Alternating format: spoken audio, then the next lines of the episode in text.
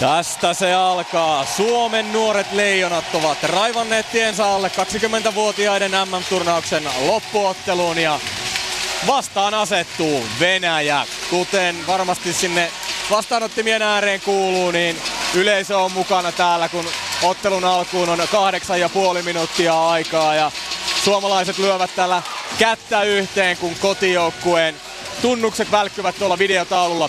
Yle Puheen studiossa Jaakko Parkkinen ja asiantuntijana Marko Tuulola. Tunnelma alkaa olla Helsingin Areenassa aika lailla kohdilla. Kyllä, tämä on hieno urheilujuhla, että tämä yleisö tulee tänne mukaan ja päästään pelaa kunnon finaali ja nauttii jääkiekosta, kun pojat haluaa suorittaa ja innostua. Suomen polku tässä kotiturnauksessa on ollut melko, voitaisiin sanoa, dramaattinen. Alkulohkossa nuoret leijonat hävisi yhden pelin ja juurikin Venäjälle lukemin 4-6. Muut pelit se voitti ja sijoittui tuon B-lohkon kakkoseksi. Puolivälirässä vastaan tuli viime kisojen mestari Kanada, mutta tällä kertaa Suomi oli maalintekokisassa parempi ja voitti tuon ottelun 6-5.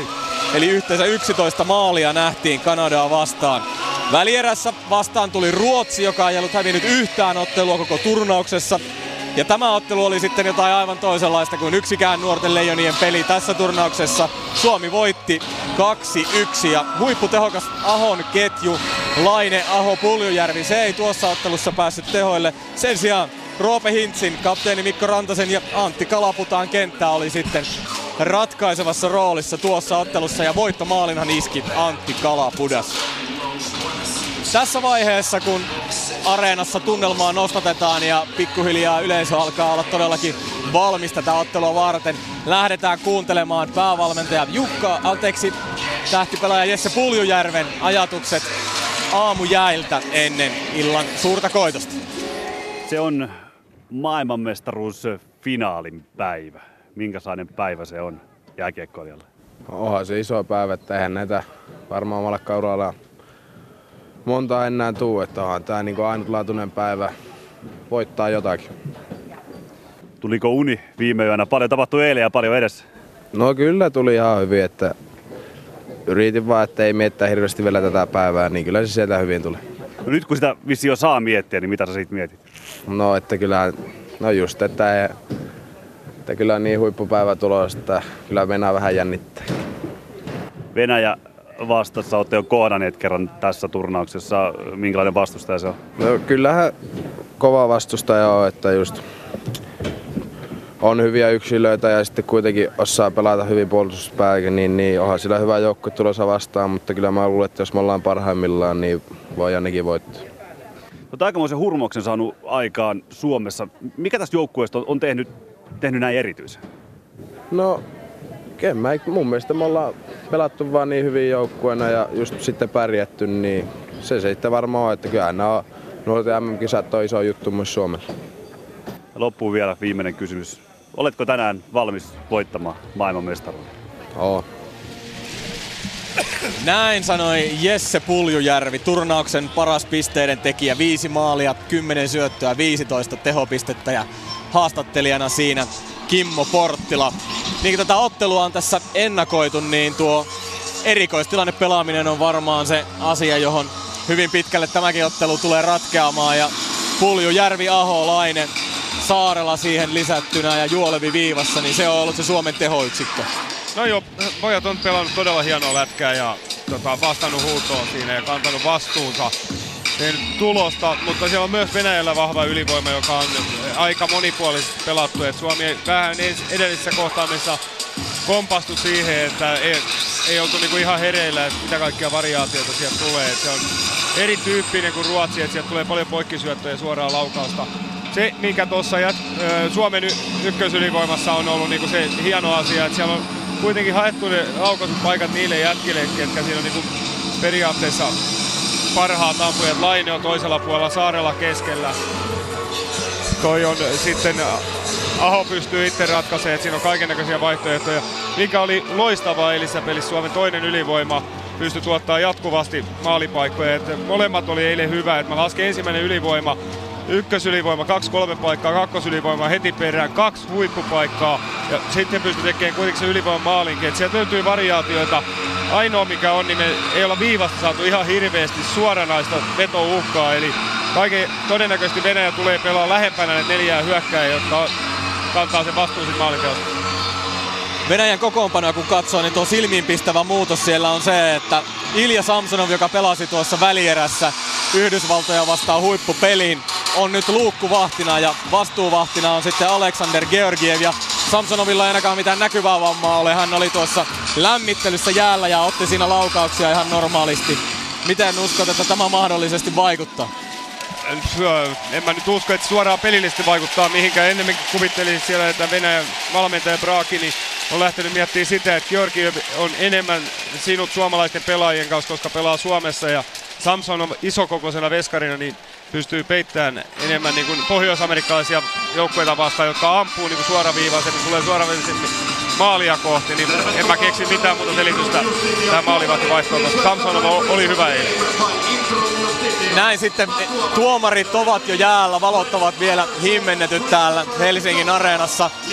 Vajaat 3 minuuttia ottelun alkuun ja ainakin näyttäisi siltä, että kyllä ihan viimeistäkin paikkaa ja lehteriä myöten on Helsingin areena täytetty tätä ottelua varten. Samalla Venäjän joukkue luistelee jäälle ja kotiyleisö se tervehtii buuauksin tai ainakin tuollaisin jonkinlaisin huokauksin.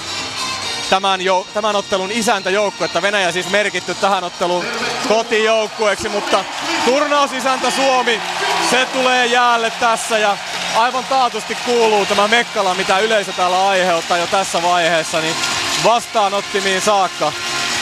Kaapo Kähkösen ja Sebastian Ahon johdolla Suomi tuohon jäälle luistelee ja alkaa hiljalleen ottaa lämpöjä ratkaisuottelua varten ja hyvissä lämmöissä ovat varmasti siellä selostamon puolella myös Simo Leinonen ja Juha Lindi, joten pitemmittä puheitta siirretään lähetys selostamon puolelle. Pojat, olkaa hyvä. Kiitoksia vaan. Ainutlaatuinen hetki näille nuorille Leijonille. MM-finaali vuosimallia 2016 alkaa vajaan 2 minuutin päästä. Joukkueet ryhmittäytyneet siniviivoille ja siitä puna-asuinen Venäjä lähtee omalle kenttäpuolestolleen ottamaan vielä viimeiset alkulämmöt. Suomi valkoisessa peliasussa tänään ja Venäjä on merkattu kotijoukkueeksi tässä ottelussa, mutta sitähän se ei taatusti täällä yleisön puolesta ole. Ja ääriä myöten, kuten Parkkisen Jaakko sieltä studiosta sanoi, on Hartwall Areena tänään täynnä ja aikamoinen ilta varmasti tulossa. Kyllä, joo. Juha Lind, siis asiantuntijana. Joo, lauteilla ollaan. Saunassa lämpöä 8-90 astetta, eli hyvä meininki, mökki täynnä ja tosiaan punaisia, joskin mä veikkaan, että suuri osa näistä on todellakin Kanadan faneja, eli pohjois-amerikkalaiset uskovat omiinsa ja ostavat paketit etukäteen, eli alakerta on miehitetty aika vahvasti punaisilla paidoilla ja toivottavasti siitä nyt punapaitainen Venäjä ei saa sitä henkistä otetta, että täällä on paljon heidän faneja, koska ne on nikkareita. Ja mutta ei mitään, kaikki näyttää. Ja Kanadahan taputtaa Suomelle aika kanadalaiset. Kyllä, kyllä, onhan se näin ilman muuta. Eli Kähkönen aloittaa maalissa ykköspari, kuten on ollut koko turnauksen Juolevi, Tuulola ja sitten on mielenkiintoista nähdä, että yrittääkö Venäjä peluttaa kotijoukkoina niin sitten ketä tätä Suomen pulaa hokkitjaa vastaan. Niin, se nähdään nyt tässä näin, että miten homma lähtee pyöriin. Mitä nyt Tuuski tuossa ennakkoon vähän spekuloi, että toi Suomen viivapelote on ollut poissa, niin joskus sieltä sitten olisikin se ratkaisu, että jos Venäjä pelaa syvästä ja jättää viivan tyhjäksi, olisiko tänään sitten Kuparinen menisi rikki vaikka Juolevilta. Katsotaan. Katsotaan, nyt lähtee finaali liikkeelle. Suomi-Venäjä panoksena maailmanmestaruus U20 kisoissa. Suomihan juhli viimeksi maailmanmestaruutta 2 vuotta sitten Ruotsissa. Ja se oli aikamoinen jatkoaikatrilleri se. Silloin ratkaisi Rasmus Ristolainen tuon ottelun. Venäjä puolestaan on juhlinut viimeksi maailmanmestaruutta 2011. Joten menestyvät joukkueet ovat vastakkain. Aho painaa kiekon heti Venäjän alueelle. Hänet vedetään sinne. Kovaa taklaus kohti Ahoa, siitä ei pillisoja, todella kovaa Venäjä taklaa tuolla omalla alueellaan heti ensimmäisessä vaihdossa. Ja Suomi huudot lähtevät raikumaan saman tien täällä Hartwall Areenassa. Suomi ottaa kiekon omalle puolustusalueelleen, Juolevi oikealla puolella, syöttö siihen viereen Tuulolalle. Tuulola lähtee nostamaan Suomen hyökkäystä, vetää siitä pakijaloista ja sinne Kiekko menee päätypleksin yli ja kun 38 sekuntia on pelattu, tulee ensimmäinen pelikatko tässä finaalissa. Joo, ja todella kova Venäjä aloitti. Joo, ja Tuulola lähti hyvin tuomaan jalalla. Itse asiassa mä tuossa, kun oli tuon pronssipelin jälkeen aikaa kävellä tuolla hallin käytävänä, tapasin vanhoja tuttuja tuolta NHL-vuodesta, niin siellä tuli ohjetta isä Marko Tuulolalle, että laitapas vähän tuohon Jonin lautaselle myös semmoista ruokaa, mikä kasvattaisi lihasta, että se nuorempi veljeksestä on kumman semmoinen junttura, että nyt tarvitsisi Joniin vähän samanlaista, että tykkää kyllä muuten, mutta pitäisi saada vähän lihaa luiden ympärille. Entäs Markon lautanen? Markon lautanen voi täyttyä salaatista. No niin, Suomella kiekko omalla alueellaan. Pitkä avaus vasemmalle puolelle. Sieltä tulee veto. Ja jälleen venäläismailan kautta kiekko yli kaukalon. Ja jälleen pelikatko. Aleksi Saarela, joka on kyllä ainakin itseäni ilahduttanut tässä turnauksessa kovasti. Tuli vasemman kautta alueelle. Ja saman tien alkoi yritti ampua hanakasti, mutta viime hetkellä venäläispakki väliin. Joo, Saarela on ollut kyllä tässä turnauksessa tasaisen hyvä. Legendaarisen kauran jätti Passarillan poika, mutta on kuitenkin aika erityyppinen kuin isänsä. Kyllä, Suomella kiekko Venäjän alueella. Ilahduttavasti pelivireen löytänyt väliedessä Rantanen. Kiekko kanssa antaisi sen maalin eteen. Siellä ei suomalaisia ole ja kuin salmana lähtee venäläiset luistelemaan Suomen alueelle. Kiekon tuo Kaprizov. Kaprizov on Suomen hyökkäys Suomen puolustusalueella. Siellä kiekossa keskitalo viereen rauhallisesti vain kiekko Saarijärvelle, Saarijärvi Rantaselle. Rantanen menettää kiekon Suomen alueella, mutta ei hätää. Hätiin tulee keskitalo kiekko Kalapudakselle. Kalapudas toiseen laitaan Hintzille. Hintz vetää. Niitä tulee irtokiekko, mutta venäläiset ovat ensimmäisenä tuon Georgievin torjuman kiekon ottamassa omalla alueellaan. Damir Sharibzhanov ottaa taklauksen vastaan ja näin venäläiset kiekko Suomen päätyyn. Se menee aina vasemmalle puolelle. Siellä rauhallisesti suomalaispuolustaja pari Tuulolla. Juolevi pelaa. Juolevilta pitkä avaus. Suoraan ilmasta ottaa hienosti haltuun tuossa tuon syötön Björkqvist ja pamauttaa kiekon kohti Georgieviä pienestä kulmasta tosin, mutta hyvä vauhdikas alku. Joo, tuossa oli se ensimmäinen, sanotaanko nyt kuoleman ottelu, oli se puolivälieri ottelu Kanadaa vastaan ja siinähän Suomelle tuli ekassa erässä suuri määrä tämmöisiä lapsuksia, huonoja syöttöjä. Nyt oli esimerkiksi tässä näin erittäin hyvä, että Keskitalo sai pari hyvää simppeliä ykkössyöttöä omille, että itseluottamus saa siitä semmoisen boostin. Vahvasti Suomi paineistaa tuolla Venäjän alueella. Siitä huolimatta venäläiset saavat kiekon tuonne Suomen alueelle. Lopulta se menee sitten Lammikon mailasta Suomen vaihtoaitioon, mutta siinä ovat vaihtoaition takana Suomen valmennusjohtaja Herelä. Ketään ei tuo kiekko osu. Ja näin kun 2 minuuttia reilut on pelattu tätä MM-finaalia. Lukemat edelleen 0-0. Ja kiekko viedään tuohon keskiympyrään, aloitus siitä Aho, Puljujärvi, Laine Suomella ja Juolevi Tuulolla pakkiparina. Venäjältä puolestaan aloittamassa Pavel Kraskovski ja Venäjällä on tämä Lokomotiv ja ketju jäällä, joka pelasi oivan välieräottelun USAta vastaan. Nyt tulee Aho, nostaa kiekon rystyltä Venäjän alueelle, ampaisee sinne itse perään, menee antamaan painetta, Puljujärvi tulee auttamaan. Puljujärvi nappaa kiekon, hänet nostaa kuitenkin seinälle ja Venäjä nappaa kiekon itselleen. Nikita Zhuldikov, puolustaja, laittaa siinä isokokoisen Gorskovin matkaan. Gorskov, joka teki todellisen tahtomaalin tuossa välierässä, on vaarallinen pelaaja. Tulee ajaa röyhkeästi aina maalille. Nyt Tuulolalta kuitenkin ennakkoluuloton taklaus. Pari päätä pidempää Gorskovia kohden ja Suomi ottaa kiekon omalla alueellaan. Puljujärvi Laineelle, puolustus sinisellä. Laine yrittää pelata takaisin Puljujärvelle, ei onnistu. Venäjällä kiekko omalla alueellaan ja hyvä fiilis täällä hallissa on, kun 3 minuuttia on täynnä ja tilanne 0-0. Venäjällä kiekko omalla alueellaan vasemman kautta Kamenev, joka siis puoliväliirissä nousi Venäjän sankariksi. Vetää kiekon Suomen päätyyn, sieltä pelataan maalin eteen. Kapanen puolustaa hyvin, ottaa kiekon Suomen alueella. Pitkä syöttö oikealle puolelle Nättiselle, Nättinen Venäjän alueelle, leikkaa keskelle.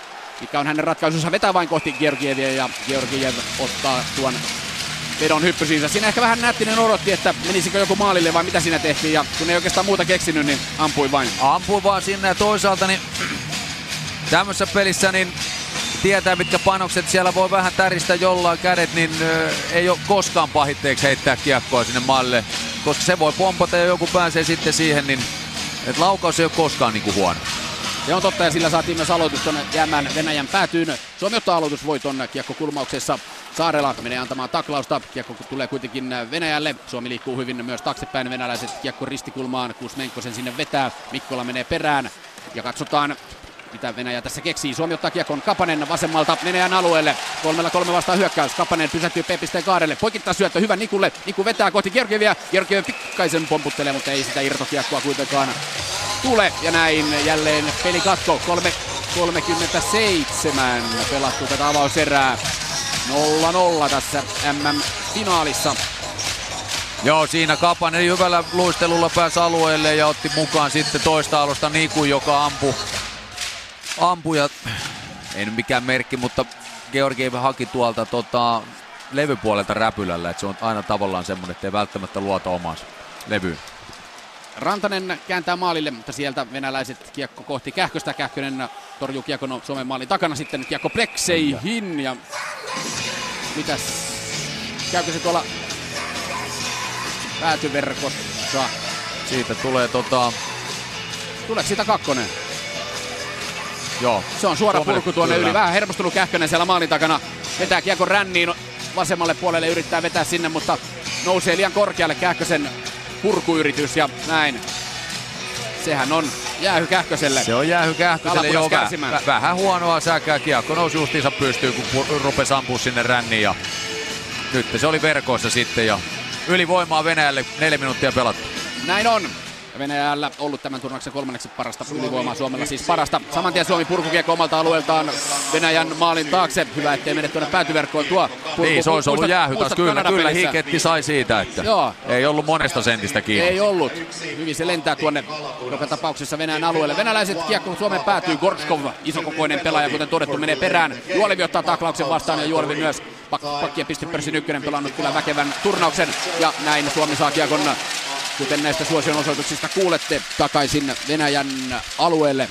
Ja Venäjällä jäähyä tai ylivoimaa jäljellä vielä 1.25. 0-0 tässä vielä tilanne, kun 4,5 minuuttia pelattu. Kamenev tulee Suomen alueelle. Kikkailee siinä, antaa Lazareville, Lazarev taustalle. Ja nyt on Venäjä saa pakkopelinsä kuntoon. Kaprizov jättää Lazareville, Lazarev P-pisteen vasemmalla puolella. Aivan siinä laidassa kiinni, pelaa viivaan. Sieltä ei Provorov vielä lähde vetämään. Ja nyt tulee veto suoraan syötöstä. Ja Venäjä menee johtoon. Kapteeni Kamenev vetää suoraan Provorovin syötöstä. Poikittaa syöttö oikealle puolelle siniviivaa. Ja Vladislav Kamenev, joukkueen kapteeni, pamauttaa turnauksen 5. maalinsa. Ja näin tuo Suomen heti ensimmäinen jäähy. Kähkösen ottama jäähy kostautuu siinä muodossa, että Venäjä siirtyy tässä MM-finaalissa ajassa 4.50 1-0 johtoon ylivoima osumalla. Mä en nyt ihan, mä oon tässä tietty pessimisti, mutta mä oon niinku ihmettänyt, että minkä takia Suomi pelaa tän alivoiman hyökkäjien osalta näin, että ne pelaa kahden äijän niin kuin porrastuksella, että siinä jää nämä takakolmion viikset vapaaksi joka kerta, kun sinne saadaan suoraan syötöstä ampuu, niin se on aina Westerille paha, kun se tulee poikkiliikkeestä. Ja se on aika pieni kulma. Mitä sanot? Olisiko se Kähkösen ollut mahdollista torjua? No, pitäisi katsoa joku hidastus vielä, mutta ainakin toi mun mielestä ei ole hyvä, että pelataan kahdella hyökkäillä porrastain toi. Eli yksi ylempänä ja toinen taaempana, niin silloin jää nämä reunat vapaaksi. Suomi ei ole moksiskaan tuosta takaiskusta. Se on ollut tässä turnauksessa niin monesta aiemminkin. Takaa jo asemassa Puljujärvi. Kiekko Venäjän alueelle itse perään ja 5:5 vastaan siis jatketaan. Siellä vähän kiekkottoman pelaajan estämistä. Puljujärvi protestoi, mutta pilli ei soi. Käsi ei nouse pystyyn ottelun tuomareilla, jotka tulevat Kanadasta ja USAsta. Nyt tulee veto kohti Kähköstä ja Kähkönen henkisesti tärkeä koppi tuohon pienestä kulmasta tulleeseen vetoon ja kiekko räpylään. Joo, mä tässä kyttelen edelleen, tuleeko mistään. Niin, sitä uudestaan. Monitorista nähtäisi se uudelleen se maali, mutta tässä se tulee. Katsotaan, nyt ampuu. No, etukulma, onhan se tarkka veto, että, mut niin kuin sanottu, ei kun, joo, mutta sinällään niin kuin, no peli jatkuu. Joo, peli jatkuu, sieltä tulee veto kohti takakulmaa, näytti, että Kähkönen ei oikein tiennyt, että se veto jo on tulossa sieltä. Nättinen painaa venäläishyökkäjistä Faslejevin päin laitaa ja kiekko keskialueelle. Venäjällä kiekko, vähän vaikea syöttö Venäjällä omissa Voronkoville. Voronkov saa pelattua kiekko kuitenkin keskialueen puolelle. Keskialueella Niku ottaa taklauksen vastaan. Faslejev ottaa kiekon. Faslejev pelaa kiekon Suomen alueelle. Faslejev vetää. Kähköseltä loistava patjatorjunta. Nyt tärkeä torjunta jälleen oikeasta alakulmasta. Hyvä venytys patjalta. Artur Lauta ollut tehokas tässä turnauksessa. Kiekko Suomen päätyy vasemmalle puolelle. Mikkola menee perään. Samoin Nättinen. Nättinen saa vastaansa isokokoisen Dergatsovin. Dergatsov, joka osaa kyllä suojata kiekkoa. Pelaa Pietarin SK:ssa miesten parissa. Ja edelleen Dergatsov, 2 vitoset vastakkain. Nättinen Dergatsov. Veto tulee. Kähkönen torjuu ja Mielestäni erittäin tärkeää, että Kähkönen saa nyt lyhyessä ajassa pari-kolme hyvää kohtia. No se maalin jälkeen on tärkeää, että muutama hyvä torjunta tullut tuohon noin. Siitä tuossa, että olisiko ollut, totta kai se olisi otettavissa ollut se maali myös, mutta kyllä mä enempi tuossa, niin tässä nyt toistan itseäni, mutta enempi niin kuin miettisin tätä, että miksi toi alivoimakuvi miehitys pelataan noin, että minkä takia siinä on kaksi hyökkääjää niin kuin peräkkäin tuossa, että silloin me jätetään nämä viikset täältä vapaaksi. Veto toikin tuli tuolta kuitenkin P-pisteen yläkaarelta, että aika läheltä pääsee ampuu suoraan syötöstä, ja kun se osuu kohille, niin se lähtee aika rivakasti, ettei siinä Veskarilla enää ihan mielettömästi ole tehtävissä, ja sekin laukaus nyt meni tuohon etutolppaan nuolen sisään, niin ei siitä oikein voi syyttää Veskaria, että mä panisin enemmän tuohon noin neljön pelisysteemiin. Varmasti Tuuskin voisi sitä pähkäillä, että onko hänen mielestään se, että niinku kenties aiheellista vähän pähkäillä, että miksi se annetaan vastustajalle se mahdollisuus tehdä näin. Sitä voivat herrat pähkäilään tossa. Jaakko ja Tuski tuossa erätä olla pähkäillä, niin silloin sitä aikaa on yli kyllin. 13.45 on jäljellä tätä ottelun avauserää. Venäjä johtaa 1-0 Kamenevin ylivoimaosumalla. Suomi ottaa aloitusvoiton omalla alueellaan. Venäläispelaaja menee nurin, tulisi 2-1 vastaan hyökkäys. Hintz tulee vastaan laitaan, Hintz vetää. Georgiev torjuu tuon Hintzin vedon. Rantanen oli siinä mukana, mutta Hintz meni yksin. Sen verran hyvästä paikasta kyllä Hintzkin pääsi vetämään. Rantanen kiekossa, Rantanen vasemmalta puolelta haastaa venäläispelaajaa. Rantanen vedetään nurin. Yleisö vaatii jäähyä Gorskoville. Sitä ei kuitenkaan tule. Venäjältä pitkä avaus, se menee aina Suomen puolustukseen asti Saarijärvelle. Saarijärvi kääntelee nopeasti, antaa kiekon toiselle puolelle. Keskitalo takaisin Saarijärvelle. Hyvin toimii nyt puolustuksen pelaaminen. Rantaselle pitkä avaus. Rantanen oikealta puolelta Venäjän alueen sisään. Aivan siihen maalin eteen, josta Hintz pääsee ohjaamaan. Pikkasen liian kaltevana pitää Hintz tuossa mailaansa, mutta olipa hyvin oli hyvin hiipisin. Kyllä, se lähti hyvin täältä omasta päästä pakilla. Tuli ylikentän levitys tässä näin, diagonaalipassia. Siitä hyvin Hintz jo maalille lapajäässä ja Rantanen heitti sinne, ja ei se varmasti ihan hirveän monesta sentistä kiinni ollut. Hintz, joka teki makoisan osuman tuossa välierässä Ruotsia vastaan. Kalapura silloin toinen Suomen maalintekijä. Juolevi on kiekossa, keskialueelta kiekko Venäjän päätyyn, kun on tasan 7 minuuttia pelattu ottelun avauserää. Suomi antaa painetta Venäjän alueella, venäläiset oman maalinsa vasemmalla puolella. Maalintekijä Kamenev, pitkä avaus menee aina puolustaja Joni Tuulolalle asti, sitten kiekko Laineelle. Laine kiekko ränniin. Georgiev puuttuu pelin. Huolimaton avaus Georgievilta. Sitä avautuu kuin varkain paikka Tuulola. Ei saa kuitenkaan kiekkoa syöttöä tuolta laidasta haltuunsa. Ja näin Venäjä nappaa kiekon. Venäjällä 2-1. Svechnikov vetää vielä kiikaritehoilla. Häneltä on odotettu enemmän. Siellä ajetaan jo Kähkösen päälle, mutta kiekko ei onneksi Suomen onneksi mene maaliin. Nyt pienestä kulmasta Kamenev vetää. Kähkönen torjuu tämänkin. Ja Kamenev pääsee vetämään noin tuosta parin metrin päästä P-pisteen sisäkaarelta, mutta Kähkönen torjuu. Sitä ennen Kähkönen ajettiin kyllä tuonne maalisuulle, mutta siinä taisi olla myös suomalaisia ruuhkaa tekemässä. Se oli paljon mahdollista, että siinä Kamenevi oli tulossa, mutta meidän pakki oli siinä, kuka sitten aiheutti sen, ja sen takia peli ei puolettu poikki.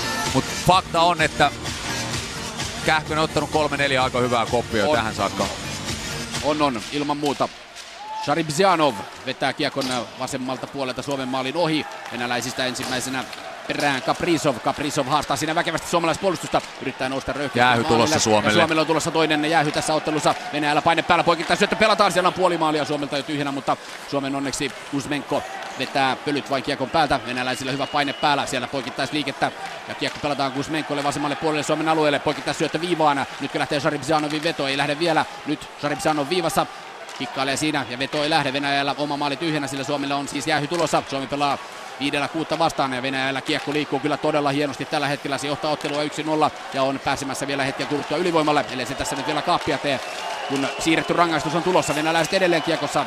Suomi, valko, sini, asuinen Suomi ei kiekkoon nyt millään pääse. Sharibzianov viivassa, ei lähde vielä veto. Kuzmenko P-pisteen kaarelta leipoo antaa maalin kulmalle ja sieltä kiekko maalin toiselle puolelle, poikittaa syöttö. Nyt suomalaiset lukevat hyvin tuon, mutta kun vain pääsevät törkkäämään kiekkoa keskialueen puolelle, niin silloinhan pilli ei soi ja tuo jäähy ei pääse alkamaan. Nyt lopulta Suomi pääsee kiekkoon ja Venäjälle ottelun toinen ylivoima.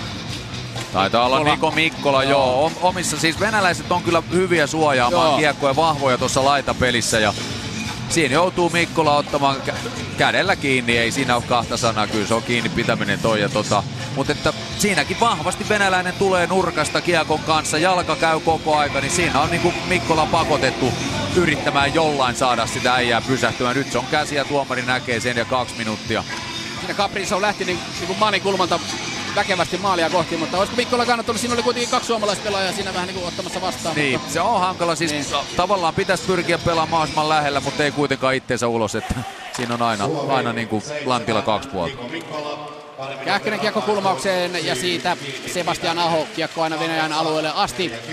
Venäjä johtaa tätä MM-finaalia 1-0 Kamenevin ylivoimaosumalla ja nyt venäläiset toista kertaa tässä ottelussa ylivoimalla. Kiekko Suomen alueelle, Korskov jättää kiekon Zuldikoville. Zuldikov-Korskov kaksikko vasemmalla Suomen puolustusalueella ja nyt lähtee Venäjän ylivoimakuntoon Poluunin maalin taakse. Siellä Korskov, isokokoinen pelaaja, yrittää siinä väkisin laittaa kiekkoa Suomen maalille, ei onnistu. Anteeksi, se oli Maksim Lazarev, jolla myös kokoa riittää ja venäläisillä hyvä maski tuolla Suomen maalin edessä tällä hetkellä. Venäläisten ylivoima pyörii, nyt on aivan vapaana siinä ja maalikulmalta tavoitellaan Lazarevia. Lazarev ei kiekkoon osu, Venäjällä vaarallisen näköinen ylivoima käynnissä. Zullikov leikkaa keskelle, antaa kiekon Lazareville, Lazarev toiselle puolelle. Rikoville, Rikov tulee ja nyt pelataan vetopaikka. Kiekko pomppaa sieltä ikävästi maalin takaa, mutta suomalaiset ensimmäisenä kiekossa. Nyt Korskov rauhoittaa tilanteen, 52 sekuntia vielä ja koko ajan ollaan oltu Suomen päässä tässä Venäjän ylivoimalla. Nyt lähtee veto, se menee plekseihin Suomen maalin yli. Rikov vasemmalla puolella aivan laidassa kiinni, Aho häntä ahdistelee, Juolevi tulee auttamaan. Nyt saa Tuulola kiekon ja vedähän se pois alueelta. Ei lähde Tuulolankaan, Purkuno menee se lopulta keskialueelle. Sen takaavat nämä suosionosoitus. Venäjä kuitenkin takaisin vauhdilla Suomen alueelle. Sieltä Kamenev haastaa, hakee etuyläkulmaa. Kämäkkönen torjuu tämän kilvellään. Kamenev pysyy kiekossa ja kyllä venäläiset loistavasti ahdisteluista huolimatta kiekossa pysyvät. Jälleen päästään vetopaikkaan. Huolimatonta pelaamasta Venäjällä Suomen onneksi. Rantanen ottaa kiekon alivoimalla. Lähtee itse vielä nostamaan. Menettää keskialueella kiekon, mutta 14 sekuntia enää Mikkolalla jäähyä jäljellä. Nyt menee keskitalo ensimmäisenä Suomen päätykiekkoa hakemaan. Ja Rantanen ei onnistu purkamaan vielä kiekkoa Suomen alueelta. 5 sekuntia jäljellä ja nyt kiekossa on keskitalo ja kiekko Venäjän alueelle. Ja tämä jäähy on lusittu. Ja Suomi jälleen täysilukuinen. 9.15 jäljellä tätä jännittävää ottelun avauserää. Ja Venäjä 1-0 johdossa. Nyt tulee kiekko menetys Suomen puolustuksella ja kiekon nappaa itselleen Svetlakov. Svetlakov lähtee kääntymään, antaa takakolmalle, täysin vapaana on siellä Kuzmenko, mutta Suomen onneksi ei aivan saa tuota poikittain syöttää takatolpalle haltuun ja vetää kaiken lisäksi vielä yli Suomen maali, mutta oli paha paikka Venäjällä. Joo, kyllä tässä nyt vähän joutuu puhaltelemaan. Eli mutta hei, Kähkönen itse sai Kähkönen torjui kilvellä hyvin ton, mutta siis se nyt ei ollut ensimmäinen ja peli pyörii kyllä Venäjällä on turhan pelottavasti täällä Suomen päässä koko ajan. Oli tietty äsken ylivoimaa, mutta muutenkin. Kyllä tasaviisikoinkin Venäjä tätä ottelua kyllä tällä hetkellä vie. Voronkov kiekko vasempaan kulmaukseen Kuzmenkolle, jolla äsken avopaikka. Nythän tulee röyhkästi Suomen maalin eteen. Sieltä pääsevät venäläiset vetämään vielä irtokeikaa, mutta hyvin uhrautuvasti Suomen puolustus tässäkin pelaa. Ja kiekko vain Venäjän päätyyn. Pitkää kiekkoa ei tule, se on juuri sopivan kovuinen purkukiekko. Lammikko menee perään, samoin Siikonen ajaa taklauksen loppuun asti. Sitten Björkqvist lähtee antamaan painetta. Venäjällä kuitenkin yksi kärkky ja Kuzmenko Suomen alueella vetää kohti Kähköstä. Kähkönen torjuu ja Mikkola siivoaa maalin edustaa. Ja nyt nähtiin tämä Venäjän pitkä avaus, mistä on puhuttu, niin nyt se toimii. Joo, eli tänne jää kaveri kyttäilemään niin kuin hyökkäys siniselle ja sinne saatiin nyt auki. Ja on kyllä taitoa tässäkin Venäjän joukkueessa, että kädet käy kun poika miehellä ikään. Nimenomaan. Niku antaa Suomen maalin takana syötön sinne viereensä. Sitten avaus, mutta omia suomalaisia pelaajia ei siellä ole. Ja Venäjä ottaa kiekon Faslejev oikealta. Kiekko päätyyn. Ensimmäisenä perään Laine. Ei mene kuitenkaan kiekon, alkaa siinä odottamaan venäläistä pelaajaa ja menettää sitten kiekon. Ja venäläiset saavat paineen Suomen alueelle. Mikkola, hän yrittää mennä ensimmäisenä, kiekkoon ei onnistu. Kiekko on isokokoisella Dergatsovilla. Dergatsov painetaan maihin. Sinne kaatuu myös Mikkola, mutta jäähyä ei tule. Molemmat pelaajat siinä kaatuvat. Suomi ottaa kiekon. Aho tulee Venäjän alueelle, antaa Laineelle. Laine puolestaan Puljujärvelle. Puljujärvi ei saa kiekkoa haltuunsa. Vasemmalta kautta tuli tuo Suomen hyökkäys. 7.55 jäljellä ottelun avaus erää. Venäjä edelleen tuolla ensimmäisen ylivoimaosuman turvin johtaa kamppailua 1-0. Kiekko Suomen maalin takana. Suomella on vaihto kesken. Nättinen, Saarela, Kapanen hyökkäysvitja. Juolevi, Tuulola puolustajana. Pitkä avaus, pitkä kiekko ei tule. Se menee Venäjän maalin vasemmalta puolelta. Ja nyt pitäisi antaa painetta sinne. Nättinen meneekin antamaan taklauksen, mutta Venäjä ottaa kylmän viileästi kiekon. Kraskovski, kiekko Suomen päätyyn. Tuleeko tuosta pitkä kiekko? Ei tule, kun Juolevi menee hakemaan Suomen maalin vasemmalta puolelta kiekkoa. Nyt on Suomen puolustus vähän hukassa. Kapanen ehtii hätiin Suomen alueella. Saarela puolustusalueella Juoleville oikealle puolelle. Juolevi lähtee nostamaan, antaa Kapaselle. Syöttö tulee vähän sieltä selän takaa, mutta nyt pääsee Kapanen murtautumaan kohti etukulmaa. Jarruttaa siellä Venäjän maalin kulmalla. Edelleen Kapanen. Kapanen antaa hyvän syötön viivaan. Ja sieltä lähtee veto. Georgiev torjuu Patjalaan. Aikamoinen ruuhka siinä oli. Saarjärvi viivassa. Antaa toiselle puolelle Kapaselle. Kapanen kiekko ränniin. Ja ei aivan Nättinen saa tuota rännikiekkoa. Se lipuu aina Venäjälle. Ja Poluunin nostaa kiekon Suomen alueelle. 6.50. on jäljellä tätä ottelun avauserää. Suomelle tulee kiekko menetys omalla alueella. Poikittain syöttö Venäjälle, sieltä tulee veto, mutta Kähkönen torjuu. Maxim Lazarev pääsi vetämään tuon Suomen puolustuksen hölmöilyn jälkeen, mutta Kähkönen on koonnut itsensä. On koonnut sen avausmaalin jälkeen ja pitänyt Suomen mukana. Tai numerot näissä. Ei, mutta on pitänyt tässä kuitenkin torjunnalla Suomen mukana. Ja Suomi on vähän telineissä, ei mahda mitään. Venäjä tulee päälle aika kovaa. Saa kiekonriistojen hyökkäysalueella. Nyt ehdottomasti Suomen pitäisi saada jalkaa liikkeelle. Nopeammin kiekkoon puolustajat ja hyökkäyspäässä taas toiset sanoen sitten nopeammin painetta. Nyt tulee puolestaan Kuzmenko jälleen paikkaan. Kuzmenkolla oli aikaisemmin avopaikka takatolpalta. Nyt hän aloitusvuoton jälkeen pääsee vetämään tuosta P-pisteen kaarelta keskimmäiseltä osalta tuosta P-pisteiden välissä oikeastaan, mutta Kähkönen torjuu tämänkin Kuzmenkon vedon. Joo, siis tällä hetkellä iso ero on tässä pelinopeudessa, eli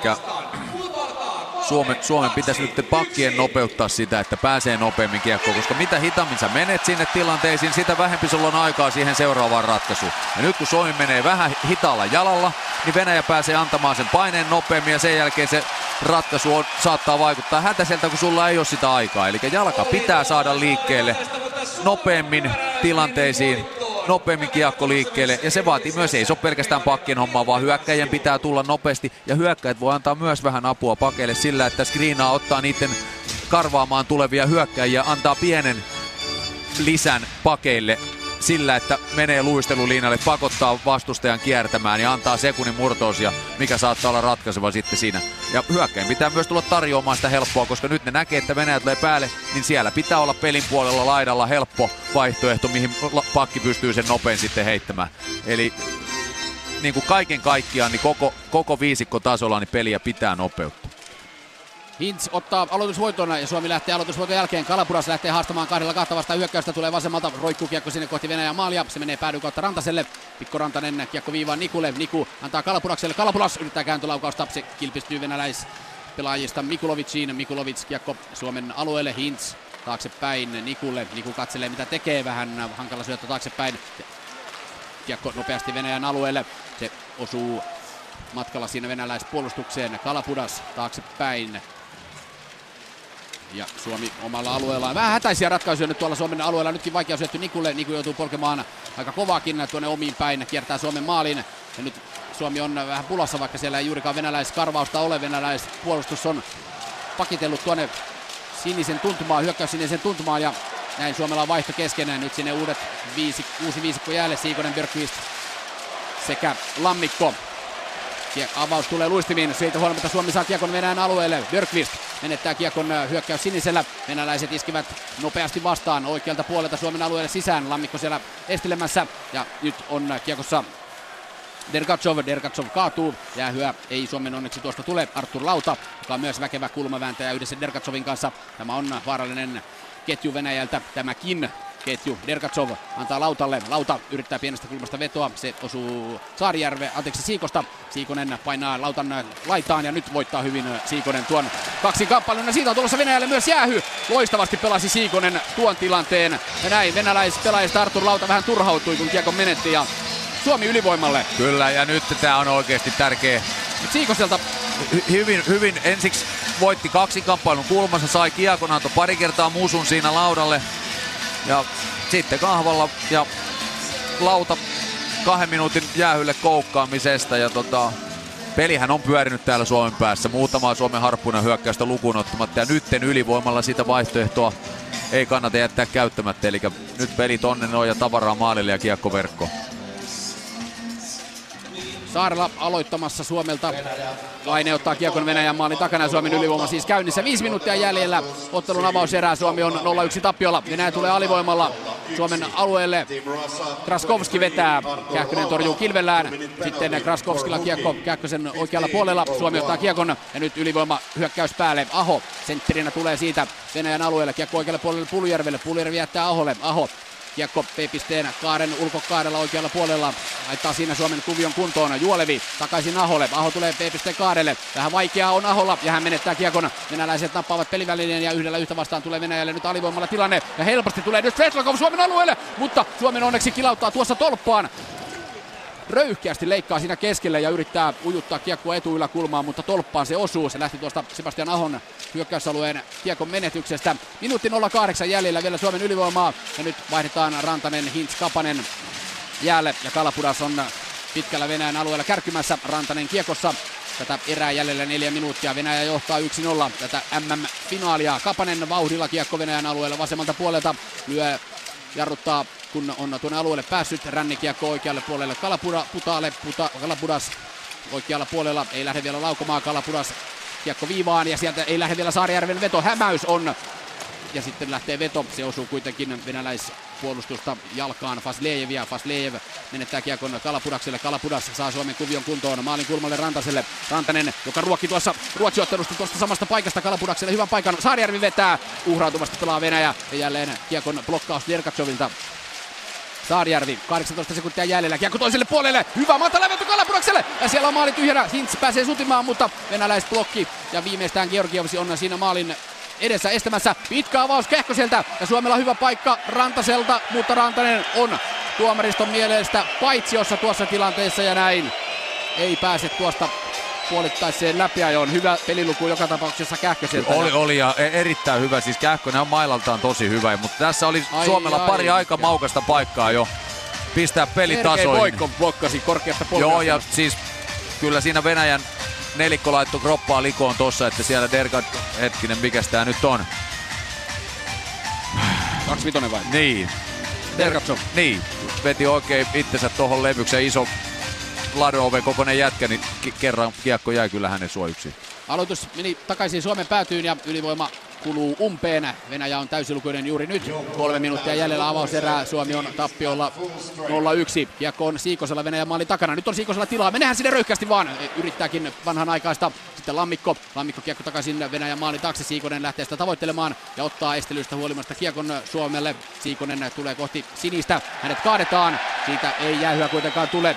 Kiekko on edelleen Suomella. Björkqvist kiekko maalin eteen ja sinne Lammikko nousee röyhkeästi. Lammikko ei vielä maalia tehnyt. Nyt olisi hyvä paikka. Björkqvist taitavasti hän pysyy kiekossa ja tulee vasemmalta Venäjän alueelle. Poikittaisyöttö siniviivalle Nikulle. Niku harhauttelee siinä ja vetää kiekko kohti venäläismaalia. Jälleen on hyvä blokki venäläispuolustuksesta Saripjanovilta. Venäjän maalin oikealla puolella. Tällä vitkalla on hyvä paine päällä. Kiekko ränniin ja töitä tehdään Venäjän maalin takana. Lammikko ja sitten kiekko menee kaukalon yli ja... Joo, meni suomalaisen mailasta. Tuomari näytti saman tien ja aloitus keskialueelle. Mut hei, jäähyn jälkeen ensimmäisen kerran kun Suomi sai pelin pyörimään jopa 5-5 pelissä tänne Venäjän päähän ja eli merkkejä paremmasta. On. Ja tuo oli hieno vaihto Björkqvist, Siikonen, Lammikko ketjulta. Puolestaan Nättinen, Kapanen, Saarela, Vitja on jäällä. Hyökkäys siniseltä aloitus. 2.13 jäljellä tätä avauserää. Venäjä edelleen 1-0 johdossa. Kiekko ränniin. Siellä ei suomalaisia ole. Kiekossa on Rikov. Rikov pitkä syöttö. Mutta kiekko on kuitenkin edelleen Venäjän alueella. Keskialueelta tullaan.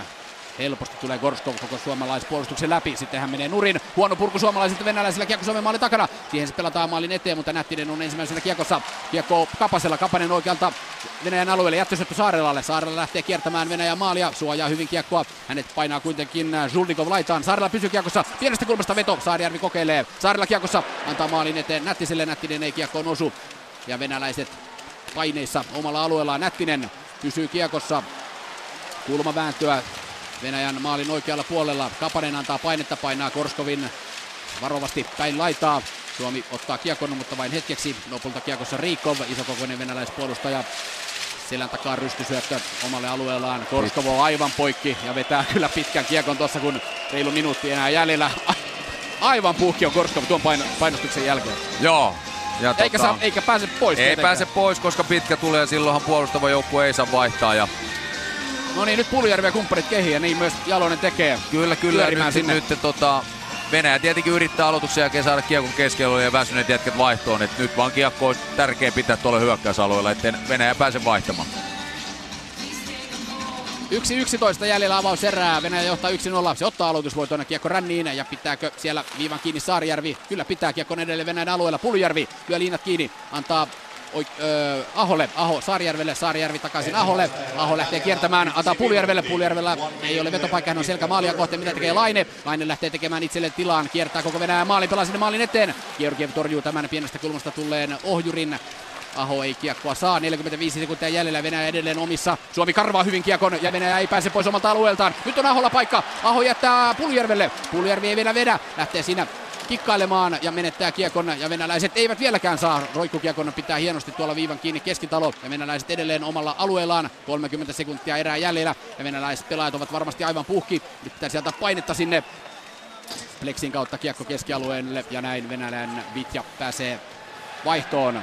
Niku Suomen alueella keskialueelle kiekko Laineelle. Laine toimitsija aition edessä. Elikkä vasemmalla puolella sitten Niku antaa täyteen vauhtiin Hintzille. 6 sekuntia enää tätä erää jäljellä. Georgiev ohjaa kiekko kulmaukseen, vähän siinä sekaannusta kommunikaatiosta venäläispuolustuksen kanssa. Näin tämä ensimmäinen erä päättyy tähän, kun Svetlakov yrittää vielä venäläishyökkäystä käynnistää, mutta summeri soi. Ja kun 20 minuuttia pelattu tätä MM-finaalia, Venäjä johtaa kapteeni Kamenevin osumalla 1-0 ja nimenomaan ylivoimaosumalla. Ja se tuli siitä, kun Kähkönen veti kiekon katsomoon tuolta oman maalinsa takaa. Mutta mitä sanot, Juha, muuten tästä finaalin avauserästä? Siinä oli ensimmäinen minuutti 2 Suomelta ihan hyvä lähtö. Mutta sen jälkeen mentiin kyllä aika pitkään Venäjän tahtipuikon mukaan ja voidaan sanoa, että oltiin onnekkaita, että tilanne on vain 1-0. Koska sitten taas toisaalta hyvä, jos tästä haetaan, niin on se, että se peli on vain 1-0 ja myös se, että viimeiset 4 minuuttia siitä, kun Venäjä sai jäähyn, niin periaatteessa loppuun asti niin Suomi sai pelin pyörimään tänne Venäjän päähän ja siinä tuli semmoisia puolikkaita paikkoja. Eli toivotaan, että trendi jatkuu sellaisena kuin se nyt tässä ensimmäisen erän lopulla oli ja Suomi pääsisi pyörittää peliä heti toisen erän alkupuolelta tonne Venäjän päähän. Että kyllä tämä nyt vähintään oikeutettu on tämä Venäjän 1-0 johto, mutta se on vain 1-0. Eli ei missään tapauksessa heitä kirvestä kaivoon, vaan jokainen kaveri varmasti tiedostaa, mitä pitää tehdä paremmin jalkaliikkeelle, nopeammin, yksinkertaisempaa ja niin kuin nähty tuossa, niin ei ole mun mielestä Georgiev ihan täysin 100% luota itseensä, että vähän hakee räpylällä enempi, ei luota kilpipuoleen niin paljon. Kaikki tämmöiset jutut kielii siitä, että pieni jännitys on päällä siellä, eli tavaraa maalille, ukkoja sinne ja kaikki on mahdollista. Se on meidän lääke täältä selostamosta. Venäjä 1-0 johdossa ensimmäisen erän jälkeen. Ja niin. Ja tuuskin, kun jos kuulee siellä, niin mitä mieltä saat tuosta? Tämä on mun mielestä nyt toistuu pelistä toiseen. Eli Suomen tuo alivoimaboksi, niin hyökkäjät pelaa porrastain sen. Eli nyt tavallaan takakolmesti niin viikset jää. Ja nyt se maksoi ainakin maalin tuossa noin. Että ootko samaa mieltä vai täysin eri mieltä? Näin tullaan sitten studion puolelle. Studiossa Jaakko Parkkinen ja Marko Tuulola. Ja otetaan nyt kiinni tuohon Lindin kysymykseen. Lindi haastaa. Mä oon tietyllä tavalla vähän eri mieltä. Takakolmio, että se tulee tuosta kuitenkin suht pitkä syöttö. Ja jos se on niin kuin maskiton laukaus tuossa, niin se on ennakoitavissa. Eli sinne pitäisi saada itsensä niin isoksi. Et silloin tulee se, että se kakkoskiekko on niin kuin otettavissa. Mutta toi pitäisi pystyä lukemaan, että se tulee tohon. Kun se otetaan niin toinen puoli pelistä pois, että jos se tulee neliön läpi, niin se on vaikeampi tilanne reagoida. Mutta nyt kun se tulee yläkautta, niin siihen pitäisi ehtiä samaan aikaan, että okei, se on niin. No maalivahdin kannalta mä kuvittelisin niin itse pakkina, että toi on maskiton laukaus torjuttavissa, mä hoidan kakkoskiekon puolustajana. Mutta samaan aikaan, että jos se laukaus on todella laadukas, niin ei sitä voi jättää ihan täysin auki, että siinä Juha on ihan oikeassa. Tuo maalivahtipeli Suomella, Kaapo Kähkönen, oli alussa aika toimiton. Suomi sai hyvän alun tähän erään. Sitten vähän puolivahingossa jäähy, heti siitä maali. Miten sun mielestä Kähkönen toipui tuosta alusta? No aivan huikeasti, että hän otti sen jälkeen 4-5 isoa torjuntaa, että siellä oli kuitenkin Venäjällä useampia maalipaikkoja. Et, niin kuin sanoin, niin mun mielestä Suomi aloitti pelin pirun hyvin. Taklauksia, pelirohkeus, pelinopeus, kaikki näkyy syötöissä ja sitten vähän sanoin sulle siinä vähän, että Kähkönen tarvitsee lämpöä, että haluaa saada muutama kopi, ettei ollut yhtään vetoa tullut. Sääli, että se ensimmäinen laukaus olisi niin laadukas, että siitä tuli maali ja sitten toinen AV. Sen jälkeen Venäjä otti tuon pelin haltuunsa sen YVn kautta sen maalin jälkeen. Suomi oli sitten niin kuin 15 minuuttiin asti aika vähän niin kuin vastaanottavaisena sen jälkeen ja tuntui jotenkin, että se meidän pelirohkeus vähän hävisi siinä sen aikana. Mutta siinä iso alivoimavoitto. Niko Mikkola joutui jäähylle tuossa vähän ennen erän puoliväliä ja siinä pystyi Suomi sitten alivoimalla ja taistelemaan ja nimenomaan Kähkösen johdolla. No siinä Kähkönen otti loistavia koppeja ja siinä se alivoima oli aika hyvä. Siellä edelleen mä katsoin tuosta mitä Juha sanoi tuosta, että se siipi jää auki. Mutta jos se tulee yläkautta, niin mun mielestä sen painottama hyökkäjän pitäisi antaa siihen pikkusen painetta. Se, että näyttäisi vähän siltä, että Suomi ei halua, että veto tulee keskeltä viivasta, eli maskin takaa, vaan se tulisi tuolta niin näkyvistä. Mutta siitä loistava tappo ja Kähkösellä todella isoja game savereita. Yksi takatolpan syöttö, missä puoli tyhjä maali ja pystyy ottaa sen kilvellä. Ja huikeasti koko sitten se ensimmäinen maali jälkeen. Myös Suomen kapteeni Mikko Rantanen pelasi aivan mukiin menevän ensimmäisen erän. Käydään kuuntelemassa kapteenin kommentit erän jälkeen. Mikko Rantanen, ensimmäinen erä finaalikiekkoa takana. Miltä tuntuu? Hyvältä tuntuu, että ainakin itse se oli hyvä olo jaloissa ja kropassa. Ja ei ihan päästy sillä tasolla, mihin pitäisi päästä finaalissa. Ja pystytään paljon parantamaan. Mun mielestä loppuun kohti pelattiin jo paremmin ja saatiin pitkiä hyökkäyksiä sinne, mutta vähän itsekkyyttä enemmän ja enemmän laukauksia. Siellä on sulle hyvinkin tuttu veskari Venäjän tolppien välissä. Kuinka Georgiev ohitetaan? No pitää ampua paljon ja mennä sinne maalille ja saada sitä maskia. Että on hyvä veskari ja ottaa kyllä kiekot, jos ei sinne maskia saada. Niin pitää saada vähän ruuhkaa sinne ja ampua paljon. Kiitos tästä tsemppiä. Kiitti. Näin Mikko Rantanen Sami Laineen haastattelussa. Tuossa Suomen pelissä ensimmäisen erän, siinä varsinkin sen maalin jälkeen, niin rupesi näkymään ehkä semmoinen pieni hermostuminen.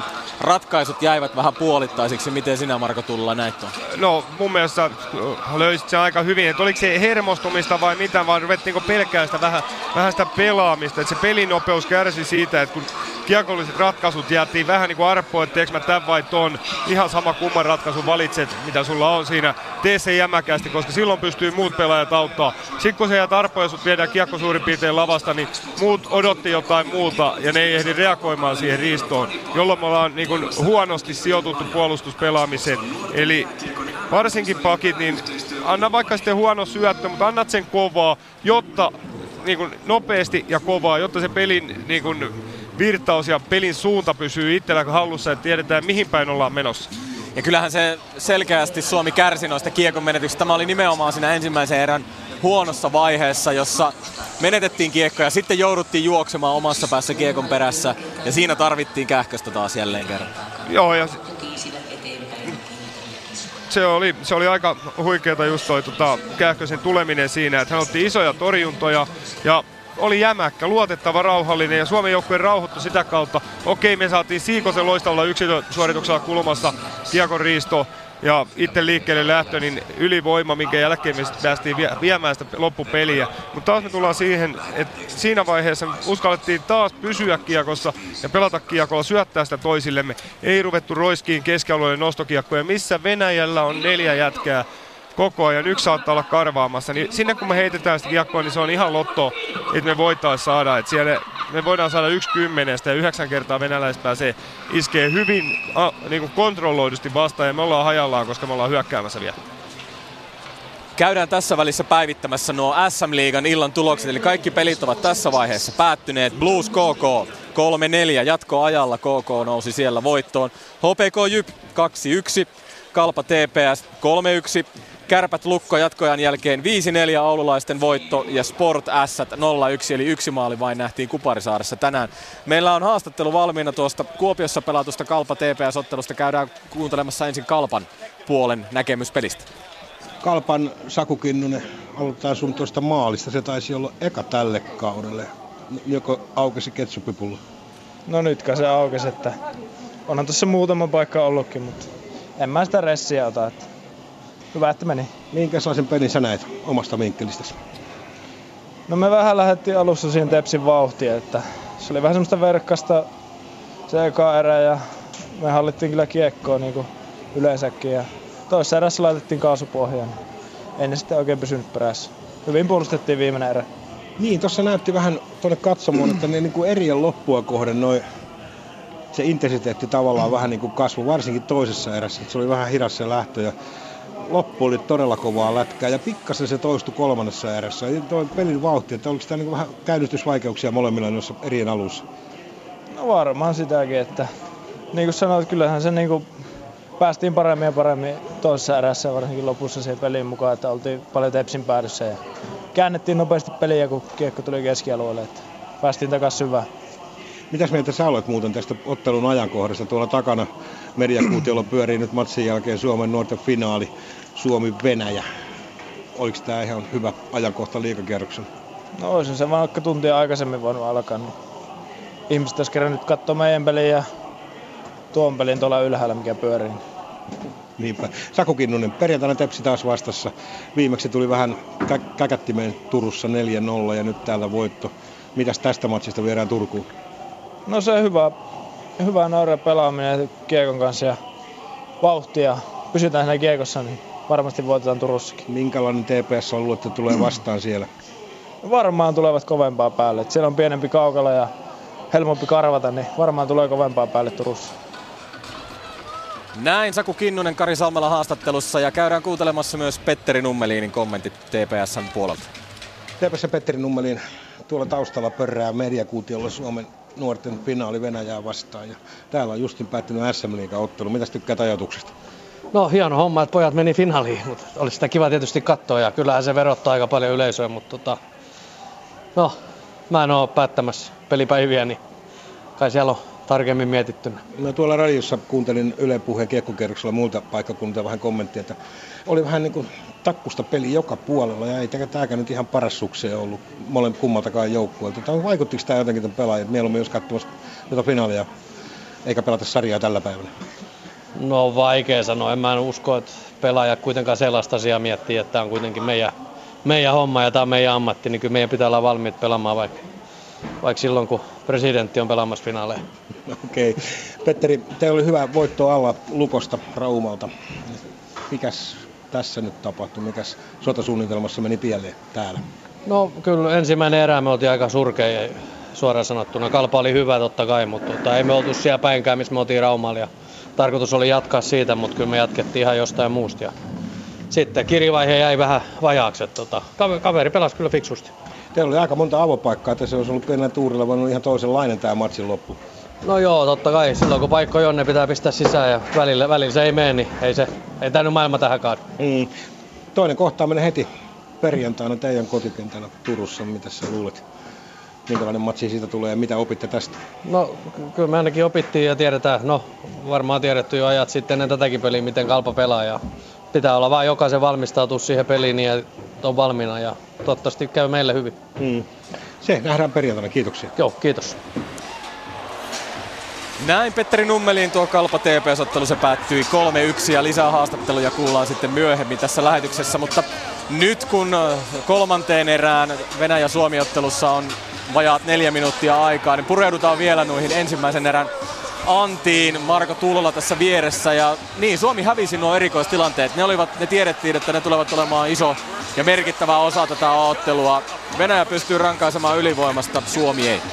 No se on ihan totta, että Venäjän ensimmäinen ylivoimakenttähän ei saanut mitään aikaa ja tämä oli ensimmäinen käsittääkseni laukaus Kähköselle koko pelissä, tämä Kamenevin laukaus ja se tuli poikittaisyötöstä suoraan Kaarelta.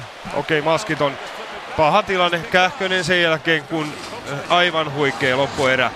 Yksi veto, Suomen alivoima, tai jos mennään sitä, että Suomella oli yksi ylivoima, niin Suomen ykkösylivoima lähti vähän seisoon, että nyt tää tehdään taas kun on Venäjä. Et nyt unohti se liiketyö siitä, mikä on heidän vahvuus ollut ja syöttöhuolellisuus. Kakkos YV pystyy luomaan paremmin maalipaikkoja. Siinä oli suoraan kutia viivasta vielä Veikillä. Hintzillä puolityhjä maali riparissa, missä maalivahti pakki pystyy peittämään sen vedon. Et Suomen täytyy saada se paine sinne maalille, mikä on ollut meidän vahvuus samaan aikaan. Ja suora hyökkäys pelaaminen on ollut meidän erikoistilanteessa todella iso vahvuus. Ja nyt me ei päästä kummallakaan suoriin hyökkäyksiin kummallakaan kentillä. Tuo Ahon ylivoiman, jossa Puljujärvi, Laine, Sebastian Aho sitten Saarela ja Juolevi, niin miten saataisiin siihen formuunsa? Ovatko nuoret miehet mahdollisesti nyt, pitääkö heidän käsitellä tätä tilannetta uudella tavalla vai mitä siinä voisi olla? En mä usko, että niitä mitään uudella tavalla täytyy käsitellä, mutta heidän pitää olla valmiit liikkuu, koska Venäjä on pelannut Suomea vastaan kerran jo. Ja Suomi teki siinä matsissa 3 ylivoimaalia, niin kyllähän Venäjä tietää, että mitä sieltä on tulossa, mutta jatkien täytyy pystyä pelaamaan nyt luomuna, hakea se vetopaikka sinne, minne itse haluaa. Vähän niin kuin otetaan Venäjän ylivoima, että Kameneville haluttiin vetopaikka ja sinne hoidettiin se one-timerin paikka. Et meillä on vähän sama, että me halutaan Lainelle se vetopaikka, riittävän terävät ja hyvät laadukkaat syötöt, jotta me saadaan neliö liikkeelle, siirretään sivuttain ja sieltä tulee kutia. Kaikki tietää, että nyt on se hetki, kun isketään. Ainoa erikoistilanne, missä Suomi voitti, hieman yllättäen, aloitukset. Et meillä oli siis Venäjän 10-12 meni aloitukset Suomelle, niin aikaisemmin siinä edellisessä matsissa, alkusarjan matsissa, niin me hävittiin aloitukset ihan pystyyn. Oli varmaan joku 70-30% ne aloitukset. Nyt me ollaan niinku 10% paremman päällä, että 55-45, niin se antaa meille kuitenkin kiekon jokaisen. Me ei ensin puolustaa kiekko. Okei, onko se sitten hyvä asia, ettei pääse pressinä puolustaa ja riistää ja tekee maalin, niin se on toinen asia. Niin, jokainen aloitus on erikoistilanne, niin kuin vanha kiekkototuus taitaa kuulua. Minuutin verran on nyt siihen, että kiekko putoaa jäähän toisen erän alussa ja Simo Leinonen ja Juha Lind ovat malttamattomina siellä selostamossa, joten ei muuta kuin siirretään pojille ja lähdetään katsomaan, miten Suomi pärjää toisessa erässä. Joo, Lintu ottaa heti kiinni, mitä Tuuski tuossa sanoi, että aloitukset on aika tärkeä homma, koska jos sä häviät aloituksen, niin siinä menee väkisin semmonen 10, keskimäärin 10-15 sekkaa ennen kuin sä pystyt riistämään sen itsellesi takas. Ja tavallaan jos mietit, että ihanen vaihdon pituus olisi 30-40 sekuntia, niin se on aika prosentuaalisesti iso osuus jo siitä.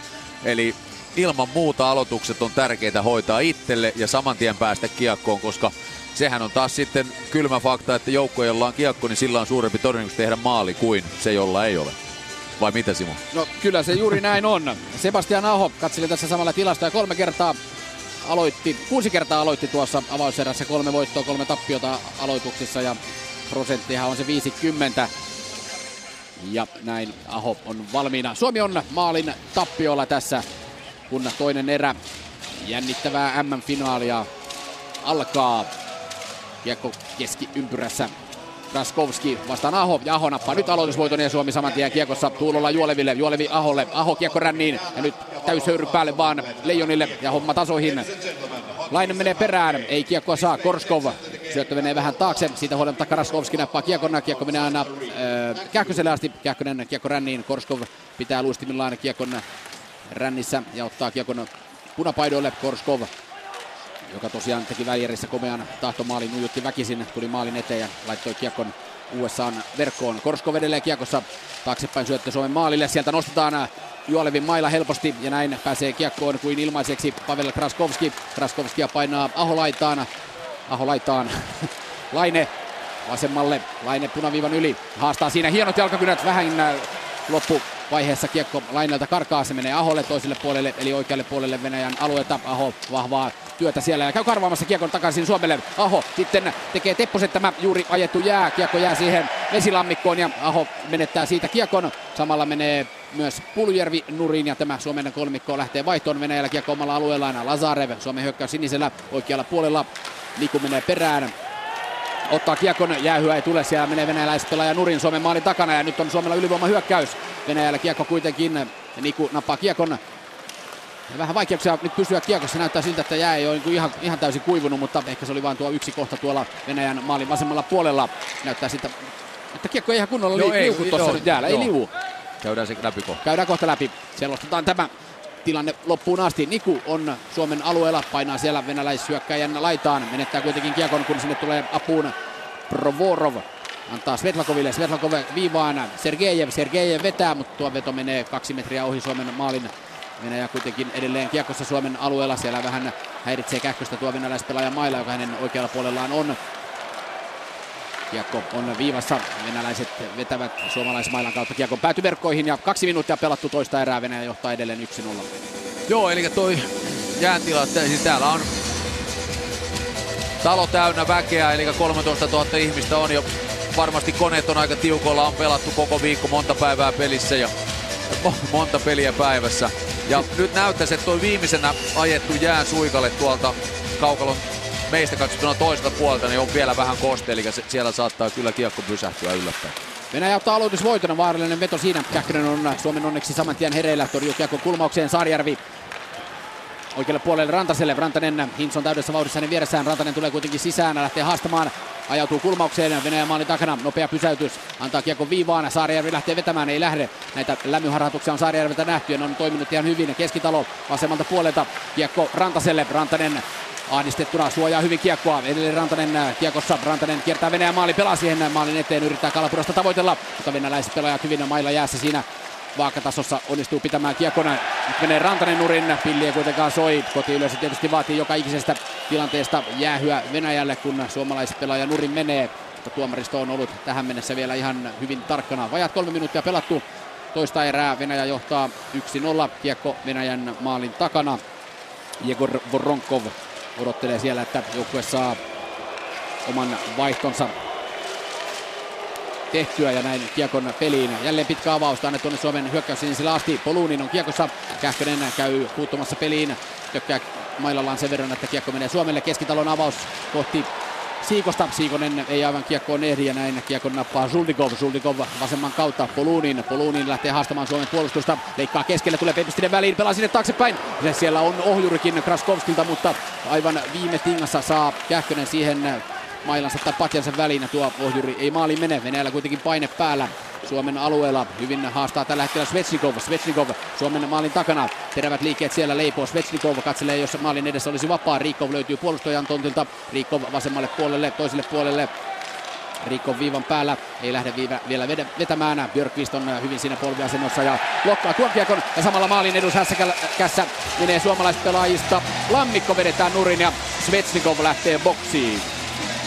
Joo, mutta kyllä Suomi ylivoimalle. Suomi ylivoimalle, se on hyvä homma, koska siis kyllä Venäjä on vahva tuolla laitojen lähellä. Eli en tiedä, onko sitten selkeästi ilmoitettu, että ei luovuta kiekosta millään, pitäkää sitä, että ajateltu, että siinä on se Suomen heikko lenkki, että kun pelataan Suomen puolustuspäässä, niin niitä virheitä tulee. Ja Venäjä on vahva niin kuin kiekon kanssa täällä laitojen lähellä. No se ei vielä sinällään merkkaa mitään, koska eihän sieltä niitä maaleja tehdä, mutta siinä kun aikansa juostaa, niin sitten saattaa tapahtua se virhe, että joku ajaa itsensä ulos ja avopaikka tulee. Nyt on YV. Nyt on YV Suomella ja Puljujärvi, Aho ja kumppanit kentällä. Juolevi pelaa Laineelle. Laineen veto. Ei ollut vielä vetopaikka Laineella. Hän kiertelee siinä P-pisteen kaarelta. Vielä ei Laine päässyt oikein vetämään. Sen sijaan Juolevi vetää. Kiekko jää sinne Venäjän maalin eteen. Ja Suomi on ylivoimalla. Se on maalitappiolla tässä toisen erän alkuminuuteilla. Juolevi rohkeasti. Ja Venäjä pääsee alivoimalla yksin läpi. Ja mikä on ratkaisu? Yksin läpi venäläisistä pelaajista. Siinä oli Faslejev, mutta hänellä karkaa kiekko viime hetkellä. Ja näin Juolevin erhe ei tuota takaiskua. Suomi tulee Venäjän alueelle. Laine vetää tulisesti kohti Georgievia ja enemmän pitäisi päästä Laineen vielä vetämään. Tuo veto menee suoraan syliin ja Georgiev nappaa kiekon, mutta vaarallinen AV-hyökkäys Faslejevillä Juolevin kiekon menetyksen jälkeen. Joo, ja siinä en tiedä mitä kävi, mutta pani varmuuden vuoksi läpi jos kiekon kulmaan, ettei tule vastahyökkäys. Joo. Se karkas siinä just ratkaisu hetkellä ja kiekko oli kulmassa sen sijaan, että olisi mennyt sinne mihin kenties hyökkää toimi. Nyt pääsee Kapanen vetämään, mutta sekin menee päin Georgievia ja Maskia sinne ei ole ehditty tehdä. Ja näin Kapasen veto vasemmalta puolelta P-pisteen kohdalta menee suoraan Georgievia päin. Ja siitä tulee kuitenkin pelikatko. Minuutti 20 jäljellä Suomella tätä ylivoimaa. Vajaa vitonen pelattu toista erää. Aloitus Georgievistä katsottuna vasemmalta. Suomi ottaa jälleen aloitushuuton. Saarijärvi ei lähde syöttämään, poikittaa Rantaselle. Vetää itse. Vetää siinä venäläisblokkaaja Provorovin mailasta. Kiekon päätyverkkoon ja näin jälleen pelikatko tuolta Venäjän alueelta. Joo, siinä on ilahduttavasti Suomi tosiaan niin kuin ensimmäisen kerran jälkeen, niin aloitustilasto oli Suomelle 12-10. Ja nyt on tullut hyökkäyspään aloitusvoittoja tuolla ja varsinkin ylivoimalla se on erittäin hyvä, että se kiekko saadaan siitä heti ja homma pyörimään, ettei joudu lähteä hakemaan täältä montakymmentä metriä omasta päästä kiekkoon. Kalapudas menee aloittamaan, häviää aloituksen venäläiset kiekkoplekseihin. Viivan pitää Saarijärvi kiinni ja onnistuu pitämään kiekon alueella, mutta sitten lopulta venäläiset kiekon keskialueelle saavat. Kiekko Venäjän vaihtoehtojen edessä Kapasella. Kapanen rauhallisesti siellä kelaa vauhtia. Saarijärvi kiekossa tasan minuutti jäljellä Suomen ylivoimaa. Suomi siis tappiolla 0-1. Ja tätä erää pelattu toista erää siis 5 minuuttia. Nyt tulee hyvä syöttö Venäjän pelaajien keskelle. Tuolle Hintz menee sinne ja vielä kaatuessaakin onnistuu irtokiekkoa sutimaan, mutta tuo veto menee ohi Venäjän maalin. Venäjäläiset ripeästi kiekko Suomen alueelle. Saarijärvi kiertää Suomen maalia, pysähtyy ja näin hätistää yksittäisen venäläiskarvaajan. Rantanen Venäjän alueelle haastaa siellä ja tulee Venäjän maalin vasemman kulmaukseen, menettää kiekon. Hintz tulee apuun, Hintz leipoo, antaa siihen viereen ja nyt kiekko pelataan viivaan. Kapanen vasemmalla puolella P-pisteen kaarella kiekossa Saarijärvi. Kiekko toiselle puolelle, maalin kulmalle Rantaselle. Rantanen taustalle Kalapudas. Kalapudas oikealla puolella Venäjän hyökkäysalueella. Antaa viivan Saarijärvelle. Ei lähde vielä Saarijärvelle veto. Nyt lähtee. Ja jälleen oli valelaukaus siinä Saarijärvelle. 10 sekuntia Venäjälle vielä jäähyä jäljellä. Ja Kapanen kiekossa vasemmalla puolella antaa maalin taakse Rantaselle. Rantanen. Siinä on Hintz. Venäläispelaajien keskellä. Kiekko pelataan Kalapudakselle. Kalapudas vetää pienestä kulmasta. Ja sitten tulee Saarijärven veto. Saarijärvi ei vetää tolppaan tuosta. Ja jälleen oli valelaukaus siinä Saarijärvellä. Venäjä on täysilukuinen. Suomella paine päällä. Siellä yrittää rystyltä selkänsä takaa syöttöä Kapaselle. Rantanen, mutta ei siinä onnistu. Saarijärvi rohkeasti kiertelee Suomen maalin edestä ja vahvasti kaivaa Svechnikov kiekon, joka jäähypenkiltä juuri tuli. Ja aivan siinä sääntöjen rajamailla Svechnikov pelasi, mutta Suomen ja Venäjän, itse asiassa Venäjän onneksi siitä ei tietysti jäähyä tule. Suomen onneksi ei tullut kiekon menetystä. Kiekko Suomen alueella ja nyt pelataan jälleen 5-5 vastaan ja Venäjällä kiekko Suomen maalin takana ja hyviä pitkiä hyökkäyksiä on Venäjä kyllä onnistunut tekemään. Kiekko pelataan maalin eteen. Hyvin Suomi puolustaa myös tuon maalin edustan. Aho ottaa kiekon. Aho oikealle puolelle Puljujärvelle. Puljujärvi Venäjän alueelle. Hukkaa kuitenkin kiekon ja Venäjä nappaa pelivälineen itselleen. Niku pelaa alaspäin. Sami Niku Jyp kasvatti. Antaa kiekon oikealle Puljujärvelle. Puljujärvi Venäjän alueelle. Vetää tulisesti. Georgiev torjuu ja ei ole Georgiev paljon irtokiekkoja tuolta jakanut, vaikka vähän mietittiin ennen peliä, että miksi siellä on Georgiev eikä Samsonov. Niin, no me ei niitä päätöksiä tehdä ja tähän mennessä ainakin niin hyvin on pelannut maalivahti Georgiev, ettei ole mitään ollut, että irtokiekot ei putoile ja hyvin on. Siinä tolppa pelasti kylläkin. Saarijärven vetoon, se on valelämärin harjoitellut hyvin, koska käyttää aika usein sitä. Hän saa sen ensimmäisen blokkaan ja pelata aina pois sillä. Että saa siitä kierrettyä sen, ettei ainakaan tulla ammuttua siihen. Siinä oli nippa nappa, että Saarijärvi kerkesi pitkän vaihdon jälkeen vaihtoon, koska Venäjä pääsi kääntämään tuossa Suomen hyökkäyksen ja Saarijärvi oli todella pitkään jäällä ja kerkesi nippa nappa siitä sitten Niku paikkaamaan sen tilanteen. Venäjä kuitenkin edelleen 1-0 johdossa, mutta kyllä tässä viitteitä paremmasta. On ilman muuta, että jos mietitään tätä ja ekaa erää, niin kyllähän tämä on ollut, vaikkakin siinä nyt oli Suomella ylivoima tietenkin, niin helpotti asiaa, mutta että selkeästi on ollut tasaisempaa tämä erä. Välikevennyksenä kerrottakoon, että tuolla yksi isä yrittää sylivauvaa nukuttaa tässä metelissä tuolla venäläiskatsomon keskellä. Tästä jos katsot oikeaan alakulmaan, tuolla vihreässä mytyssä vauva on. No niin. Onnea vaan siihen yritykseen. No siellä jäässä on nyt joku aukko, että siitä ruvetaan paikkailemaan. Täällä on kenttähenkilökunta paikalla ja lunta tuodaan. Että, niin kuin tuossa aiemmin jo sanoin, että jää varmasti tiukoilla, vaikka uskoisin, että nupit on niin tiukasti siellä maksimeilla kuin on. Mutta lämpötila on aika kova ja tosiaan täällä on tänään ollut toinen peli putkeen. Niin kyllä tämmönen reilu 10 000 ihmistä niin jonkunmoisen lämpöarvon aikaan saa. Ja tiiviissä käytössä ollut tämän turnausrupeaman ajan tietenkin koko Hartwall Areena. Mutta hyvin on kaikki järjestelty. Kyllä tähän saakka mennyt, mitään sen suurempaa niin kuin probleemaa ei siinä ole ja se on tietty hyvä asia. Kyllä. Tulevaisuutta silmällä pitäen, että tänne rohkenee tapahtumia jatkossakin antaa. Kyllä, Suomi ottaa aloitusvoiton ja peli on jälleen käynnissä. Juolevi kiekko viivaan, Saarela Kapaselle. Kapanen leipoo siinä P-pisteen kohdalla. Oikealla puolella hyökkäysaloittaa Kapanen pitää kiekkoa, peruttelee kiekko kulmaukseen Saarelalle. Saarela ei kiekkoa saa, vaan sen ottaa Venäjän puolustaja Dmitri Sergejev. Sergejev saa kuitenkin Tuulolan vastaansa. Dergatsov on myös siellä auttamassa. Tuulola pitää viivan kiinni, nyt on toisella puolella vapauta ja sinne tuolta pääsee vetämään suomalais pelaajista Nättinen, se kilpistyy venäläisblokkiin. Suomella hyvä paine päällä kuitenkin. Kapanen kiertää koko venäläismaalin, antaa viivaan Tuulolalle. Tuulola toimittaa kiekon maalille. Siellä ei jatkajia kuitenkaan ole. Aivan ei Nättinen kiekkoon pääse. Ja näin Venäjä nappaa vain hetkeksi kiekon. Suomi peruuttaa omalle alueelleen. Tuulola kiekossa vasemmalla tulee punaisen yli. Kiekko vain ränniin ja sinne toiselle puolelle, jolla hän tavoittelee Nättistä. Nättinen meneekin kiekkoa karvaamaan, mutta Venäjä ottaa kiekona nyt täydessä vauhdissa. Artur Lauta. Lauta tulee Suomen alueelle. Hän pysähtyy hyökkäys sinisellä ja nyt olisi vastaiskun paikka. Suomi pääsee siitä Björkqvistin voimin Venäjän alueelle. Nopea palautus kuitenkin Mikkolalle. Mikkola keskialueelta tulee Venäjän alueelta oikealle puolelle. Kiertää sinne venäläispuolustuksen. Menee itse hakemaan tuon kiekkonsa. Yrittää rystyllä tavoitella Björkqvistia. Kiekko ajautuu kuitenkin Juho Lammikolle. Sitten Björkqvist ottaa taklauksen vastaan. Ja nousee röyhkästi sen maalin eteen. Ja edelleen Björkqvist. Ja tässä nähdään näitä. Aina kannattaa mennä vaan sinne maalille. Siinä joutuu venäläispelaaja koukkimaan Björkqvistiä sen verran, että jälleen Suomi pääsee ylivoimalle. Päättäväistä menoa. Nimenomaan, joo, ja siis tämä on läpi turnauksen ollut tämä Siikosen johtava. Että nämä kaverit tekee vaihdosta toiseen sitä hommaa, minkä ne osaa. Ja heidän niin kun, tehtävä ei ole pöllyttää verkkoa koko aika, vaan tehdä sitä niin sanottua likasta duunia, aiheuttaa ongelmia vastustajalle. Ja tässä nyt yksi esimerkki siitä. Eli jäähyn muodossa. Eli siellä on numero 4. Sharibjanov. Damir. Istuu nyt 2 minuuttia sitten. Oliko kiinnipito vai huitominen vai mikä, mutta Suomella ylivoima ja 11.52, eli kohta puoli matka. Nyt tarjotaan. Laine ottaa aloitusvuoton jälkeen kiekon Venäjän alueelle. Hän vetää Rantala. Hyvä ohjuri siinä. Aho on ohjaamassa. Georgiev saa torjuttua tuo kiekon. Aholla kiekko kulmauksessa. Yleensä haukkoo täällä henkeä, kun Suomi on ylivoimalla. Kiekko viivaa Juoleville.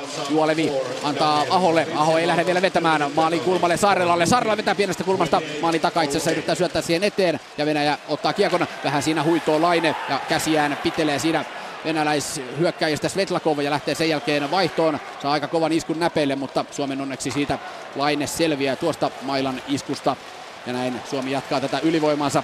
1,5 minuuttia sitä jäljellä. Täyteen vauhtiin Laineelle. Laine ei saa vetoa aikaiseksi. Joutuu pelaamaan kulmaukseen Puljujärvelle. Puljujärvi taistelee maalin takana. Menettää kuitenkin kiekon kapteeni Kamenev, joka tämän ottelun ainoa maalin on tehnyt, kun Venäjä oli ensimmäistä kertaa ylivoimalla. Kamenevilta hyvää pelaamista ja purkukiekko aina Suomen alueelle ja maalivahti Kaapo Kähköselle asti. Juolevi Suomen maalin takana. Faslejev Venäjän pelaajista katselee siinä, että kuka suomalaisesta lähtee rullaamaan vauhtia. Hintz Rantanen kaksikko se on. Juolevi nostaa itse kiekkoa, antaa taksepäin Kapaselle. Kapanen täyteen vaihtuu Rantaselle. Rantanen on Venäjän alueella. Rännikiekko, mutta sitten siellä ei ole toisella puolella ketään ja kiekko palautuu aina Suomen alueelle. 45 sekuntia ylivoimaa jäljellä. Ja Suomi tulee. Kapanen Venäjän alueella antaa sinne taakse Kalapudas. Kalapudas on ajautunut kulmaukseen. Rystysyöttö Rantaselle. Rantanen painetaan laitaan. Sitten Kalapudas. Kalapudas ei saa kiekkoa haltuunsa. Lopulta sen ottaa Hintz. Hintz lähtee leikkaamaan keskelle. Nyt olisi vetopaikka Hintzillä. Antaa kuitenkin vielä taaksepäin. Maali on aivan tyhjänä siellä. Kapanen vetää pienestä kulmasta. One-timerin vasemmalta puolelta. Koko maali tyhjänä, mutta ohi menee. Kapasen veto. Tuossa oli loistava sauma Suomella. Ja näin 14 sekuntia enää jäljellä. Georgiev oli täysin pelattu pihalle omalta maaliltaan. Maali oli täysin tyhjä. Kapasen veto kuitenkin ohi. Suomella ylivoimaa jäljellä 6 sekuntia. Ja Venäjän Dergatsov kiekossa. Pientä huitomista jälleen suomalaispelaajilta, mutta Suomen onneksi ei tuostakaan jäähyä tule. Samalla Venäjä täysilukuinen. Suomi peruuttaa kiekkoa omalle maalilleen. Alle 10 jäljellä. Ottelu on edennyt yli puolivälin. 9.45 tarkalleen ottaen tätä toista erää jäljellä. Ja Suomi edelleen takaa ajajana 0-1 tappiolla tässä MM-finaalin toisessa erässä. Kiekko heitetään kohti Venäjän päätyä. Sinne perään Lammikko. Lammikko, Siikonen, Björkqvist jälleen. He saivat tuon jäähyn aiheutettua äsken Venäjälle. Nyt kuitenkin kiekon menetyshyökkäyksellä Venäjällä 1-1 vastaan tilanne. Poluunin vetää sieltä pakijaloista, mutta menee kuitenkin ohi tuo Poluunin veto. Ja Suomella Mikkola kiekossa. Mikkola kiekko päätyy. Siikonen perään. Siikonen käy antamassa painetta ja saakin karvattua kiekko Suomelle. Lammikko suojaa hyvin kiekkoa Venäjän maalin vasemmalla puolella. Kiekko takaisin ränniin. Siikonen lähtee hakemaan kiekkoa Provorovilta. Provorovorille tulee kiire ja Björkqvist ottaa kiekon. Björkqvist, joka äsken teki tuon väkevän nousun maalille. Hänet painetaan laitaa vasten, mutta tämä ketju saa pelin tuonne Venäjän alueelle, vaikkakin se pyörii tuolla kulmissa. Sitten Suomi menettää kiekon keskialueelle. Laine. Hyvä syöttö. Oikealle puolelle, pitkä kiekkoa ei tule, se menee Venäjän maalin vasemmalle puolelle, Aho käy taklaamassa, sitten Laine uudestaan, Laine saa karvattua kiekon, Aho tulee hätiin, Aho menee antamaan painetta Provoroville jälleen ja Provorov menettää ja kiekossa on Puljujärvi. Poikittain syöttö, mutta suoraan ilmasta ei Aho tuohon kiekkoon ehdi.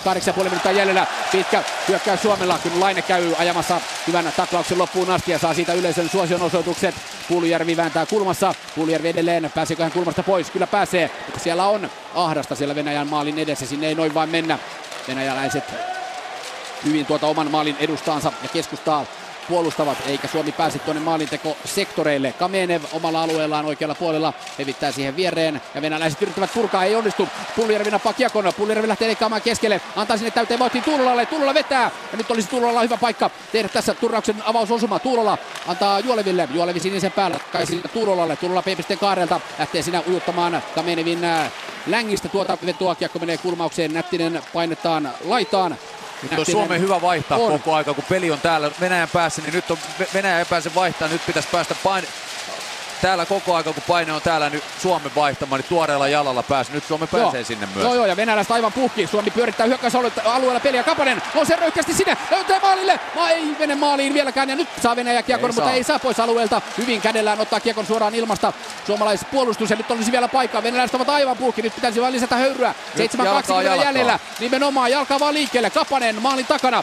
Pakki paikalla olisi vapaana keskitalo. Hänelle kiekko pelataan. Poikittain syöttö. Saarijärvi lähtee vetämään kiekkoa maalia kohti ja venäläiset pääsevät vihdoin kiekkoon, mutta eivät saa sitä pois Suomen alueelta. Eivät vieläkään, loistavasti pitää Saarijärvi jälleen viivan kiinni. Sitten Kamenev aivan poikki, nosto tuonne keskialueelle ja näin Venäjä vihdoin pääsee vaihtamaan. Nyt on vaihto kesken Venäjälle, pitkä avaus vaan sinne niin ja saman tien uutta hyökkäystä kehiin. Kiekon menetys kuitenkin hyökkäys sinisellä ja nyt Venäjällä tuore mies Kuzmenko kentälle. Hän vetää ja antaa kiekon Svetlakoville. Svetlakov vetää yli Suomen maalin. Ja oli pahan paine Suomella ja nyt Venäjä vihdoin päässyt sitten peliin mukaan. Suomella kiekon menetys omalla alueellaan. Kuzmenko, joka on pelannut pirteästi, ei ole vielä tehopisteitä tässä turnauksessa tehnyt, mutta nyt pirteää esiintymistä tässä ottelussa antaa Dergatsoville. Dergatsov väkivahvana Suomen etukulmaa kohden, kaatuu kuitenkin. Hänet pelataan irti kiekosta ja Venäjällä puolestaan nyt pitkä hyökkäys tuolla Suomen alueella. Hyvin Suomi puolustaa tuon oman maalinsa edustaan. Kapanen roikkuu kiekko vain keskialueelle.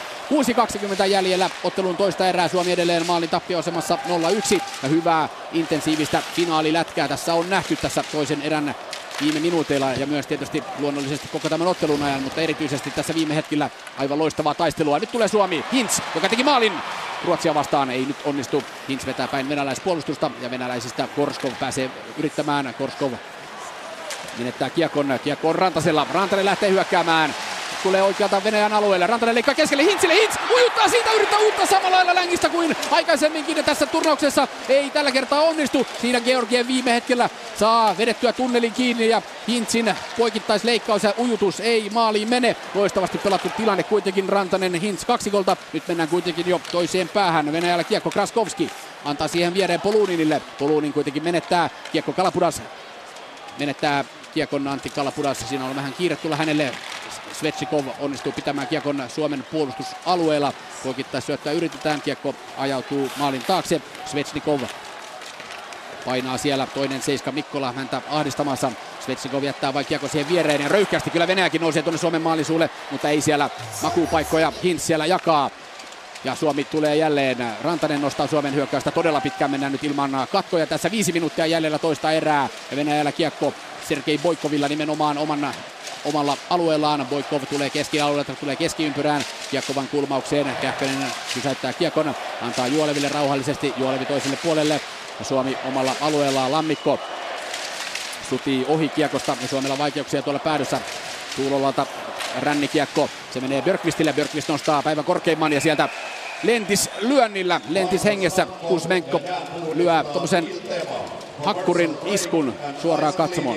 Siinä mentiin pitkä, siis siitä kun se jäähy alkoi, oli silloin 12 minuuttia, nyt on 4,5, eli siinä mentiin todella pitkä siivu ilman, koska mä tässä just katon, että miten siinä ylivoimassa Georgiev, se oli vaan niin ulkona, että siis Kapanen sai tänne viikselle maalivahdista katsottuna oikealle viikselle tänne näin syötön ja ampu maalivahdin ja maalin välistä sen ohi. Eli Georgiev oli niin ulkona tuossa tilanteessa, eikä se ollut mitään. Eli tässä oli Suomella useampi paikka. Sitten oli se Hintzin ujutus. Joo, nimenomaan. Että tässä oli nyt kyllä semmoista, että tässä, en nyt sano vielä, että maali leijuu ilmassa, mutta liki. Ihan hyvä ovela yritys siinä Georgiev oli poikittaisliikkeessä, kun Hintz tuolta takakulmalta leikkasi keskelle, mutta semmoisen maalihan Hintz on tässä tehnyt jo. Kyllä ja mut pitkä pätkä mentiin ja Joo. Kyllä siinä Suomella oli muutamat hyvät mestat kyllä. Tiukkaa peliä ja tasaista finaalin arvoista kiekkoa tässä kyllä on nähty, hyviä taklauksia ja mitään ei tuolla ilmaiseksi jaeta tässä vaiheessa tietenkään. Ero kuin yöllä ja päivällä luonnollisesti tuohon pronssiläpsyttelyyn verrattuna, mikä USA Murska lukemin lopulta vei tässä päivän ensimmäisessä ottelussa. Suomi ottaa aloitusvoiton 4.30 jäljellä päätöserää Suomen alueella. Kiekko Tuulola painaa hienosti miehen laitaan ja kiekossa Juolevi Suomen alueella. Poikittaa syöttö vasemmalle Laineelle. Laine taidokkaasti ottaa kiekon haltuun, lähtee haastamaan, pelaa kohti etukulmaa, edelleen Laine. Kiekko on siellä etukulmalla. Georgiev pitää mailallaan kuitenkin huolen siitä, että kiekko ei sinne mene. Aho painaa, saa apuunsa Puljujärven, Puljujärvi toiselle puolelle Tuulolalle. Tuulola menettää kiekon, ahtaassa Suomi nyt pelaa. Dergatsov saa kiekon keskialueelle, väkivahva Dergatsov. Ja kiekko Suomen puolustusalueelle, Puljujärvi kiertää Suomen maalin, toiselle puolelle pelaa kiekon Laineelle. Laine lähtee leikkaamaan keskelle, Laine tulee, mutta siellä on aikamoinen ryysis. Siitä huolimatta Laine tulee taidokkaasti läpi ja Puljujärvi saa kiekon, menettää sen kuitenkin saman tien kun Kraskovski puuttuu peliin. Kiekko tulee Mikkolalle, Mikkola keskiympyrässä, antaa kiekon Puljujärvelle, sitten tulee vähän kiire suomalaispuolustuksella, kiekon menetys siellä vaarallisesti, veto tulee, mutta suomalaispakin mailasta pääty verkkoon ja 3.39 jäljellä toista erää ja Venäjä edelleen 1-0 johdossa. Joo, ja tässä tämä Patrick Laineen henkilökohtainen taito tohon kokoon yhdistettynä, niin se on kyllä myrkyllinen lääke vastustajan pakele, eli sinne vaan kun iso kaveri lähtee haastamaan ja kädetkin on vielä tosi pehmeät, niin lähestulkoon joka kerta kun Laine nyt pääsee alueelle, niin saa vaarallista aikaa. Suomi omassa päässään tällä hetkellä, 3.30 siis jäljellä tätä toista erää. Kapanen puolustus sinisellä, kiekko Nättiselle, kahdella kahtaa vastaan hyökkäys, Nättinen tulee vasemmalle, antaa Saarelalle, Saarela venäläismailasta. Kiekko yli ja aloitus jää Venäjän päätyyn. Vielä mä itse niin odotan oikeasti, koska siis Kasperi Kapasen liike on kuitenkin huipputasoa silloin kun se on siellä. Ja niin kuin isoisä Hannes sanoi, että menee vähän vielä vajaalla, mutta kyllä mun mielestä merkkejä paremmasta on ja mä luulen, että Kapanen voi tässä olla ratkaiseva pelaaja vielä tänä iltana. Kapanen antaakin kiekon Saarelalle. Saarela yrittää kääntää kiekkoa maalille, mutta siellä ei jatkajia ole. Venäjän alueella kiekko tällä hetkellä kuitenkin on. Pitkä syöttö Venäjältä. Kaprizov pelaa sinne maalin eteen. Suomen onneksi siinä ei kiekkoa Svetlakov haltuunsa saa. Hän oli aivan yksin siellä. Menettää kuitenkin Kiekonen. Nättinen jo vauhdilla tullut Venäjän alueelle. Sitten Kapanen ahdistettuna siinä. Ja kiekko jää poppimaan sinne Venäjän alueelle. Survokahan se sisään sieltä. Ei, Venäjä pääsee purkamaan. Kiekko menee Kähköselle asti. Ja Kähkönen katselee siinä. Pitää tolpan kiinni ja kiekkohan lipuu aina päätyy asti ja se on pitkä kiekko. Ja sanoitko jossain vaiheessa, että tämä Kuzmenko ei vielä tehnyt pistettä tässä turnauksessa? 0-0. On ollut meinaan mun mielestä Venäjän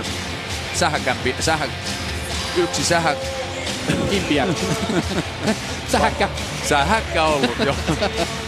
Ihan niitä on parhaita tässä pelissä ollut mun mielestä kyllä. Aloitus voiton vie Venäjän puolustusalueelta ja sieltä Kuzmenko lähtee haastamaan kiekko ristikulmaan.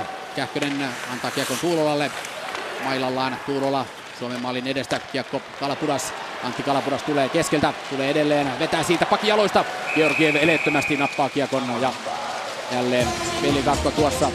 Nyt näyttää siltä, että Georgiev ei ole kyllä näillä suorilla vedoilla ihan heti yllättävissä. Georgiev pelaa kyllä todella ulkona. Et tämänkin laukauksen niin se on tuosta maalivahdin alueelta puoli metriä ulkona. Eli tietenkin peittää enempi, mutta mikäli sitten tosiaan tulee näitä sivuttaisliikkeeseen syöttöjä, niin silloin se on aika kaukana sieltä, kuten se Kapasenkin tilanne näyttää.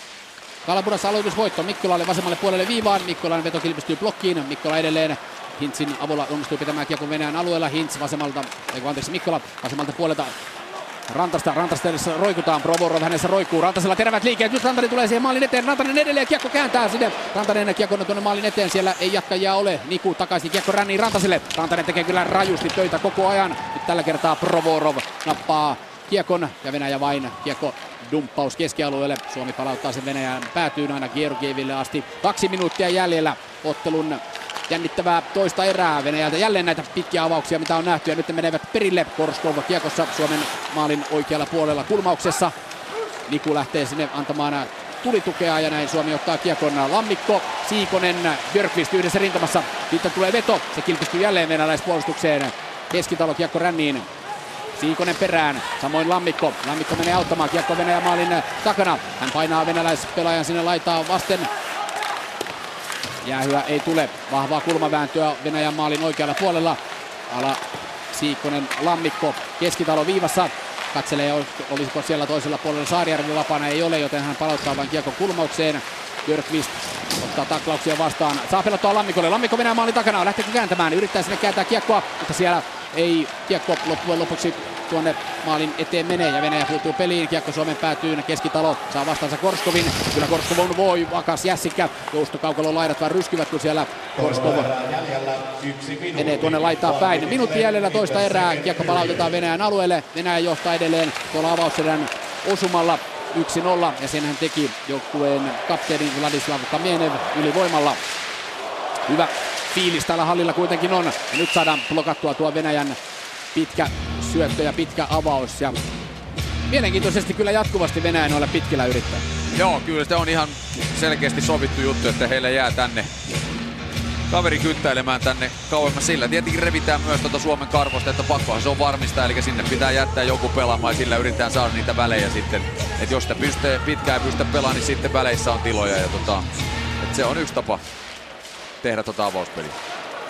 Ivan Provorov Venäjän alueella, 35 sekuntia enää ottelun toista erää jäljellä. Venäläiset keskialueella kiekko kulmaukseen. Kähkönen käy pysäyttämässä kiekon, sitten kiekko ränniin. Tällä kertaa kiekko pysyy tuolla kentällä. Venäjällä kuitenkin hyökkäys päällä Svechnikov. 22 sekuntia jäljellä ja kiekko Suomen alueella.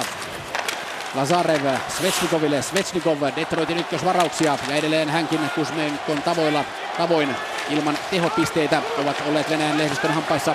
Ja ihmettelyn aiheena, miksi tehoja ei Svechnikoville ole tässä turnauksessa tullut. Hän pitää vain kiekkoa tuolla kulmauksessa ja tekee ruuhkaa ja siitä pelikatko, kun 3,5 sekuntia on jäljellä.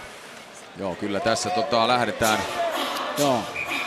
Venäjän johdossa kolmanteen erään ja uskon, että melkoinen esitys on tulossa tuosta viikasta. Kyllä tämä on, on Suomelta selkeästi parempi erä, jo peli on ollut, tämä on ollut Suomen erä.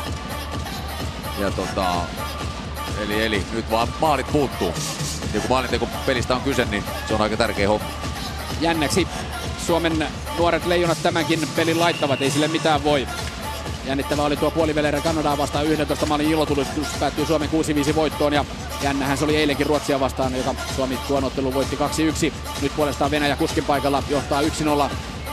Maalillisesti tosin vain kuskin paikalla. 3,5 sekuntia jäljellä tätä toista erää. Venäjä ottaa aloitusmuoton, saakin vedon aikaiseksi. Se menee ohi Suomen maalin ja sieltä kiekko vielä maalin eteen, mutta ei maalia. Paljon siinä ehtii tapahtua vielä 3,5 sekunnissakin. Joo, kyllä siinä yllättävän paljon ehtii tekemään. Se oli ihan puhdas aloitusvoitto Kameneville tuohon loppuun ja siitä lauta pääsi ampumaan. Onneksi ampui ohi. Ja mutta niin kuin sanoin, niin tämä erä, jos lyödään vähän yhteen. Niiputetaan, mun mielestä tämä oli Suomen erä ja selkeästi parempi jo. Eli päästiin Venäjän päähän, jalka liikkuu, päästiin paineistamaan Venäjän pakkeja, kiekot rupesi jäämään sinne. Siitä tuli myös hyvästä haastopelistä jäähyjä ja sitä kautta päästiin edelleen pelaamaan täällä Venäjän päässä. Venäjä taistelee, tsemppaa kyllä, pistää kroppaa likoon ja lyö äijää sinne kyljelleen ja kaiken näköistä yrittää estää, että ne vedot ei menisi maalille saakka. Maalivahti Georgiev on ollut tähän mennessä aika hyvä. On. Ja mutta ihan mihinkään mielettömiin paraatipelastuksiin ei ole vielä joutunut mutta tästä on hyvä jatkaa kyllä, eli jos ekan erän jälkeen oltiin vähän niin kuin epävarma, miten tämä lähtee menee, niin nyt tässä on kyllä selkeästi niin kuin toivon kipinä on olemassa aivan niin kuin selkeästi nähtävillä. 1-0 kahden erän jälkeen edelleen siis Venäjän johto ja nyt sinne hallin toiselle puolelle studioon. Kiitokset pojille selostaman puolelle studiossa Jaakko Parkkinen ja Marko Tuulola. Niin, nyt Suomi on pidetty 2 erää maaleita, mutta tässä toisessa erässä ei ainakaan paikoista jäänyt kiinni. Et siinä oli kyllä tolppaa ja avointa maalia, josta vedettiin ohi ja läpi ajo Hintzillä käytännössä. Kyllä, meillä oli 4 selkeää maalipaikkaa tai huippumaalipaikkaa, mistä yleensä sitten 1-2 pystyy tekemään. Tänään ei nyt Tai niistä voi tehdä jopa 3-4. Et siis sitä kiekonhallintaa me odotetaan paljon enemmän. Ja se, että miten me saadaan se viimeinen silaus tuohon hyökkäyspeliin, niin siihen muutamia ideoita. Siis on just päätypelaamissa esimerkiksi. Niin me oltiin vahvoja tuossa päätypelaamissa. Pysyttiin kiekossa hyvin, me pyörittiin kulmissa. Niin me tullaan vähän turhaan lähelle maalia. Ja kun Venäjällä on kuitenkin sit se miehistys maali edessä, niin meidän pitäisi saada vähän syvyyttä siihen ja tulla sitten ilman kiekkoa sinne maalille, jolloin sut on paljon vaikeampi merkata ja paljon vaikeampi puolustaa. Eli viivan kautta laukauksia, kiekottamat miehet. Joo, onko se viivan kautta tai onko se puolikorkea, mutta ettei olla niin lähellä maalia, että okei, sinne saa tulla luistelemalla, mutta et niinku valmiiksi en niin lähellä maalia, koska se on helppo puolustaa. Venäjällä on paljon miehiä siinä, niin siitä on tosi vaikea saada viivastakin kiekko läpi. Suomen nelosketjun pelaamisesta heräsi sulla useampiakin huomiota tuossa toisen erään aikana. No joo, siis Siikosen kenttä on ollut hyvä. Björkqvist todella vahva kiekon kanssa ja pystynyt haastamaan omalla liikkeellä ja tuolla suojaamisella laidan vieressä. Et Siikosen kenttä on ekassa erässä aiheuttanut jäähyvenäjälle, toisessa erässä Björkqvist, Siikonen ekassa erässä todella hyvä ja haluaa mennä maalille ja tehdä sitä peliä niin kuin heidän vahvuuksillaan. Ei yritä tehdä sitä, mikä ei ole heidän juttu, vaan tullaan sen työmäärän kautta ja niin kuin sen puolustamisen kautta tullaan kuitenkin omalla liikkeellä ja omalla haastamisella, mikä pakottaa, että Venäjä ottaa nämä kaksi jäähyöitä vastaan. Ja nyt meillä on Roope Hintzin pelaajahaastattelu tuon toisen erään jälkeen, joten lähdetään kuuntelemaan, mitä Hintz, jolla oli useampikin maalipaikka jo tässä ottelussa, mitä hän on tuumannut. Roope Hintz, aikamoinen puolustustaistelu on Venäjällä tällä hetkellä käynnissä, mutta miten se rikotaan? No meillä on paikkoja ollut vaikka kuinka monta tuollaista ihan laadukasta paikkaa, että pitää alkaa laittaa vaan paikoista sisään, niin kyllä ne maalit sieltä tulee. Avaa vähän, minkälainen fiilis tänään on pelata tätä M-finaali kotiyleisön edessä? No sanotaan, että en ole ikinä itse pelannut tällaisessa meiningissä ja niin kuin tällaisessa pelissä, että finaalia halli täynnä ja ollaan vielä Suomessa, niin mikäs tämän nätimpää? No niin, onnea kolmenta enää. Kiitos. Sami Laine haastatteli Roope Hintziä, niin tuo kantin kestäminen, se on varmaan yksi iso asia tässä vaiheessa, kun pelataan isoimmalla mahdollisella areenalla ainakin ikäluokan osalta, ja kavereille tämä tosiaan useammalle on ensimmäinen kerta näin isolla areenalla. No joo, ja hyvin on jätkät on hallinnut tämän kotikiseen paineen kun kisat ja nauttinut pelaamista. Siellä on tullut niitä hetkiä, kun on lähtenyt peli viemään, mikä on näkynyt sitten tulostaululla, mutta tänäänkin puolustettu hyvin, hyökätty suht laadukkaasti. Ja kun jätkät vaan malttaa nyt, ettei rupea miettimään liikaa tätä, että me ollaan yksi perässä, vaan malttaa pelata omaa peliä ja pystyä niinku luomaan. Jos saman verran maalipaikkoja luodaan, niin me tehdään 2 tai 3 maalia ensin. Niin ja tosiaan se turhautumisen vaara on tietysti ehkä vähän pienempi, kun ajattelee sitä asiaa siitä näkökulmasta, että todellakin noita huippupaikkoja pystytään luomaan kuitenkin jatkuvalla syötöllä sinne Venäjän maahan. No joo, siis se turhautumisen määrä niin kuin, tai vaara on siinä mielessä todella huomattavasti pienempi, koska niihin paikkoihin on päästy. Nyt vaan täytyy pystyä olemaan silloin, kun se paikka tulee riittävän kylmää, että se osuu puihin. Kliinistä viimeistelyä kaivattaisiin siis jälleen kerran. No, kliinistä tai mitä, mutta lyödään se verkkotötterölle, että meneekö sitten Georgievin mukana, ei ole väliä. Juuri näin. Tässä vaiheessa otetaan vielä illan SM-liigakierroksesta muistutus, eli tuloskertaus. Blues KK, se päättyy jatkoajan jälkeen 3-4, eli pisteet sieltä Kouvolaan. HPK JYP 2-1, hämeenlinnalaiset siellä vahvempia. Kalpa TPS Kuopiossa 3-1, Kärpät Lukko jatkoajan jälkeen 5-4 ja Sport Ässät 0-1, eli tuo Kasitien kairaus tuolla Kuparisaaressa, se päättyi porilaisten voittoon ja voitaisiin käydä kuuntelemassa haastatteluja siltä suunnalta. Otetaan ensin Vaasa Sportin Tomi Körkkö. Tomi Körkkö, 0-1, Ässät vei voiton täältä. 2 aikaisempaa ottelua Sport on voittanut, mutta miksi tänään ei Ässät ei kaatunut? No se oli ainakin mun mielestä vähän semmoinen sekainen kiekkopeli, että tosi vähän tilanteita molempiin päihin. Totta kai meillä on tosi paljon YVtä, että olisi pitänyt niistä tehdä kyllä, että paikat oli siihen. Mutta ei tänään mennyt ja jos 0 maalia teet, niin et kyllä voita peliä. Siihen kanssa teet. Mitäs oma peli? Vielä maalisarke näyttää 0 ja tänäänkin pari erittäin hyvää paikkaa, mutta rupeeko se jossain vaiheessa vähän tuntumaan, että eikö mistään mennä? No kyllähän se muistuttaa koko ajan takaraivossa, mutta helpompaa se on, kun vaan ei liian iso juttu siitä tee, että eiköhän se siltä tule ajan kanssa. Tässä on Sportilla vähän vaihtelevaa tämä menestys. Tämä Sport on pelannut välillä erittäin hyvää jääkiekkoa, mutta hävinnyt, mutta sitten taas joskus suunnallakin peli on tullut pisteitä, niin onko se jotenkin vaikea lähteä peleihin, kun ei välttämättä osaa oikein odottaa mitään, että joskus hyvällä pelillä hävitään taas ja menee ihan miten sattuu? No ei se sinänsä, että meillä on semmoinen arvomaailma, että me joka päivä laitetaan kaikki peliin ja katsotaan mihin se riittää. Että se saadaan mitä ansaitaan ja ei me voi muuta tehdä kuin sitä omaa hommaa niin hyvin kuin pystytään. Onko tämä kotikaukalo sitten muuttunut jollain tavalla vähän ehkä rasitteeksi? Kyllä täältä alkukaudesta otettiin hyvin pisteitä, mutta nyt on viime aikoina ruvennut niin, että kotikaukalostakaan ei niitä pisteitä tullut, mutta vastaavasti sitten vieraskentiltä on ruvettu tulemaan enemmän pisteitä. No ei se mikään rasite, en mä näe sitä sillä, että se vaan joskus käy näin, mutta ei se ainakaan meille mikään niinku peikko ole täällä kotona pelata. Meillä on hyvä yleisön tuki ja kaikki täällä, niin kyllä täällä on kiva pelata. Näkyykö se tänään sitten, että on paljon vähemmän porukkaa tuolla katsomassa kuin junnupeliä ja kaikki odottaa sitä, että tämä varmaan menikö se 2000 rikki täällä tänne? No, kyllähän se kaikki tiedä sitä, kyllä se varmasti tulee syömään, mutta ei se meidän peliin vaikuta sillä. Että siellä kuitenkin päädyssä oli hyvin porukkaa ja ääntä oli kyllä hallissa, että se riittää meille. Näin Tomi Körkkö Pasi Roimela haastattelussa ja käydään kuuntelemassa myös voittajajoukkue Porin Ässien Antti Keräsen kommentit.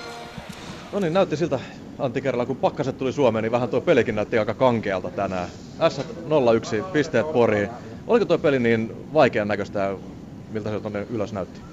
No mun mielestä se oli aika semmoinen kamppailupeli, ettei niinku kiekollisena ihan hirveästi ollut aikaa. Mutta hyvin puolustettiin ja saatiin tärkeät pisteet. Ensimmäinen ja ainut maali merkattiin sinun nimiä, näytti sinä, että itsekin suhasit kerran kiekosta ohi ja pääsit uudestaan sitä maalivahdin kautta pistää. Niin kerro vähän, mitä tuo maali tuossa syntyi? Joo, no mä tulin vähän niinku takamiehenä alueelle ja sitten Jaapi heitti sieltä maalin takaa siihen maalin eteen mulle. Ja tosiaan yritin putata sitä ekasta, mutta se pomppasi ja sitten toisen onneksi osui. Meni maaliin. Teidän kenttä pyöritti aika mukavasti peliä ja pääsi tuonne hyökkäysalueelle pyörittämään ja muutenkin. Varsinkin toinen erä oli sellaista että peliä, että molemmilla oli pitkiä hallintajaksoja, mutta sitten kolmannessa Sport lopussa vyöryi tosi kovaa päälle, mutta saitte puolustettua kuitenkin nollat. Ja hyvä maalivahtipeli tietysti takas kaiken. Joo, tossa on hyvä pelata. Pojat on kovia luisteleja tekee duunia. Ja tosiaan täällä se on hankalaa jotenkin aina olla vastustaja. Mutta oli tiukkaa, ehkä toi kolmas erä vähän meni semmoiseksi enemmän puolustamiseksi. Sportti pääsi myllyttämään, mutta onneksi selvittiin siitä.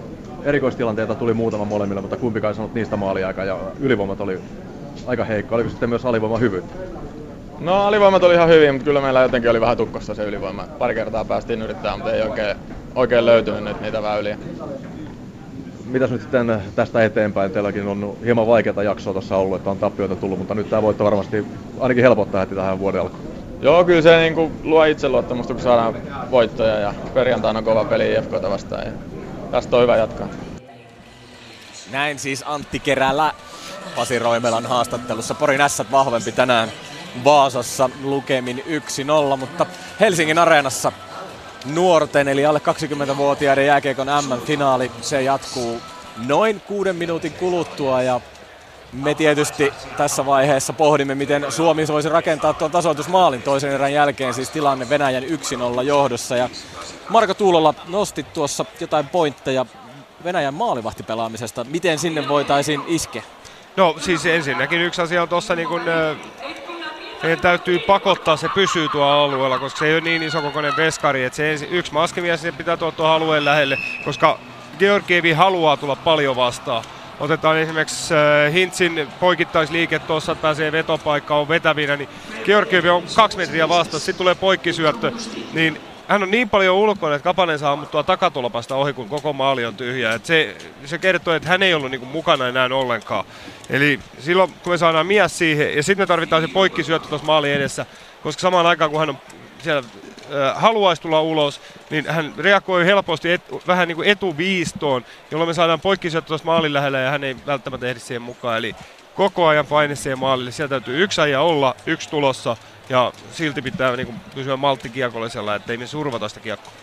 Miltä tuo Venäjän peli sinusta vaikuttaa? Onko Venäjä ollut tarpeeksi aktiivinen säilyttääkseen tämän johtoon? Venäjä on pelannut niin kuin Venäjä pelaa parhaimmillaan, siis tuossa johtoasemassa. Et mun kauhuskenaariossa oli tämä, että Venäjä menee aikaisin pelissä johtoon. Sen jälkeen siellä on se 3-4 miestä koko ajan omissa. 1 lähtee kyttää, lyödään 20 pitkää erässä, jos on tarpeen. Yritetään sitä pitkää syöttää ohjuria ja luovutaan kiekosta. Suomi pystynyt toisessa erässä tulee selkeästi paremmin, niin kuin yhtenäisemmin viisikkona tai ketjuna ainakin hyökkäyssuuntaan paremmalla vauhdilla, jolloin me päästiin pohjaan ja päästiin haastamaan Venäjän puolustajia. Suora hyökkäys pelaamiseen me tarvittaisiin vähän lisää. tehoja ja painetta sinne maalia kohti. Kuinka iso uhka se on, kun Venäjä pystyy pelaamaan kuitenkin noita pitkiä syöttöjä nyt kun Suomi joutuu hakemaan sitä maalia? En mä koe sitä sinällään uhkana. Se tarkoittaa sitä, että meidän pakin tai pakkien täytyy olla tuntosarvet pystyssä, että nyt se lähtee pysyä maalin ja miehen välissä, koska silloin jos me lähdetään kauheasti katkoon niitä syöttöjä, että päästään seläntaa yksi syöttö läpi, niin se mies on läpi. Eli ei se sinällään uhka, se vaan venyttää Suomen viisikon silloin, kun me tullaan kovaan kiinni. Puhuttiin tuossa ensimmäisen erän aikana sitä pelirohkeudesta. Onko Suomi päässyt sun nähdäksesi paremmin sisälle tähän? Huomattavasti, että Suomen pelirohkeus on näkynyt tuossa, just uskalletaan pysyä kiekossa, uskalletaan hyökätä laadukkaasti. Erän alku oli vähän siinä tässä, taas lähdettiin vähän kattelemaan. Sitten venäläiset onneksi otti sen tyhmän jäähyn siellä hyökkäyspäässä, mistä Suomi sai YV, ja loppuerä mentiin vähän niin kuin meidän komennossa. Okei, siinä YVn aikana tuli kiekomenetys viivästämistä. Venäjän oikeastaan ainoa kunnon läpi, tai maalipaikka tässä erässä. Okei, läpiajo, huippupaikka, mutta Kähkönen hei, huimaa peliä sen ensimmäisen meidän jälkeen, se Kähkönen on ollut yksi meidän parhaita pelaajia tänään. Pakko kiinnittää huomiota siihen, että kun katsoo Jesse Puljujärven peliä, tai oikeastaan koko ykkösketjun peliä, jotenkin tällä hetkellä Puljujärvi ei pääse tuolla kentällä ikään kuin sinuksi tämän pelin kanssa. Mistä se sun mielestä johtuu? Siis pojat pelaa hyvin, mutta heillä ei ole enää sitä tilaa, mikä heillä oli alkuturnauksessa, kun pääsin vähän niin kuin nuorempina iskeen vähän puskista, koska kukaan ei niin kuin tiennyt heitä tässä ikäluokassa tai tiesi, mutta ei olettanut, että he on näinkin dominoivia pelaajia, mutta samaan aikaan niin kunnien täytyy vain saada kovemmat vauhdit, eli meidän pakkien täytyy voittaa se kiekko sillä lailla, että jätkät pääsee vauhdilla, jolloin ne pääsee käyttämään omia vahvuuksiaan, eivätkä joudu sooloilleen ja tekee yksin jotain asioita, mitä ei ikinä pitäisi jääkiekkoottelussa tehdä. Eli vahva viisikko, sitä tarvitaan myös kolmannessa erässä. Täällä on 2,5 minuuttia tuo päätöserän alkuun aikaa ja Suomella tosiaan 20 minuuttia siinä aikaa tasoittaa peliä, hakea jopa sitä voittomaalia. 1998 tässä samassa hallissa kohtasivat finaalissa Suomi ja Venäjä. Silloin jatkoajalla päästiin juhlimaan, kun Niklas Hagmanin housuista kiekko sitten loppujen lopuksi pompahteli sinne Venäjän maaliin. Siinä Olli Jokisen ja Eero Somervuoren hieno esityö tuohon osumaan. Venäjän joukkue sieltä tulee jo jään puolelle tuolta omalta puoliskoltaan, lähtee hakemaan ykköskenttä tai se kenttä, joka pelin aloittaa, lähtee hakemaan lämpöä ja niin sitten Kaapo Kähkösen johdolla myös nuoret leijonat astelevat valmiina kolmanteen erään ja lähdetään kuuntelemaan, ovatko nuoret leijonat siellä selostamassa Simo Leinonen ja Juha Lind valmiita. Ainakin joskus olleet nuoria leijonia, ainakin toinen meistä, asiantuntija Juha Lind. Minkälaisilla mietteillä kuuntelit tuosta Tuulolaa ja Parkkisen Jaakon mietteitä tästä ottelusta, ottelun kulusta tähän mennessä? No kyllä ne kovin yhteneväiset on, eli Suomi on pelissä mukana ja niin kuin mitä mä nyt tässä näen, että siis Suomenhan on tehtävä maali. Ja sitä nyt ei hullun lailla voi hakea hölmösti ylipelata, koska Venäjä on niin taitava joukko, että jos sitä lähdetään yliinnokkaasti ylipelaamalla hakemaan sitä maalia, niin omassa päässä kolahtaa. Ja se on yksi maali kuitenkin vaan tässä näin, mitä tarvitaan, että peli on tasa. Ja se, mikä mun mielestä on hyvä, niin mun mielestä meillä on melkein joka viisikossa tällä hetkellä semmoinen meininki, että se uhka on olemassa. Että ei todellakaan nyt tällä hetkellä vain Ahon ketjun varassa tai Hintzin ketjun varassa, vaan nyt on tällä hetkellä, kun joka viisikossa on mun mielestä olemassa semmoinen drive päällä, että kuka tahansa vaan voi heittää, että niin kukaan ei ole ulkona pelistä, vaan kaikki on ihan hyvin tämän toisen erän myötä päässeet peliin mukaan ja se ratkaisu tulla Puljujärven Laineen lavasta ihan yhtä lailla kuin Björkqvistin tai Siikosen lavasta, eli jotenkin mulla on aika luottavainen olo tähän kolmanteen erään, että mä toivon, että Venäjä passivoituu, rupeaa puolustamaan toivomaan, että tämä maalinjohto riittää ja tavallaan tämä kaava, mihin ollaan törmätty, että siinä vaiheessa kun rupeat liikaa puolustamaan ja toivomaan, niin se kostautuu ja katsotaan. Ja semmoista kärsivällisyyttä tietysti ja luottoa siihen omaan tekemiseen kaivataan Suomelta ja näin on päätöserä tässä M-finaalissa liikkeellä. Suomi siis maalitappiolla 0-1. Kiekko pelataan heti Venäjän päätyyn, se menee Georgieville ja saadaan Georgiev hanska siihen väliin ja kun 10 sekuntia pelattu, niin aloitus saman tien Venäjän päätyyn. Tilastoja toisen erän osalta. Joo. Ja yhteistilastoja torjuntoja. No ei tässä maalivahdit. Niin. Georgiev oli 9 ja Kähkösellä oli toisessa erässä ainoastaan kaksi laukausta. Eli kyllä se peli pyöri tuolla Venäjän päässä. Kyllä siellä oltiin ja katsotaan minkälaisella taktiikalla Venäjä nyt sitten tässä päätöserässä pelaa. Suomi ottaa kiekon riiston 3-2, 3-2 vasta hyökkäys. Siitä tulee vetopaikka Lainelle! Ja juuri se tasoitus mitä tarvitaan, juuri siihen paikkaan mitä haluttiin. Ensimmäinen minuutti menossa, 24 sekuntia pelattu ja pääseehän se Laine virittelemään sitä laukaustaan. Patrick Laine tuo pelin tasoihin. Loistava alku tähän päätöserään ja Suomi pelissä mukana. Kauhea veto ja niin kuin just tää kun ampukaa ranteella ja Laineella kun on hirveä pommi, on se lämärikin kauhea, niin siinä Suomi pääsi kääntämään tuossa. Venäjä menetti sinne hyökkäys siniseen kiekkoon ja silloin Suomi pääsi osittain tämmöiseen 3-2. Se oli tavallaan 3-2-3-3 tilanne. Aho vei sisään, pudotti ihan klassinen ja sieltä pakin jaloista ja räpsi yläpesään. Aivan etu yläkulmaan. Siellä kolajaa. Loistavasti Patrick Laineelle turnauksen 7. häkki ja hänellä komeat tehot tässä vaiheessa. 7+5, 12 tehopinnaa. Nyt sitä rohkeutta sitten katsotaan ja tietenkin maltti pitää olla mukana, mutta... No niin, Suomi on pelissä mukana. On ollut sitä tietysti koko ajan, mutta nyt myös maalien muodossa. Peli on tasan 1-1 ja hirveä mökä täällä on, kun Patrick Laineen nimi kuulutetaan maalintekijäksi. Sebastian Aho nappaa siihen syöttöpinnan ja tietysti Puljujärvi myös. Nyt Suomi omalla alueellaan menettää kiekon, mutta ei hätää, siellä ei venäläiset lähde karvaamaan. Ja näin alusta lähtee tämä peli liikkeelle. 50 sekuntia vain on pelattu ja tuo maalin syntyaika, se oli 24 sekuntia vain tätä päätösterää pelattu, kun Laine tuo Suomeen tasoihin ja nyt sama liike vain päälle, mikä tuossa toisessa erässä Suomella oli. Venäjä on tietysti eri mieltä, se tulee Suomen alueelle, roikkuu kiekko sinne kohti Kähköstä. Kähkönen ei ota mitään riskiä ottaa tuon räpylänsä tuon kiekon eikä laita kiekkoa liikkeelle ja siitä aloitus Suomen päätyyn. Ihmisiä valuu tuolta nyt sitten katsomosta. Oli kyllä hieno veto. Ei maahan mitään. Pakin jaloista ja aivan ihan siihen Siinä pudottaa pesään. Georgiev polville ei siinä mitään voi tehdä. Pakin jaloista ja vielä Aho öiti semmoisen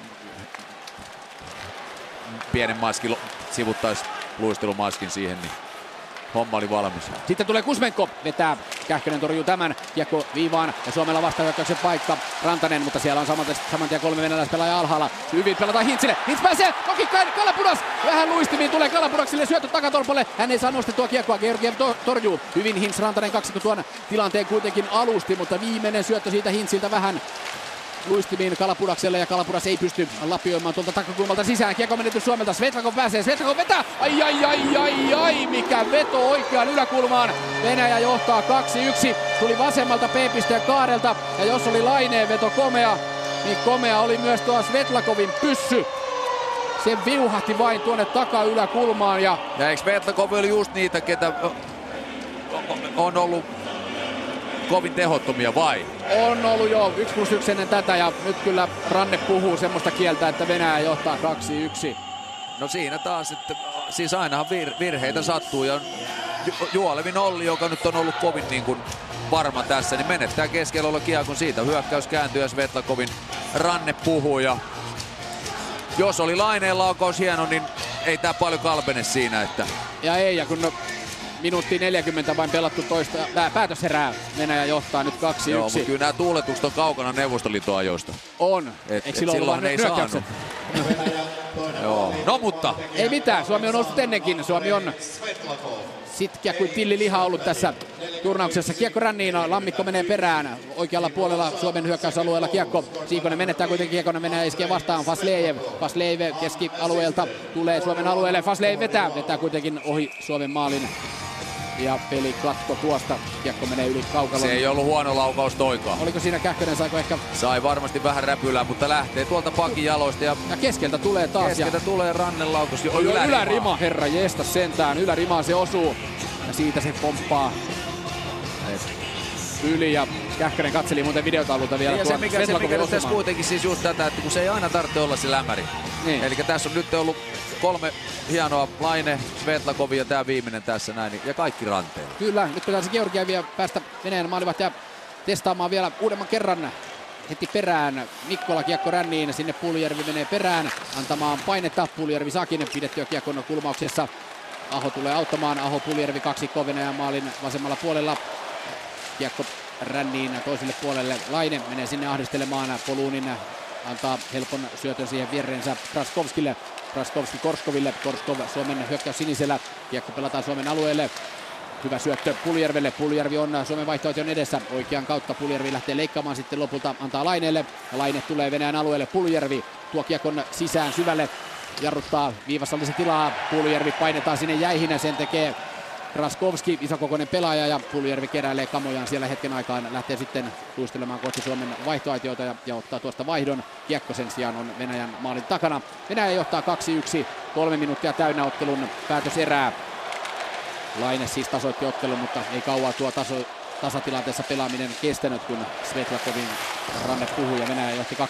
Nyt tulee Venäjä jälleen Suomen alueelle. Se kääntää kiekkoa tuonne Kamenev. Isokokoinen kapteeni vetää matalan jäänuoliaisen myyrän tappajan, mutta Kähkönen torjuu tämän. Kapanen hyökkäysalueella. Kiekon menetyssä Venäjä ottaa kiekon Lazarev. Kiekko vain Suomen päätyyn ja sitten Venäjän viisikko vaihtaa. Kähkönen pysäyttää kiekon omalla alueellaan. Juolevi vasemmalle. Sitten kiekkoa yritetään pelata Nättiselle. Nättinen ei kiekkoon pääse. Kiekko menee aina venäläisille. Venäläiset Tuulolalle. Tuulola Juoleville vasemmalle puolelle. Juolevi takaisin Tuulolalle. Tuulola keskeltä. Puolustus sinisen yli antaa Juoleville. Juolevilla olisi tilaa edetä. Juolevi myös sinne menee. Vetää kohti Georgievia. Ja siellä Georgievin hanska käsi käy. Ja vähän tommonen veto, että saadaan vaan aloitus tonne Venäjä päätyy. Joo, ja tavallaan aika harmi, että toi Venäjän kuittaus tuohon Suomen tastukseen tuli noin nopeasti, että tämä yleisö ei ihan kerennyt lähteä vielä semmoiseen lentoon, mitä olisi voinut kuvitella, että olisi vähän pidempään mennyt ja kiekko olisi voinut pomppia toisessa päässä, niin olisi saatu yleisö mukaan paremmin, että nyt tuli harmittavan nopeasti. Kyllä. Katsotaan, mikä nyt on tilanne, kun Venäjän Dergatsov pelaa kiekkoa Suomen päätyyn. Siellä Mikkola hänessä roikkuu ja ei saa pelattua Dergatsovia pois. Dergatsov menee maihin. Mikkola hyppää hänen päälleen. Siinä ei kuitenkaan jäähyä tule. Jäähyä ei kaipaa ottaa. Sehän on itsestäänselvyys. Venäjällä kiekko omalla tuolla keskialueella. Lauta taistelee siellä Laineen ja Hintzin kanssa. Hintz pelaa toiselle puolelle Rantaselle. Rantanen lämäri tulee. Georgiev torjuu eteensä. Siellä on irtokiekko. Irtokiekko menee maalin ohi. Sitten edelleen Rantanen. Rantanen pienestä kulmasta. Kiekko ei mene vielä Venäjän maaliin, vaan se on Hintzillä Venäjän maalin vasemmalla puolella. Lopulta kiekon nappaa Faslejev. Faslejev taaksepäin Venäjän maalin takana. Kiekko tällä hetkellä laidan kautta avaus keskialueelle. Sieltä harhautukset ja täyteen vauhtiin Poluunin. Poluunin yrittää vetää kiekkoa vain päätyyn. Se osuu kuitenkin rintapanssariin Viili Saarijärveä ja Suomi palauttaa kiekon. Ja lyö kiekon tuonne Venäjän alueelle Rikov. Rikov pakki syöttö Venäjän maalin takana. Hyvin paineistaa Suomi ja saa pidettyä kiekon. Lammikko menettää kuitenkin mailansa, mutta luistimilla hän onnistuu tekemään ruuhkaa Venäjän alueella. Edelleen Lammikko väkevästi töitä ilman mailaa. Hän siellä painii ja onnistuu pitämään kiekon Venäjän alueella. Käy sitten hakemassa mailan takaisin. Venäläisiltä vain rystylätty tuonne Suomen alueelle. Se menee pitkäksi. Se on selvä juttu se. Ja 14.38 jäljellä tätä ottelun päätöserää. Suomi maalin tappiolla jälleen kerran 1-2. Joo, se on mielenkiintoista nähdä nyt tässä näin. 15 minuuttia jäljellä ja tuomarit onnistuneet tähän mennessä erittäin hyvin. Eli nyt katsotaan, pysyykö linja vai muuttuuko peli viidakon säännöillä pelattavaksi, että sitten ei enää viheletä mistään. Mutta niin kuin sanoin, niin tähän mennessä mun mielestä on onnistunut hyvin. Tämän päivän molemmissa otteluissa ei siinä ollut mitään ihmeempää siinä bronssipelissä ja tämäkin on mennyt tähän mennessä hyvin. Et silloin kun tuomareita ei näy, niin yleensä ne on onnistuneita. Se on totta. Suomi on itse asiassa tilastoja katsoen niin ollut tässä taka-ajajana lähes koko ottelun. 6 minuuttia suunnilleen oltu vaan tasatilanteessa. Nyt Aho vääntää sinne kohti Venäjän maalia. Hän menee nurin. Siitä ei jäähyä kuitenkaan tule. Venäläiset dumppaavat kiekon keskialueelle. Juolevi Tuulolalle. Tuulola Puljärvelle. Puljärvi alueelle tulee, mutta menettää kiekon hyökkäys sinisellä. Sen kaivaa kuitenkin Aho takaisin. Kiekko ränniin. Puljärvi perään. Vähän pitkä rännisyöttö se on ja se menee aina Juoleville asti. Juolevi on pakittanut jo omalle puolustus siniselle. Kiekko venäläisillä. Lazarev. Kiekko oikealle kulmaukseen. Luistelukilpailu Juolevin kanssa. Juolevi menee ensimmäisenä perään. Hienosti ottaa kiekon. Sitten Puljärvi taistelee Svechnikovin kanssa. Svechnikov. Kiekko Kameneville. Kamenev menettää. Juolevi Laineelle. Laine oikealta. Laine leikkaa keskelle puolustus sinisellä. Edelleen Laine. Ruskilta kiekko Venäjän päätyyn. Suomi vaihtaa. 13.44 jäljellä. Ottelun päätös erää. Suomi takaa ajajana. 1-2 tilanne. Pitkä syöttö jälleen venäläisiltä. Laidan kautta siellä löytää tuo syöttö Kuzmenkon. Kuzmenko kiekko Suomen maalin taakse ränniin. Kaprizov perään. Sitten Niku Mikkolalle. Ja näin Niko Mikkola yrittää syöttää. Tuo menee pieleen. Hän päättää vetää kiekon ristikulmaan. Kapanen menee antamaan painetta. Kapanen saakin kiekon Nättiselle. Nättinen. Hyvä heitto vaan tuonne maalille, mutta Saarela ei ole aivan ehtinyt takatolpalle. Saarela menettää kiekon venäläisillä. Kiekko omalla alueellaan. Punakone, Krasna ja Masina, kuten tuota joukkueen nimi tätä nykyään kuuluu.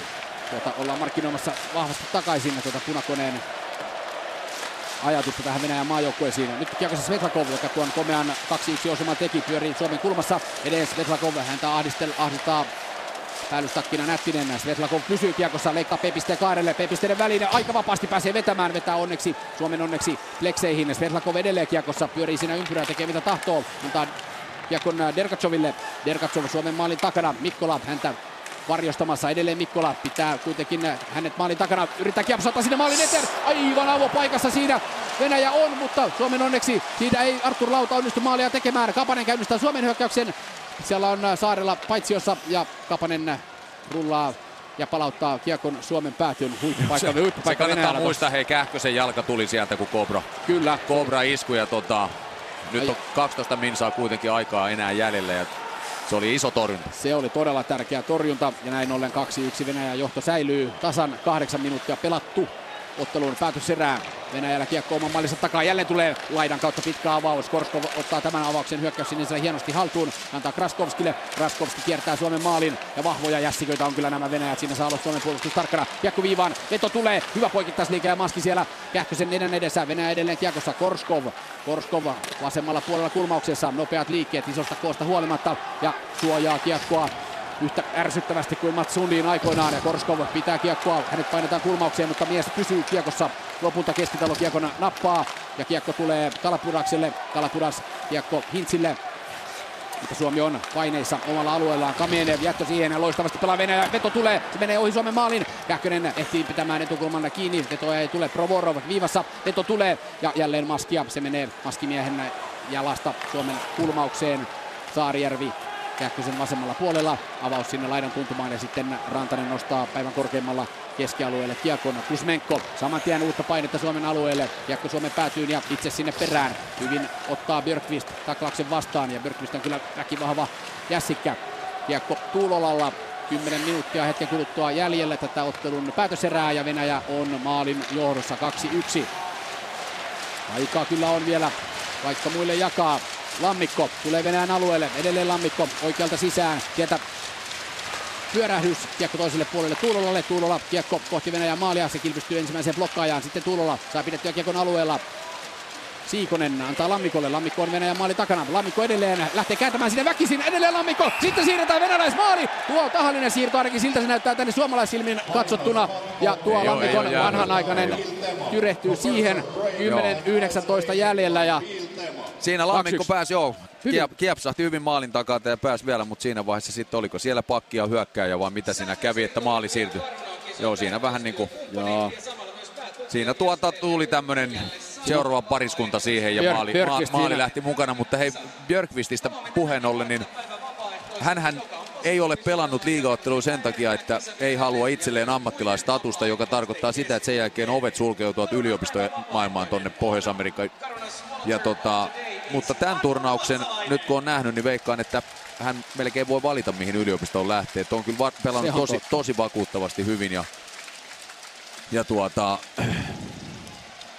on niitä nimiä, joita on kyllä mielenkiintoista seurata, mihin ura niin kun tästä lähtee kääntymään. On tehnyt hyvän vaikutuksen.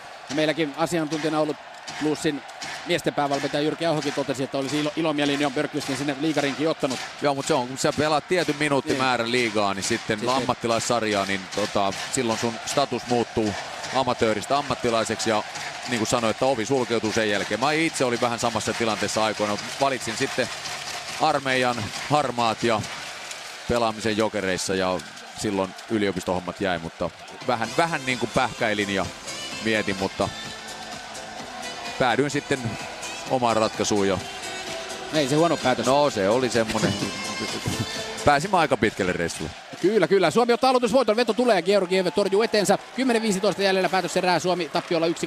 Venäjä Suomen alueelle. Kiekon sinne tuo Faslejev. Faslejev kiekko Dergatsoville. Dergatsov vetää Kähköseltä jälleen iso torjunta. Ja Suomi irtokiekossa ensimmäisenä Puljujärvi. Poikittaa syöttö Laineelle. Laine, joka tuon Suomen tasoitusosuman iski, menee kulmaukseen vääntämään. Siellä menee venäläinen nurin. Siitä pilli ei soi. Suomen onneksi. Kiekko aivan paikka Aholle. Aho paljastaa soituksen.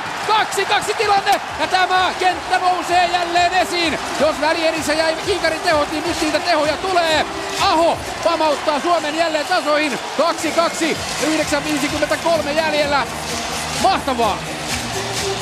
Huikeeta! Kyllä, kyllä. Ja siis tässä nyt katon tätä tilannetta, niin Venäjä, onko puolustaja 15? Mikulovic, kyllä. Aleksander miettii varmaan pitkään, että kannatteko jäädä makaamaan. Eli meni Laineen kanssa kulmaan. Jäi kakkoseksi kaksinkamppailu tilanteessa, yritti itse mennä taklaa, kaatu, jäi hetkeksi sinne mitä, pienen Hollywoodin ja äijä vapana ja kiekko verkossa. Eli jos oikeesti sattuu, niin silloin kannattaa jäädä, mutta jos ei, niin sit nopeasti jalka alle. Ja tää hetken katteli tässä ja se maksoi nyt sen, että kiekko on verkossa. Ja Puljujärveltä upea tarjoulu Aholle. Kyllä. Ja mitä no, siis Lainehan tuon niinku tilanne Laine, loi sen. Sieltä lähti kulmasta. Jahas. Ja Mikulovic voi miettiä, että minkälaisia lausuntoja antaa ennen ottelua. Sanoi, että Suomella ei pää kestä tässä tiukassa paikoissa. No niin. Pilkka osuu omaan nilkkaan. Niku. Kiekko Venäjä päätyy. Ja nyt toivotaan, että tässä tasatilanteessa pystytään pelaamaan vähän kauemmin. Ei kun johtoon. Mieluiten tietysti johtoon myös. 9.45 jäljellä. Pitkä kiekko Venäjältä. Onko se? On pitkä. On. Täällä hirveä mökä, täällä ei edes kuule mitään. Eli Aho teki Puljujärvi ja Laine syötteet, että no, jos tuossa oli pieni suvantovaihe välierässä ja silloin Hintzin johtama kolmikko Kapanen, Rantanen nää, niin nousi esiin, niin nyt on taas junnuketju sitten vastannut huutoon. Aikamoisia pelejä tässä on ollut. Viimeinen kymppi tulee olemaan nyt. Joo. Melkoinen spektakkeli. Ja nyt pitää muistaa se jo, että mikä tahansa pomppu voi olla, että kiekkoa maalille ja rohkeasti pysyy kiekossa ja jalka liikkuu, niin kaveri saattaa joutua ottaa jäähy, mutta Venäjähän on tässä ollut kyllä aktiivisempi viime aikoina, vaikka Suomi on maalin teki. Kyllä, kyllä, pitää se muistaa, vaarallinen Venäjä on. Omalla maalin takana kiekko tällä hetkellä on ja tunnelma hallissa on hieno. Laultava vihellyskonsertti, kun Venäjä vain omalla maalin takaa kiekkoa pitää. Siellä käy kaatumassa Venäjän maalilla Saarela. Kiekko tulee venäläisille. Sitten pelataan etukulmalle. Irtokiekko se ensimmäinen Kapanen. Kapanen ottaa hyvin. Kiekonen antaa täyteen vauhtiin Saarelalle. Saarela lähtee haastamaan. Ja näitä haastoja on Saarelalta nähty turnauksen mittaan. Hän ottaa noita taklauksia laidan tuntumassa, mutta pysyy silti kiekossa. Vaikka käy välillä polvillaankin, niin vahvasti Saarela vääntää. Nyt tulee Venäjä, mutta siitä yksin. Kolmen suomalaispelaajan välistä yrittää Svechnikov ratkaisua. Ei siinä onnistu. Aikea syöttö siinä Saarijärvelle. Saarijärvi palauttaa saman tien kiekon keskialueelle. Ja Suomen huudot, kannustushuudot täällä raikuvat ensi kertaa aivan kunnolla, kun tasatilanteessa 2-2 ollaan. 8.46 jäljellä ja Venäjällä kiekko omassa päässä. Kaprizov haastaa siinä suomalaispelaajat. Tulee ja kiekko menee Suomen vaihtoaitioon ja siitä tulee pelikatko. Joo, se on nyt jo selvää, että sitä maalia kun ei heti tullut, niin nyt tää yleisön tuki rupeaa tuntumaan silleen, että meillä on nämä töttöröt täällä korvilla, niin ei ihan kuule, mutta täällä on melkoinen mekkala päällä ja niin kuin sanoin, niin nyt kannattaa ottaa tää yleisö tästä mukaan kuudenneksi pelaajaksi ja käyttää, tässä näytetään edelleen tätä maalia ja hyvin siinä kiekko liikkuu ja Mikulovic miettii sitä sitten. Mietiskelee, miksi pilli ei soinut. Rantanen kiekko päätyy, Hintz menee perään, ei aivan siihen ehdi. Sitten Rantanen uudestaan, Hintz on paitsioasemassa, Rantanen joutuu petämään pienen kynän siinä, vetää spinoraaman, sitten rystytää kiekko kohti Georgievia, Georgiev huppaa kiekon, vähän polttaa Georgievillä. Yleisön paino on valtaisa tietysti nuorta venäläisvahtia kohtaan, mutta rehellisyyden nimessä tietysti toivotaan, että hienolla yksilösuorituksella tämä homma päättyy, eikä mihinkään virheeseen. No kyllähän siellä virheen tarvitsee. No, tämähän olisi tylsä peli muuten, jos ei virheitä tulisi. Se on totta. Äijät seisois keskellä. Kiekko Suldikovilla Venäjän päädyssä. Suomalaiset antavat painetta. Puljujärvi, Aholainen siellä tilanteita luomassa. Kiekko tulee aina Laineelle asti. Laine kiekko saa, sitten tulee Dergatsov. Dergatsov haastaa, yrittää vetää rystiltä, mutta Mikkolan luistimeen se kilpistyy. Nyt olisi menossa Aho. Aho ei saa kiekkoa aivan haltuunsa. Kiekko tulee Mikkolalle. Mikkola kiekko riskittä ristikulmaan. Aho ahdistelemaan sitten Artun Lauta, jolla oli loistava paikka tuossa jo ennen tuota Suomen tasoitusmaalia. 2-2 tilanne. Vajaa 8 minuuttia jäljellä MM-finaalia. Suomi-Venäjä ja pitkä kiekko Venäjältä. Ja aloitus menee Venäjän päätyyn. Aki ja Turo. Kyllä. Klassikkolla lähdettiin tähän. Joo, ja se mitä tuossa joku aika sitten vähän spekuloi ja mietin, niin tuomarille tuntuu homma oleva hanskas. Eli täällähän on Brett Iverson, Canada, ja sitten on Vitoccia Christopher, USA. Että kokeneita karjuja ja näyttäisi homma olevan hyvin hanskassa. Let the boys play. Mä veikkaan, että nyt the boys can play.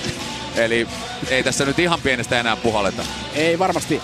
Aloitus on Venäjän puolustusalueelta. Suomi häviää aloituksen. Kiekko toiselle puolelle Dergatsoville. Dergatsov kiekko puolestaan Suomen alueelle ränniin. Kähkönen pommi varma pysäytys sieltä. Pieni syöttö viereen. Suomella kiekko. Lammikko katselee, onko venäläiskarvaajaa tulossa. Ei ole, joten Lammikko saa heittää rauhassa kiekon keskialueelle.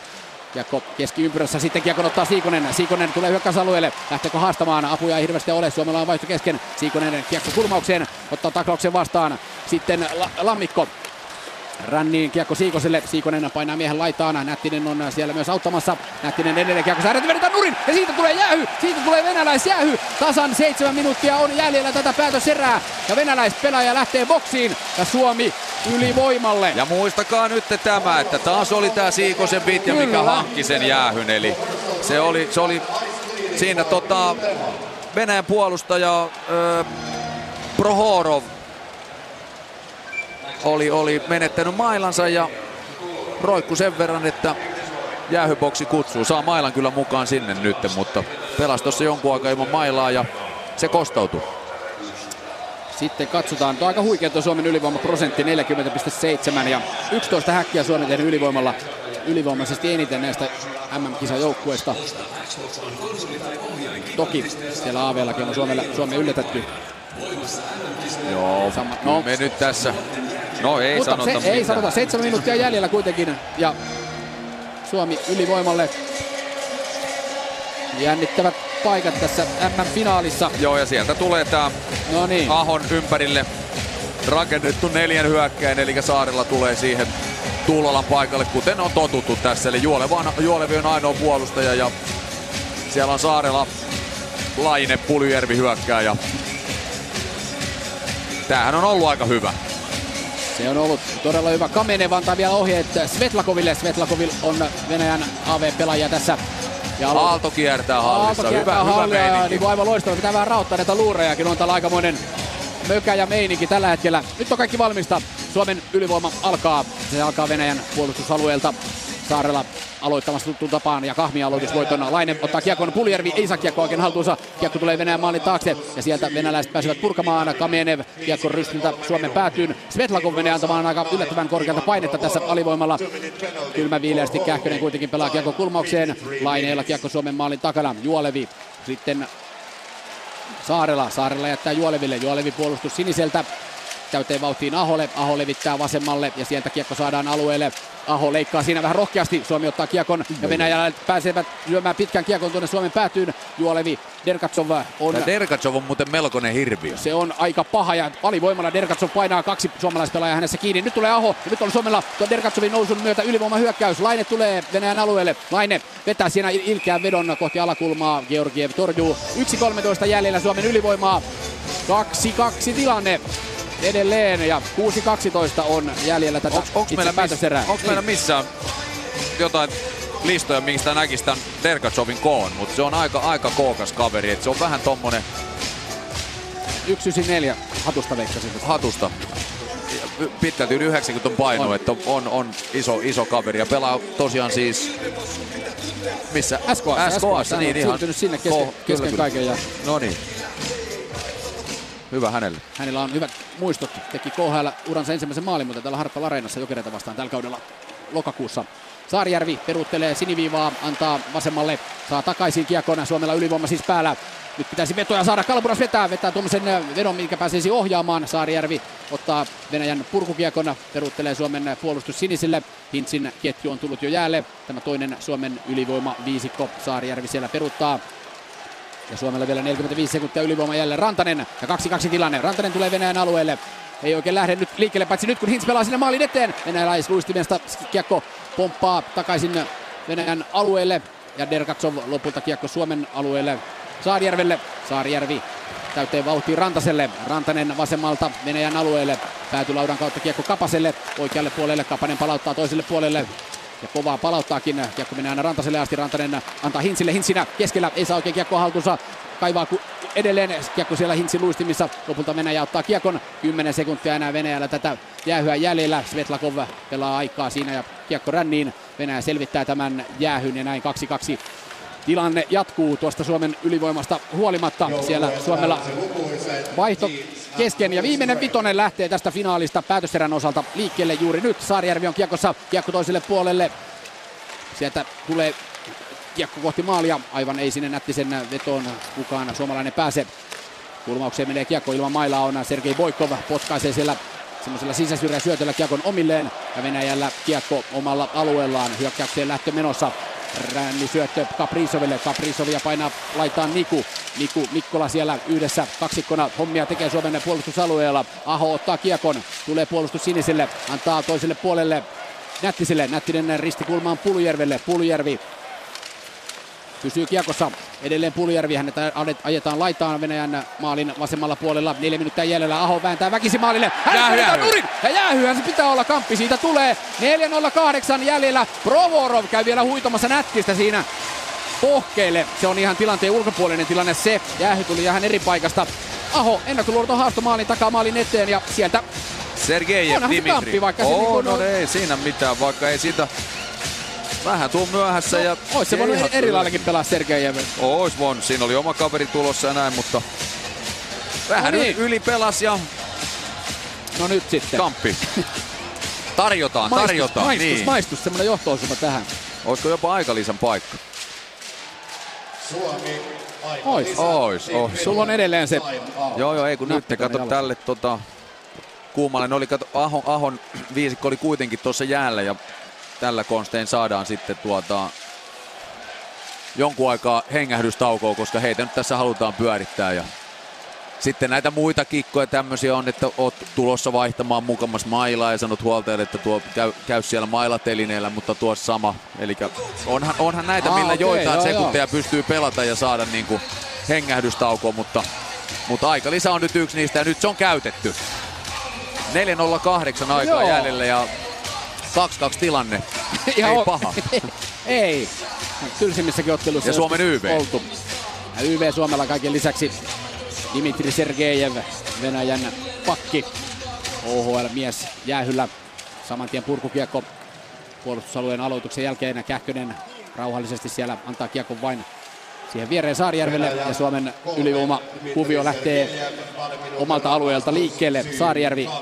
Jättösyöttö Aholle. Aho jälleen vauhdilla alueelle. Menettää kuitenkin kiekko saman tien hyökkäysin sen jälkeen ja venäläiset purkavat tilanteen Suomen maalin taakse. Se mikä on huomattavaa, niin tosiaan Saarijärvi on nytten. Normaalistihan tässä on Olli Juolevi, mutta nyt on Saarijärvi. Joo, se on muuten totta. Rohkeasti siellä Venäjän alueelle tullaan. Lainetta yritetään tavoitella. Laine kiekon lopulta saa. Kulmissa Laine pyörii tällä hetkellä. Saarella tulee auttamaan. Saarella Laine. Ja kyllä on aktiivista tämä Venäjän alivoimapeli. Täytyy nostaa kyllä sille hattua. Uhrautumasta ja jälleen kiekko Suomen alueelle. Suomi ei oikein nyt tiedä mitä pitäisi tehdä. Ei lähde tuo ylivoima millään. Käyntiin oman maalinsa takaa tällä hetkellä. Siellä kiekko pysäytetään ja nyt Suomi vaihtaa. Siinä oli vaihto kesken. Okei, no niin. Ja nyt täyteen vauhtiin Rantaselle. Rantanen tulee Venäjän alueelle ja nytkö sitten kuvio saadaan kuntoon, kun vajaa minuutti on enää jäljellä tätä ylivoimaa. Suomi on 2-2 tilanteessa tässä ja 3 minuuttia jäljellä tätä päätöserää. Kiekko Saarijärvelle. Saarijärvi toiselle puolelle. Veto lähtee. Se menee vähän pieleen. Siihen Rantanen kuitenkin ehtii Kapasen pieleen menneen vedon jälkeen. Rantanen maalin oikealla puolella kulmauksessa. Liukuu siinä maalin taakse. Antaa Nättiselle. Vielä ei lähde veto. Siinä oli Kalapurassa anteeksi tietysti. Sitten Kapanen kiekossa. Kapanen Nättiselle viivaan. Saarijärvelle viivaan. Veto lähtee. Siellä tulee venäläisten blokki. Kalapuras pitää hyvin tuon rännin kiinni ja sieltä venäläiset eivät saa kiekkoa keskialueen puolella. Edelleen kiekko hyökkäysalueella. Jäähyä jäljellä 20 sekuntia. Hintzin veto ei lähde ja tilanne purkautuu aina keskialueelle asti. Nopeasti kiekko palautetaan Venäjän alueelle. Kapanen sen sinne tuo vasemman kautta. Pysähtyy siinä, leipoo, antaa kiekko viivaan vasemmalle puolelle Rantaselle, Rantanen Saarijärvelle, Saarijärvi puolestaan Kalapudakselle, Kalapudas Saarijärvelle ja jälleen valelaukaus, sitten lähtee on! Ja sieltä se tulee valelaukaus, spesialisti Mikko Rantanen ohjaa! Ja Rantanen ohjaa tuon vedon sisään, täällä lentää jo paperisilppua päähän, ei sillä mitään väliä ole. Suomi siirtyy 3-2 johtoon tässä M-finaalissa ja 2:09 enää jäljellä. Ja hirveä tuuletukset koko joukkueelta, siellä tarjutaan ja oi se on siinä, lukee tuolla tulostaulullakin. Saarijärven valen läpäristä se lähtee ja Rantanen ohjaa. No niin, Kamenev saa kympin. Ja toi maali. Joku. Se on Rantasen ohjaa. No, kyllä, semmonen elekieli on, että Rantanen sen sieltä ohjaa. Eli Saarijärvi oli valmennus, ties mitä tehdään. Ne heitti Sarver pääsi koko 2-minuuttisen. Ja valen laukaus viivassa, Ranne sieltä. Kyllä. Oi, Mikko Rantanen. Ohjaa. Silloin kun sitä tarvitaan, niin silloin veitsi vilahtaa. Kapteeni tulee esiin ja eipä voisi tärkeämmällä hetkellä esiin tulla. 2:09 ja kyllä tässä Hitchcockimainen loppu saadaan kyllä tähänkin. Rupee kädet vähän lämpenemään. Joo. Siellä on Kamenevi käy aivan kuumana, lentää suihkuun. Se meuhkaa siitä kun tuossa alivoimalla. Kattokaa, ei radiokuuntelijat tietysti näe, kuvaillaan mieluummin. Rantanen ottaa kypäränsä pois, suihkukomennus hänelle. Kamenev lähtee niin suihkuun. Elikkä siinä oli tilanne vähän ennen sitä, kun Kamenev pääsi purkamaan, niin hänen mielestään siinä oli kamppi, jota tuomari ei viheltänyt. Aha. Ja sitä kävi natisemassa, sai ensiksi 10 nyt suihkuja. Nähtävästi siitä ei kuitenkaan tule pientä kakkosta, että nämä on kaikki isoja henkilökohtaisia. Elikkä niin, että ylivoimalle joo. Suomi ei pääse. Mutta kapteenin menettäminen tässä vaiheessa kyllä se on, vähän on. Kirpasee. Kyllä, hän on kuitenkin joukkueen johtavia pelaajia. Pelaa AHL:ssä, eli varmaan niitä parhaitakin. Tunnelma on aivan katossa täällä hallissa, vaikka siellä arvotaan nyt tätä Kamenevin rangaistusta. Yleisö seisaltaan seuraa tätä tilannetta ja hauskan näköistä eri-ikäiset ihmiset elävät tässä täysillä tunteella mukana tässä MM-finaalissa, jota Suomi johtaa 3-2. 2:09 on siis jäljellä. Ja Suomi on noussut päätöserässä peliin mukana. Pitkäänhän tämä meni Venäjän johdossa 1-0 tämä peli. Toisessa erässä ei maaleja nähty. Venäjähän teki tuossa avauserässä tuon Kamenevin ylivoimaosuman turvin 1-0 osuman ja päätöserän alussa. Sitähän oli pelattu vain se vajaa 30 sekuntia, kun Laine pamautti yhteen. Sen jälkeen vajaa pari minuuttia myöhemmin Svetlakov 2-1. 5-5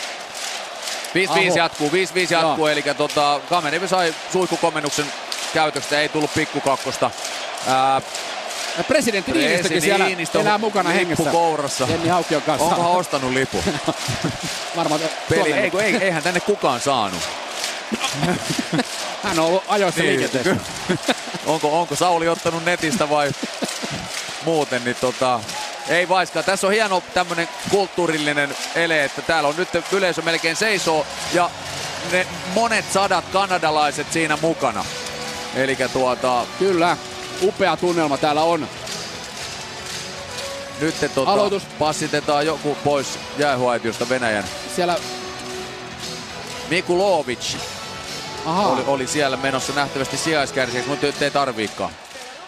Ei tarvi, 2 minuuttia jäljellä, joten niitä kymppejäkään ei tarvi istua siellä sen kommin. Ja Kamenev siis lentänyt suihkuun tässä ottelussa. Kiekko Venäjä maali takana, 2 minuuttia jäljellä tätä thrilleriä, mitkä näissä leijunien jatkopeleissä on ollut jokaisessa.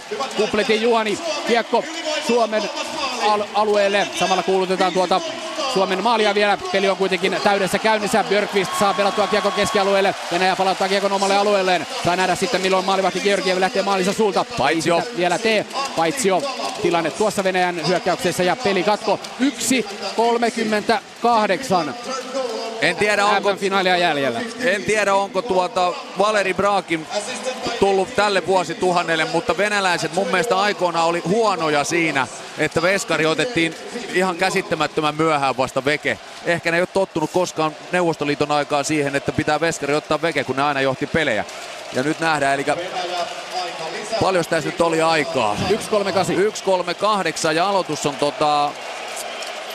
Suomen puolustus sinisellä, niin en usko, että vielä veskari lähtee, mutta jos Venäjä voittaa aloituksia ja kiekko saadaan syvään, niin silloin lähtee. Ja melkoinen loppuhuipennus on kyllä tähän nyt tulossa, ei maahan mitään, se on ollut sitä jo nyt. Ja on ollut niinku aivan huikeat kotikisat jo tätä ennenkin, ja tämä vaan niinku lunasti kaikki odotukset, tämä finaali on nyt, käy tässä sitten miten tahansa.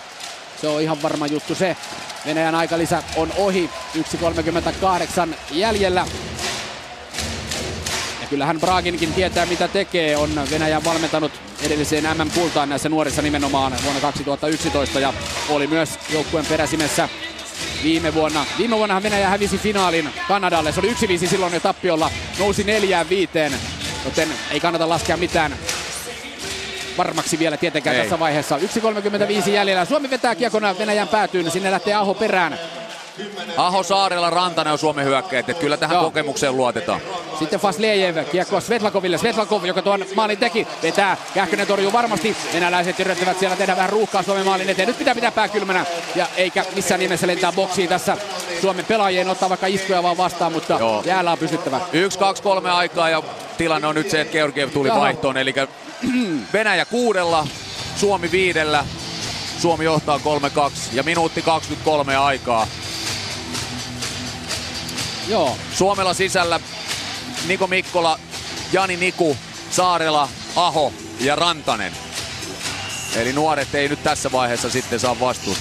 Ei, siellä on junnut, sanotaan näin. Nimenomaan. Suomi ottaa aloitusvoiton. Venäjällä maali tyhjänä. Aloitus uusitaan. Siinä näyttää Saarella vaihdetaan potku. Eli mitä hän tekee sinne? Joo, sekunnit ei mennyt edes kellossa, kun aloitus uusitaan. Joo.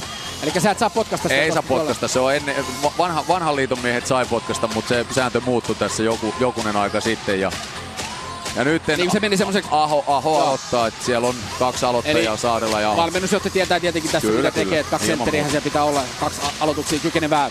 Aho häviää aloituksen, Venäjä ottaa kiekon. Venäjällä siis maali tyhjänä ja 1.20 jäljellä tätä jännittävää MM-finaalia. Dergatsov, kiekko B-pisteen kaarelle Lazareville, kiekko viivaan. Provorov ei lähde vielä vetämään, Venäjällä pakkopeli päällä. Oma maali tyhjänä, Provorov siihen viereen, Lazarev vetää. Hyvä blokki Nikulta siinä, kiekko ei mene edes Kähköselle asti. Niku nostaa kiekon keskialueelle ja sieltä käsisyöttö se on, jos koskee kiekkoa siinä. Ja nyt koskee. Kyllä. Venäläiset pelaaja kiekkoa hyökkäys sinisellä. Aloitus keskialueella. Keskialueella aloitus. 58 sekuntia jäljellä tätä MM-finaalia samalla. Meinaa tulla Suomen. Georgiev joutuu tulee takas maalille. En usko, että pystyy voi nyt ottaa riskiä ja jatkaa, mutta luulisin, että tulee maalille, mutta tulee Georgiev sisään, joo. Joo, koska tuolta Suomen hyökkäys siniseltä aloitus on. Mitäs tässä kannattaako vetää suoraan aloitus eteenpäin ja hyökkää sinne? Ei, kun kiekossa. Pidä kiekkoja, tapa sekunteja ja eihän tässä mitään se hätä. Ja 6-5 tilanne on semmonen, että rohkeasti yhdellä pitää antaa painetta, ettei kaveri pääse ihan tyhjällä tulee yli punaisen. Eli tässä tilanteessa ilman muuta yhden pitää mennä ja antaa paine ja sit miljoonaa himaan. Aloitus menee keskialueelle, Suomi ottaa aloitusvoiton. Mikkola tulee ja siellä on siis Georgiev Venäjän maalin suulla. Pitkä kiekko. Ei siitä tule. Venäjän maalin takana kiekko on. 47 sekuntia jäljellä. Nyt lähtee Georgiev jälleen maaliltaan. Venäjä tulee keskialueen Faslejev. Faslejev on menettää kiekon Siikoselle. Ei siitä tee. Dergatsov alueella. Sitten Kapanen. Vedähän se kiekko sinne keskialueelle. Kapanen näin myös tekee. 35 sekuntia jäljellä. Provorov. Siellä lentää maila jo yli. Kaikkien pelaajien, kenen lieneen. Siikonen menetti mailan. Venäjä kuudella saa vastaan. Kiekko tulee tuonne maalin eteen. Siellä Suomi on kiekossa 24 sekuntia jäljellä. Siikonen pitää, tekee ruuhkaa. Kähkösen katsottuna oikealla puolella. 17 sekuntia tässä jäljellä. 15 sekuntia. Kiekko pelataan viivaan. Provorov antaa siihen poikittain. Veto lähtee. Kiekko ei mene maaliin. Suomi uhrautuu. 10 sekuntia. Provorov vetää jälleen. Oi herra jumala sentään. Venäjä tasoittaa tämän ottelun, kun taululla on 6.9 sekuntia. Oma maali tyhjänä Venäjällä. Anteeksi te kirosin. Kiekko ei se mitään. Kiekko menee Suomen maaliin ja peli on 3-3. Hiljaista hallissa on lukuun ottamatta muutamia venäläiskannattajia, mutta ei mitään, pää pystyy, ei tää peli ohi ole vielä, 3-3. Tässähän on 7 sekuntia aikaa, siinä kerkee tehdä vaikka mitä. Voi räkä. Voi Sampo. Spede sanoi sitä, että voi rähmä. Katsotaanpa, miten tuo maali tulee. Ei, siellä on tavaraa niin paljon maalineessa vaan, että sieltä viivasta veto. Siinä on, siinä ohjuri? Ei siinä ole. Siinä on neljä ukkoa. Siinä on neljä ukkoa Kähkösen eessä ja sinnehän se tolpan kautta menee vielä tietenkin. Ai. Urheilu. Tämmöstä se on. Ei kannata luovuttaa koskaan. Ei. Ois siinä ollut vähempikin aikaa vielä. Ois. 6,9 sekuntia tuolla lukee. Rantanen pettyneenä Suomen vaihtoehto on edessä. Nyt pitää nollata tämä Venäjän tasoitus vaan ripeästi ja keskittyä tuohon jatkoaikaan, mikä toivottavasti vielä hämöttää. No, jatko menee Suomen päätyyn ja...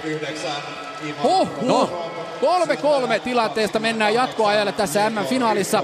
Ja homma menee niin, että se jatkoaika pelataan 4-4 vastaan 10 minuuttia. Ja jos sekään ei ratkaisua tuo, niin sitten mennään rankkareille. 3-3 tilanteessa. Annetaanko tuonne studiolle? Joo, sinne vaati mennä studioon. 3-3. Pitäisikö lähteä pisulle? Joo. Siellä on aikamoinen jono, ehkä me säästetään. Ottakaa te homma vähäksi aikaa haltuun. Studiossa on Jaakko Parkkinen ja Marko Tuulola. Ja nyt kun ollaan finaalissa, niin ennen tämän jatkoerän alkamista vielä ajetaan jää ja vietetään ihan täysimittainen erätauko. Eli meillä on tässä reilusti aikaa käydä läpi tätä dramaattisen ottelun loppuhetkiä. Ei päästä nuoret leijonat faneja helpolla. Ei päästä, hei. Hienoa kiekkoa. Tuossa just mistä tämä viimeinen maali, niin pikkusen ehkä haluttiin pysäyttää peliä. Et olisiko sitten parempi lyödä se pitkä siinä ja lähteä paikoilta. Et sit kun me menetettiin kulmaskiekkoa, niin me ollaan niin väärillä paikoilla ja sitten se paine alkoikin. Sitten se oli vaan niinku siitä, että tuleeko se kiekko läpi vai ei. Niin, tuossa oliko 4-5 pelaajaa yhteensä Kähkösen edessä, venäläisiä, suomalaisia. Hirvittävä klimppi siinä. Sitten saatiin se yksi viiva kutiin. Ei siinä ollut Bluesvahdilla hirveästi tehtävissä. Ei ollut mitään tehtävissä. Et jos se osuu, niin se osuu. Et siinä oli niin kova maski. Peitettiin 2-3 vetoa aikaisemmin. Et olisiko siinä Siikosen mailahukku keskialueella venäläinen löysi pois kädestä? Jäähypaikka, okei, ei ehkä tuossa tilanteessa. Siikonen sai mailan, niin olisiko siinä ollut parempi lyödä sitten vaan rohkeasti kiekko, vaikka pitkäksi saat oman mailan, vietiin omaa kulmaa. Sitten me hukattiin sinne se 2-3 miestä, sen jälkeen menetettiin se kiekko. Sitten kun Venäjä sai siitä kiekon viivaan, niin me joudutaan juokseen niin paljon, me ei päästä oikeita linjoilta peittämään vetoja. Okei, me blokattiin 2 vetoa tai saatiin tilanne rauhoittua, sitten se menee viivaan ja me ollaan nyt niin hajallaan ja kellään ei ole kenttäpelaajat ei oikein pääse siihen peittoon sillä kun pitäisi, niin kuin normaalisti se olisi voitu peittää. Nyt me ollaan vähän niin kuin hajallaan ja tullaan hirveällä hässäkällä, haetaan omia miehiä. Tämmöistä jääkiekkoa. Tää on hienoa. Tää on hienoa. Posket kuumottaa ja tunteet on mukana. Kyllä vaan. Ja siis, jos nyt ajatellaan tätä Suomen turnausta, niin eihän tämä mitenkään muuten olisi voinut päättyä tämä turnaus. Kapteeni Mikko Rantanen, joka alkuturnauksessa häneltä kaivattiin lisää tehoja. Iskee sen 3. maalin, vie Suomen tässä ottelussa johtoon ja sitten viimeisellä sekunnilla tasoitus. Mutta niin, olihan Rantaseltakin hieno taistelu tuossa maalissa. Oli ja siis siinäkin meidän YV oli, hei, nyt 3. erässä me saatiin 2 vai 3 YVtä. Niin se oli heikkoa, me ei oltu sillain niin kuin pelin päällä niin kuin me ollaan oltu aikaisemmissa peleissä siinä ylivoimassa.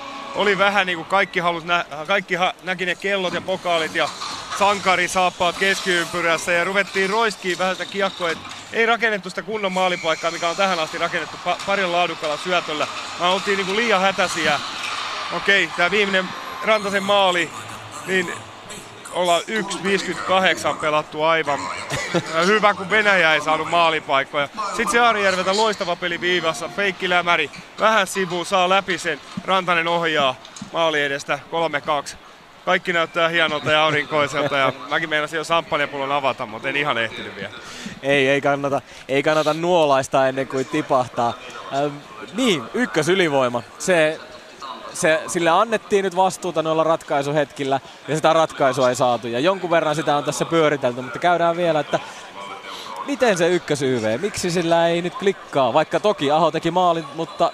Niin ja Pula-Aho kenttä teki 2 maalia. Kyllä.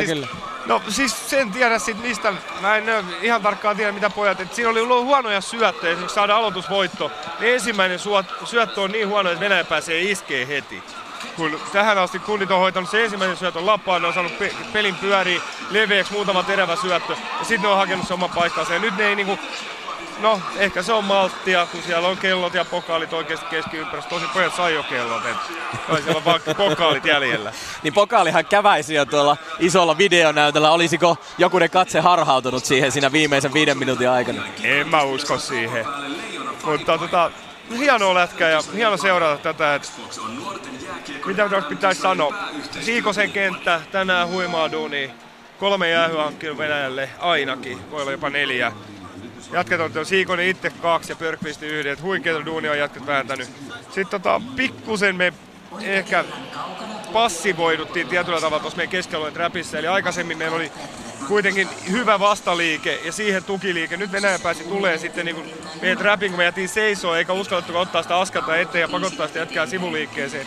Niin Venäjä pääsi vauhdilla alueelle ja sitä kautta me jätiin vähän niin kuin telineisiin tuossa puolustuspelin lähdössä. Eli kysymys on jälleen kerran siitä uskaltamisesta. No pelirohkea. Nyt tullaan siihen, että me pelattiin loistavasti Ruotsia vastaan eilen. Nyt vaan sitten sattui tulee joku huono hetki, että me oltiin huonosti esiliikkeen tehty tai jotain. Että se jäi niin kuin vajavaiseksi träppääminen siellä keskialueella. Nyt kun mennään tuonne koppiin ja tietenkin pelaajien pään sisään, koska meillä on sinne telepaattinen yhteys. No sulla on sinne aika hyväkin NS-telepaattinen yhteys Suomen koppiin. Mitä siellä käydään läpi? Nyt on kuitenkin kohtuullisen paljon aikaa, aikamoinen pettymys tuohon 3. erään loppuun. Se täytyy nyt tietysti nollata. Minkälaisia asioita siellä mietitään ja käydään läpi? No, mitä siellä moi? Pojat, otetaan rauhassa, mennään pelaan lätkää. Nautitaan tästä illasta, tästä kotiyleisöstä. Tämä on meidän viimeinen yhteinen matsi. Niin vedetään hyvin toi ja muistetaan olla rohkeita. Siis Suomen täytyy pysyä kiekossa. Mitä me ruvettiin tekemään 2-2 tilanteessa? Niin, me heitettiin kiekkoon päätyyn ilman, että meillä oli joku johtoajatus, että siinä oli joku menossa. Eli me annettiin Venäjälle kiekko. Venäjä pääsee tulee kovilla vauhdilla, kun me vaihdetaan itse uudet miehet sisään. Aivan pimeätä niin kuin hyökkäyspeliä. Jos pystytään, sama sitten kun Venäjä saa jonkun paineen meidän alueelle, niin meidän pitää pystyä tai uskaltaa jonkun ottaa se potku kiekon kanssa ja muiden tehdä aputoimenpiteitä, jotta me saadaan kiekko liikkuun suhteellisen helpoilla syötöillä, koska ei Venäjäkään pitkän paineen jälkeen tule kovin monella miehellä kiinni. Eli kun joku uskoo, siinä kun me ruvetaan roiskiin, niin me ei saada vaihdettua. Pitkä vaihtomatka tulee jatkoajalla, niin pitää olla kiekossa ja uskaltaa hyökätä laadukkaasti. Miten näkisit sen siis? Tämä on kuitenkin, meillä on joukkueessa ratkaisijoita, kavereita, jotka on tottuneet ratkaisemaan. Mikko Rantanen oli jo lähellä sitä isoa ratkaisua tuossa. Sebastian Aho, Oulun Kärppien mestaruusjuhlat alkoivat siitä, kun Aho teki jotain aivan oman päänsä mukaan. Läpiajosta niittasi kiekon maaliin. Puljujärvi, Laine ovat täällä jo nyt finaalissakin jo osoittaneet sitä, että pystyvät sitä hyökkäyspeliä tekemään. Ketkä olisivat niitä isoja miehiä, isoja ratkaisijoita tässä jatkoajalla? No se on se, joka lyö kiekon häkkiin. Mutta kyllähän näitä ihan samat nimet meillä tulee esiin. Edelleen mä uskon, Rantanen tänään pelannut huikeata peliä. Hintsi on ollut aivan huikea. Ja paikkoja on Hintsillä ollut. Olisiko nyt sitten se? No siis varmasti se on yksi hänen vaivusta. Ja nyt vielä jatkoaika. Jätkät on heitä tahkonut nyt. Tää on 7. peli. Monesko päivä? 10. päivä. Niin tahkonut aika kovaa. Hintsin luistelunopeus, luisteluliuku, se keveys, millä hän pääsee liikkeelle. Niin varmasti yksi potentiaalinen. Kapasen Kasperi on ollut energinen, kun hän pääsee vauhtiin. Ja on ollut halua ratkaista. Kasperi Kapasen haki sellaista jättilämyä siinä ylivoimalla P-pisteeltä, mutta huitaisi vähän kiekosta ohi. Siinä oli sitä, näki, että tahtoa on. No kyllä, ja siellä on ne kellot ja pokaalit ja sankariviitta tarjolla. Ja nyt nämä jätkät, joku sen haluaa, tai joku ne saa. Kaikkihan sen haluaa. Siitähän ei ole epäselvää. Mutta se tietty rauhallisuus, maltti siinä omassa pelissä. Mutta kiekossa pysyminen entistä enemmän, koska alat väsyyn ja meidän täytyy puolustaa todella tyylikkäästi. Me saatiin se 2 vai 3 ylivoimaa 3. erään, niin painetuomareilla on antaa varmasti Venäjälle se ylivoima. Eli meidän täytyy puolustaa jalalla ja mailalla mailaan. Heti kun sieltä tulee paikka, niin se voi olla, että meidän jäähuajat jo kolahtaa. Niin, tuo jatkoaika pelataan nyt 4-4 vastaan. Kaukalossa on tilaa ihan valtavasti, venäläisillä on taitoa. Onko tässä jotain uhkaa Suomelle vai pystyykö Suomi sitten, tuo rakenne on kuitenkin ollut hyvä ja ollaan pystytty pelaamaan? Joo, suomalaisilla on taitoa ja suomalaisilla on sitä jalkaa, mikä on tässä iso asia. Ja suomalaisten, nyt tämä tietyllä tavalla tämä Venäjän pitkä syöttö voi olla se isompi ongelma, kun siellä on enemmän tilaa tulla tukitoimiin, jos ei sitä ohjata päätyy. minkä verran Suomi tulee pelaan. Jalosen Jukkaa tuntien, niin mä luulen, että Suomi tulee pelaan ainakin tietyillä koostumuksella, kolmella hyökkäjällä, yhdellä pakilla. Tullaan hakemaan sitä niin kun ratkaisua sitä kautta. Jukka tykkää itse siitä ja se on nähty tuossa 1-4-4 tilannekin, niin meille tuli kolme hyökkääjää, kun peli oli kesken. Niin kyllä mä uskon, että tullaan näkemään tämän tyyppisiä variaatioita ja mä luotan, että meidän jalka riittää siihen. Se vaatii yhden epäonnisen pompun tai onnikkaan pompun tai yhden laadukkaan laukauksen. Se on ihan kummin päin sanotaan. Toivottavasti se on urheilullinen ratkaisu, että se ei ole mikään mikä jättää jossiteltavaa. Venäjän kapteeni Vladislav Kamenev, hiilet paloivat sitten todella roihuten tuossa erän lopussa. Ja en tiedä, mitä hän sitten tuomaristolle sanoi. Ei näyttänyt välttämättä kovin uhkaavalta tai aggressiiviselta siinä tilanteessa. Joka tapauksessa sai sen kympin. Sitten ne kekäileet vasta alkoivatkin roihuta. Siinä sai mailla kyytiä matkalla jäähyaitioon niin paljon, että meni kahteen kappaleeseen. Ja se nyt on tietenkin ymmärrettävää, että siinä vaiheessa tuomaristo ei enää hommaa katsele, vaan tekee kovan ratkaisun ja passittaa kapteenin pukukopin puolelle. 1-0 maalin tekijä tässä ottelussa. Iso mies ollut Venäjän hyökkäyksessä koko turnauksen ajan. Ja nyt olisi varmasti tarvetta, kun pelataan 4-4 vastaan. No, tää on näitä. Että tunnetta pitää olla pelissä, mutta tunne ei saa päästä niinku hallitsemaan sitä peliä. Et nyt Suomen, hän ei ollut edes jäällä, kun Suomi teki maali. Mä en keksi mitään muuta juttua, että mitä hän olisi tullut tuonne mussuttaa kuin sitä, että mistä se jäähy tuli. Ja mitä sitä tulee 2 minuuttia myöhässä mussuttaa, sitten kun maali on tullut. Ei siinä ole, siis aivan käsittämätöntä. Toi sitten, kun hän on sen kympin saanut, niin hän lyö jäähyaition OB-mailansa rikki. No mitä vaihtoehtoja tuomarille jää? Ei mitään. Mutta niin, eikö Valeri Bragin tuommoisessa tilanteessa, kysymys on kuitenkin hänen kapteenistaan, herra jestas, sano miehelle jotain, älä päästä lähtemään, vai onko se vaan niin, että kun kapteeni lähtee, niin silloin se lähtee? No ei se ole kyllä sillä, mutta ei hän varmaan olettanut. Hän on oletusarvana sanonut, että te menette seuraavana ja Kamenevi on hypännyt jäälle ja sooloillut tämän. Ei varmasti valmentaja hyväksy tätä käyttäytymistä ja juuri nyt, kun häntä tarvittaisi jäällä jatkoajalla. No juuri näin. 4,5 minuuttia meillä tuohon jatkoajan alkuun vielä aikaa. Ja voitaisiin tässä vaiheessa ottaa yhteyksiä sinne selostaman puolelle, kun sielläkin ihan varmasti ovat Simo Leinonen ja Juha Lind istuvat siellä vähän niin kuin tuolin etunojalla. Vähän niin kuin peliaikoina voisin kuvitella, että on nojataan eteenpäin ja ollaan valmiina seuraavaan vaihtoon, vai kuinka? No, juuri näin se on ja tuossa TV-monitorista pyöri tuo Venäjän tasoitus, niin eipä tee hirveästi mieleen enää katsella sitä ollenkaan. Unohtaa se tasoitus. Te käsittelitte sen hienosti sieltä studiopuolelta. Me katsotaan eteenpäin tähän jatkoaikaan ja mietitään esimerkiksi toisen vuoden M-finaalia, jonka Rasmus Ristolainen ratkaisi upeasti Ruotsia vastaan. Mietitään 98-finaalia, kotikisat silloinkin muuten. Silloinkin Kanada pihalle varhaisessa vaiheessa, silloinkin Venäjä vastassa jatkoajalla. Tosin silloin päättyi 3-2 jatkoajalla Suomen voittoon, mutta semmoista orastavaa kansallissankarin alkua. Viittaa olisi tarjolla. Olis. Kyllä joo. Ja pelirohkeudesta tietysti varmaan tässä jatkoajalla kannattaa puhua jonkin verran. Niin siis, onko näin, että nyt pelataan 20 minuuttia on 4 vastaan 4?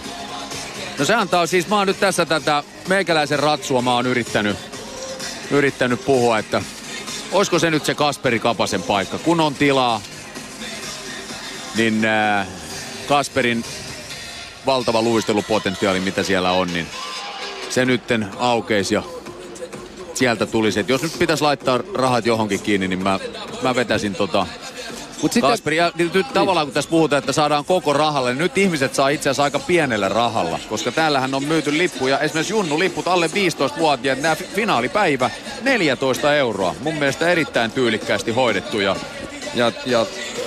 maininnan arvoinen, että hinnoittelu kohdilla, että Suomen jääkiekkoliitto sai paljon kuraa niskoille kotikisojen lippujen hinnoista aikoinaan, kun ne tuossa pidettiin ja nyt tätä ei ole hirveästi nostettu framille, mutta joo, se on ihan totta. Hinnat olleet kohdillaan ja yleisö on piisannut. Mä en tiedä ihan tarkkaan mihin lukuun päästiin, mutta ainakin vanhalla mantereella niin pelatuista kisoista, niin ennätys on tehty, että onko mennyt 200 tonnia, niin sitä en tiedä. Noihin Pohjois-Amerikan lukuihin yli 400 000, niin niihin ei näillä halleilla. Pitäisi rakentaa pari uutta mökkiä tänne, että saataisiin semmoiset määrät ihmisiä, eli ne on utopia. Näin, jatkoaika valmis alkamaan 2 minuutin kuluttua. Venäjä tulee jäälle. Ja mielenkiintoista tietysti myös nähdä, miten Suomen joukkue on nollannut tuon 6 sekuntia ennen loppua tulleen tasoituksen. Ja jos on Suomen pelit jänniä ollut, niin on ne kyllä Venäjälläkin ollut puoliväliirissä 44 sekuntia ennen loppua. Vei tuo Tanska-ottelun jatkoajalle. Silloin ratkaisijaksi nousi myös jatkoajalla Kamenev. Kamenevia ei enää tässä ottelussa nähdä. Hän on itsensä pihalle jo hölmöillyt. Mutta tietysti toivomme, että se joku suomalaisista luonnollisesti on tässä, kun Suomi tulee jäälle ja puolia tässä vaihdetaan. Tässäkin jatkoajalla ja toisin kuin tuossa alkulohkopeleissä, niin jää on nyt ajettu ja puhtaalta jäältä pääsee Suomen joukkue tässä pelaamaan. 4-4 vastaan tosiaan pelataan ja 20 minuuttia, jos ei ratkaisua tule. Sudden death menetelmällä eli kerrasta poikki ja se on sillä selvä. Laukaus ja kuolema. Eli toivotaan semmoista yhtä nopeata ratkaisua kuin tuossa päätösserässä. Niin, joo, siis sehän alkoi kovin nopeasti. Kolmannessa erässä alkoi samalla lailla nyt tähän näin. Ja jotenkin mulla on semmoinen kutina kuitenkin, että Kähkönen on tällä hetkellä vahvempi kortti kuin Georgiev. Että en tiedä, nämä on näitä mutufiiliksiä, mutta semmoinen kutina mulla on, että jos jompikumpi hörppää sen helpon, niin se on Georgiev. Näin mä ainakin toivon. No niin. Koska semmonen, ei nyt helppo, mutta semmonen semihelppohan meni jo Kähköselle yksi se ehkä ylivoimaosuma.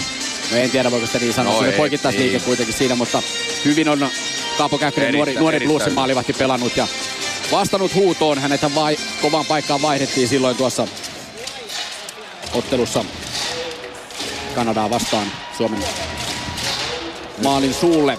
Kaikki valmis jatkoaikaa varten. Luuliko Venäjä, että se pelataan 5, koska sieltä Korskov lähtee pois vaihtoaitioon. 20 minuuttia kuitenkin, jos ratkaisua ei tule. Toivotaan tietysti, että Suomi tässä räppää saman tien maalin tämän vuorokauden puolella. Tai jos ei, niin ei sitten, mutta toivotaan, että Suomi tässä voittaa lähtee. Jatkoaika on käynnissä tässä jännittävässä M-finaalissa 3-3 luvuissa. Jatkoajalle siis lähdetään. Kiekko on Suomen maalin takana. Se on siellä Laineella. Laine jättää kiekon Tuulolalle. Tuulolla rohkeasti siellä ja Suomen puolustus nyt syöttelee siellä maalin takana. Tuulola päätä ei pakota. Hän nousee varmasti siinä antaa kiekon täyteen vauhtiin Aholle. Aho katselee, tulee Venäjän alueelle. Poikittaa syöttö, ei mene perille. Ja sitten venäläisistä ampaisee matkaana. Kirill Kaprizov. Kaprizov tulee, vetää ohi Suomen maalin. Venäjällä kiekko edelleen Suomen maalin alueella. Suomen alueella poikittaa syöttö tulee. Sillä tavoitellaan. Venäläiset pääsevät vetämään ja Suomen blokista kiekko päätyy verkkoon. Vasemmalta P-pisteen kaarelta Jegor Rikov. SKA:n junnujen puolustaja vetää, mutta hyvä blokki. Mailla blokki Suomelta. Joo, siinä oli vähän Juolevi. En tiedä painaako väsy vai mikä, mutta vähän meni heittäen ohi kyllä siinä. Hei, Kapanen on jäällä. Kapanen on jäällä, siinä se murratsu nyt on. No niin, ja Saarela. Mä laitan Hintsiin mun rahat tässä jatkoajan aikana. Aloitus on Kähkösestä katsottuna oikealta puolelta. Aloitus jää siihen Suomen alueelle. Sitten on nyt tilaa edetä. Veto tulee vielä, ohjaus tulee. Menee ohi Suomen maalin vasemmalta puolelta. Poikkovilla oli siinä tilaa edeltä. Hän ei sitä tehnyt. Ja mielenkiintoista nyt nähdä myös, että kumpi lähtee boksiin.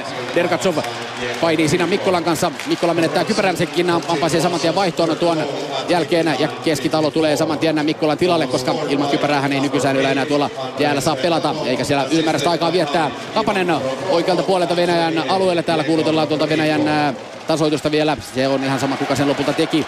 Keskitalolla kiekko Suomen alueella. Kiekko tällä hetkellä on. Mikkolan kypärä edelleen tietysti tuolla jään pinnassa, koska pelikatkoa ei ole tullut. Saarella tulee. Yrittää pelata taustalle. Se kilpistyy venäläispelaajan luistiveen. Saarelalla nyt hyvän liuku päällä. Vetää kiekon Kapaselle. Kapanen kiertää oikealta puolelta. Tekee itselleen tilaa. Tulee. Murtautuu sen etukulman kohden. Kapanen kiertää maalin. Onhan aikaisen! Suomi voittaa maailmanmestaruuden! Jatkoaikapelattiin vain puolitoista minuuttia. Ja Kasperi Kapanen se on liitinratsu, joka sen lopulta tekee. Ja MM-kulta on ratkaistu jälleen jatkoajalla. Ja Suomi ottaa kotimaailman mestaruuden kotiyleisön edessä. Loistavasti pelasi Kapanen itselleen tilaa. Kiersi venäläismaalin ja vanhanaikaisella Kasperi Kapanen ratkaisee maailmanmestaruuden Suomeen. 98 sen teki Niklas Hagman kotiyleisön edessä. Ja 2014 Rasmus Ristolainen Ruotsinmaalla sekin jatkoajalla. Ja jatkoajalla nytkin Kasperi Kapanen. 18.27. Siihen aikaan pysähtyy pelikello. Suomi voittaa nuorten MM-kultaa. Aivan mahtavaa. En tiedä, kun tästä rupeaa pikkuhiljaa pulssi tasaantumaan. En tiedä, Georgiev oli aika ulkona taas ja En tiedä, jotenkin mulla oli semmonen kutina tossa, siis ihan vilpitön. Jaakko sanoi studiosta, että Kapanen haluaa ratkaista, haluaa tekopaikalle, se on niinku paistanut siitä. Kyllä, siitä on, se on ollut ilmassa. Ja mietitään viime vuonna Kapasen kisat penkin alle, nyt vastaa huutoon. Ja hirveä yleisö huudattaa. Pelaajat huudattavat yleisöä. Yleisö on noussut seisalteen täällä ja Suomen pelaajat halailevat toisiaan. Venäjän pelaajat ovat kyydistyneet tuonne omalle vaihtoalueelleen ja onhan tämä aikamoista nannaa. Nannaa kotiyleisölle ja erityisesti tietysti näille nuorille leijonille. Suomi ottaa 4. MM-kultansa näissä U20-sissä. Aivan huikea tunnelma täällä on ja voidaan vielä kertoa tästä Kapasen maalista. Ei siinä Kapanen hyvällä jalalla kiertää koko Venäjän puolustuksen ja ei lähde nousee etukulmasta, vaan kiertää maalin. Georgiev jää sinne niin vanha-aikainen keittiön kautta ja kiekkoverkkoon ja nimilehteen. Nimilehteen ja ehkä muutama selkään taputtelija Kapasella tänään tuolla Helsingin yössä on, kun voit olla yöhön biisi täällä raikaa. En tiedä, täällä on varmasti nytten joku voisi olla ihmeissään, jos panisi desibelimittarit, mutta aikamoinen mekkala ja jaha. Silleen nyt tästä tulee mieleen, ei tarvitse mennä... Kapanen vieläkin ihan niinku... Ei tarvitse mennä montaakaan vuotta taaksepäin, kun Rasmus Ristolainen ratkaisi jatkoajalla ja... Sekin oli muuten ennakkoluvut on noussut. Jos mietitään sitä joukkuetta, niin sieltä tällä hetkellä kuitenkin aika iso rooli noussut NHL:ssä jo Rasmus Ristolainen, Teuvo Teräväinen ja on muutama muukin päässyt NHL:lle. Nyt on mielenkiintoista nähdä seuraavat vuodet. Mihin tämä johtaa, koska ei niin kuin, se on hyvin poikkeuksellista, että kuitenkin tällä tasolla voitetaan mestaruus ja katsotaan pari vuotta, että missä kukin näistä jätkistä on. Toronton mieshän Kapanen on ja AHL-statuksella tuli näihin kisoihin niin kuin ison rooliin. No, oli. Ja kyllähän Rantasen kanssa sitten vastahuutoon. Mikko Rantanen syötti tämän voittomaalin. Eli no, täällä on valittu 3 parasta pelaajaa. Paras maalivahti Ruotsi, Linus Söderström. Paras puolustaja Jack Berinski. Ja paras hyökkääjä Suomi numero 9 Jesse Puljujärvi. Ja Puljujärvi vei kisojen pistepörssin ja Suomen 3 parasta pelaajaa palkittiin tuossa välierävoiton jälkeen jo. Ja se oli tuo Pula-Ahon Vitja, Jesse Puljujärvi, Sebastian Aho sekä Patrick Laine. Suomen joukkue onnittelee toisiaan Suomen kenttäalueella. Siellä koko valmennusjohtokin on tullut jo sinne onnitteluja jakamaan. Suomalaiset pelaajat, valkoiset lippikset päässä siellä kinkkaa, linkkaa myös Eetu Sopanen kainalosauvojen kanssa. Hän halaa siinä pitkän halauksen Sebastian Aho kanssa. Ja iso musta on siellä myös. Ketola joukkueen johtaja. Valmennustiimi Pennanen, Jalonen, Lehkonen. Kaikki tietenkin mukana jäällä ja vähän taustalla kuten kuuluukin, että pojathan tämän homman siellä jäällä hoisi ja kokeneet valmentajat tyytyvät tossa niin kuin. Sitten on videotaululla lehdistön valistama All-Star Vitja, Söderström maalilla, pakit Juolevi, Werenski, hyökkääjät Laine, Matthews, Puljujärvi. Ja kisojen MVP lehdistön mielestä Jesse Puljujärvi. Joo. Sebastian Aho oli mielestäni Suomen hyökkäjistä jollain tapaa kuitenkin siis kokonaisuutta jos mietitään, niin Ahohan oli se, kuka pelasi myös alivoimat ja ylivoimat. Se oli niitä ainoita. Saarela ja Saarela ja Aho olivat niitä hyökkääjiä, jotka pelas molempia hommia. Se on totta. Eli Aho tässä niinku semmoisessa kokonaisvalta teki tärkeän maalin tähän ja oli näiden junnujen keskellä kyllä tosi kova, että niinku Aho on myös semmoinen kaveri, mistä voi odottaa johtavaa sentteriä lähivuosiksi. Ja toi Kari Jalonen sanoi tuolla haastattelussa välierä aikana, että Aho on niinku semmoinen kokonaisvaltaisin pelaaja ja lähellä niinku, ja se, joka tekee tulosta tuolla miesten sarjassa jo nyt. Joo. Täällä tuttu sävelmä, We Are The Champions, raikaa ja Suomen joukkue edelleen tuolla aivan ekstaasissa jäällä. Siirretään tässä välissä studioon. Kiitokset selostamon puolelle siellä Simo Leinonen ja Juha Lind. tekivät loistavaa työtä, mutta täällä studiossa meillä on maailmanmestarin isä Marko Tuulola ja kyllä miehestä näkee, että nyt on riemu ylimmillään. No joo, kyllä tää on tunteenpalo, ei tässä voi mitään. Hienosti nuo jätkät pelas ja kyllä tässä nyt vähän pitää miehen liikuttua, että tosi mies näyttää nykyään kyynelekin. Kyllä. Suomen kolmas erä, Suomen jatkoaika. Venäjällähän tässä areenassa tuo jatkoaika ja MM-finaali on ollut vaikea yhdistelmä 98, 18 vuotta sitten. Täsmälleen sama lopputulos. Silloin Niklas Hagman tuon Suomen voittomaalin tekijä Venäjää vastaan ja tällä kertaa se oli Kasperi Kapanen. Huikea osuma Kapaselta. Oli, että siinä uskallettiin pitää kiekkoa, että siinä oli aikaisempi tilanne jo, vähän sählättiin se ja oltiin vähän niinku menossa tilanteesta ulos ja sitten Saarela ostui viivan vieressä pitää kiekkoa, Kapanen löytyi kulmasta, joka pääsi käyttämään postimerkin päällä kääntymistään. Aivan uskomaton mies siinä liikkuvuudessa. Venäjän pakki jäi, löi aika kovaa mailalla. Sitten sieltä tuli Saarela jo maalia kohti Venäjän pakin kanssa, joka meni itse asiassa Georgievia päite, minkä takia Georgievi ei päässyt ollenkaan mukaan tuohon vanhaan aikaan. Hieno suoritus Kapaselta. Kyllä vaan, ja siinä tosiaan vaikka Georgiev, hänen pelaamistaan tuossa arvioit, että se ylipelaaminen voisi kostautua, mutta kyllä tässä tapauksessa nyt vähän omat miehetkin olivat siinä tiellä, kun yritti tehtävänsä hoitaa. No joo, se tuli siinä ja se tuli vähän, miten voitaisiin sanoa, että Kapanen kritisoitu kahden edellisten miesten 20-sen kisat, missä on ollut mukana. Näissä kisoissa tuli tänne ja halusi pelata. Ei saanut onnistumisia, mutta ei turhautunut, vaan jatkoi duunin tekemistä ja aika iso palkinto. Ja kyllä se niinku, ja nyt niin kuin kuulette yleisön reaktioista, niin kisojen suojelija Teemu Selänne on jäällä. Hän on tullut jakamaan ottelu parhaiden pelaajien palkinnot, joten suosio, jos nyt ei tämä maailmanmestaruus jo tarpeeksi liikuttanut suomalaisyleisöä, niin tähän päälle vielä saatiin tällainen kiva yllätys. Nyt jaetaan parhaillaan tuo Venäjän parhaan pelaajan palkinto. Sen ottaa Venäjän numero 84 Andrei Svetlakov. Oli hyvä tänään. Hirveä kutisi kolmannen erän 2-1 johtomaali. Timanttinen laukaus ja sitten Suomen paras pelaaja. Kapteeni Mikko Rantanen käy noutamassa parhaan pelaajan palkinnon. Ja täytyy kyllä sanoa, että ainakin omasta mielestäni täysin ansaitusti Rantanen nosti tasoa läpi koko turnauksia näissä pudotuspeleissä ja finaalissa niin erittäin kovalla tasolla. Iso poika tuolla joukkueelle, niin kuin Kasper Kapanen, Roope Hintz. Jäivät pienemmälle huomiolle, kun nuorisokenttä oli niin huima, mitä oli koko alkusarja. Tässä vaiheessa, tän illankin.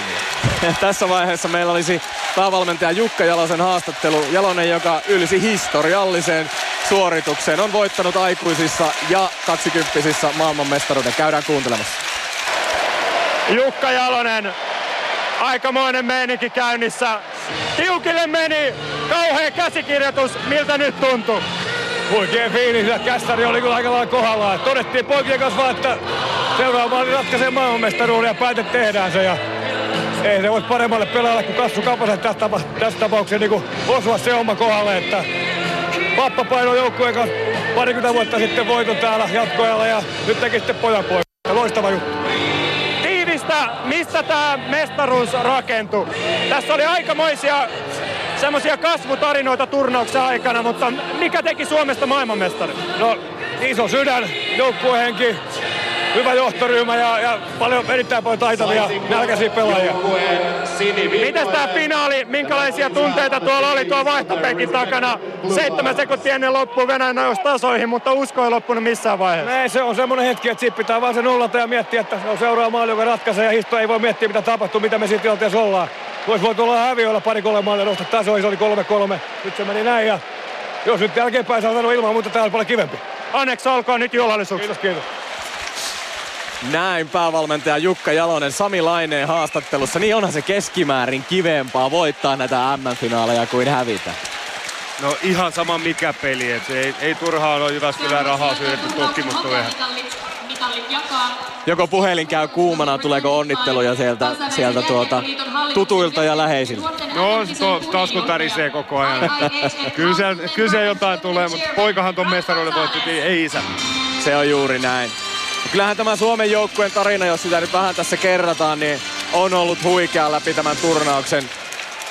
Vaikka Valko-Venäjä kaatui kohtuullisen vaivattomasti 6-0, niin sitten alettiin puhua näistä vatsataudeista ja siellä miehet rupesivat juoksemaan vessassa kesken peliin. Ja se saatiin sitten voitettua se vatsatauti ja saatiin myös Suomen peliin ihan uutta pontta. Nämä maalintekokilpailut voitettiin. Mistä se mikä tässä joukkueessa on se keskeisin tekijä, että kaikki näitä vaikeuksia on riittänyt tässä turnauksessa, draamaa on riittänyt, mutta ne ongelmat on saatu käännettyä voitoksi joka vaiheessa?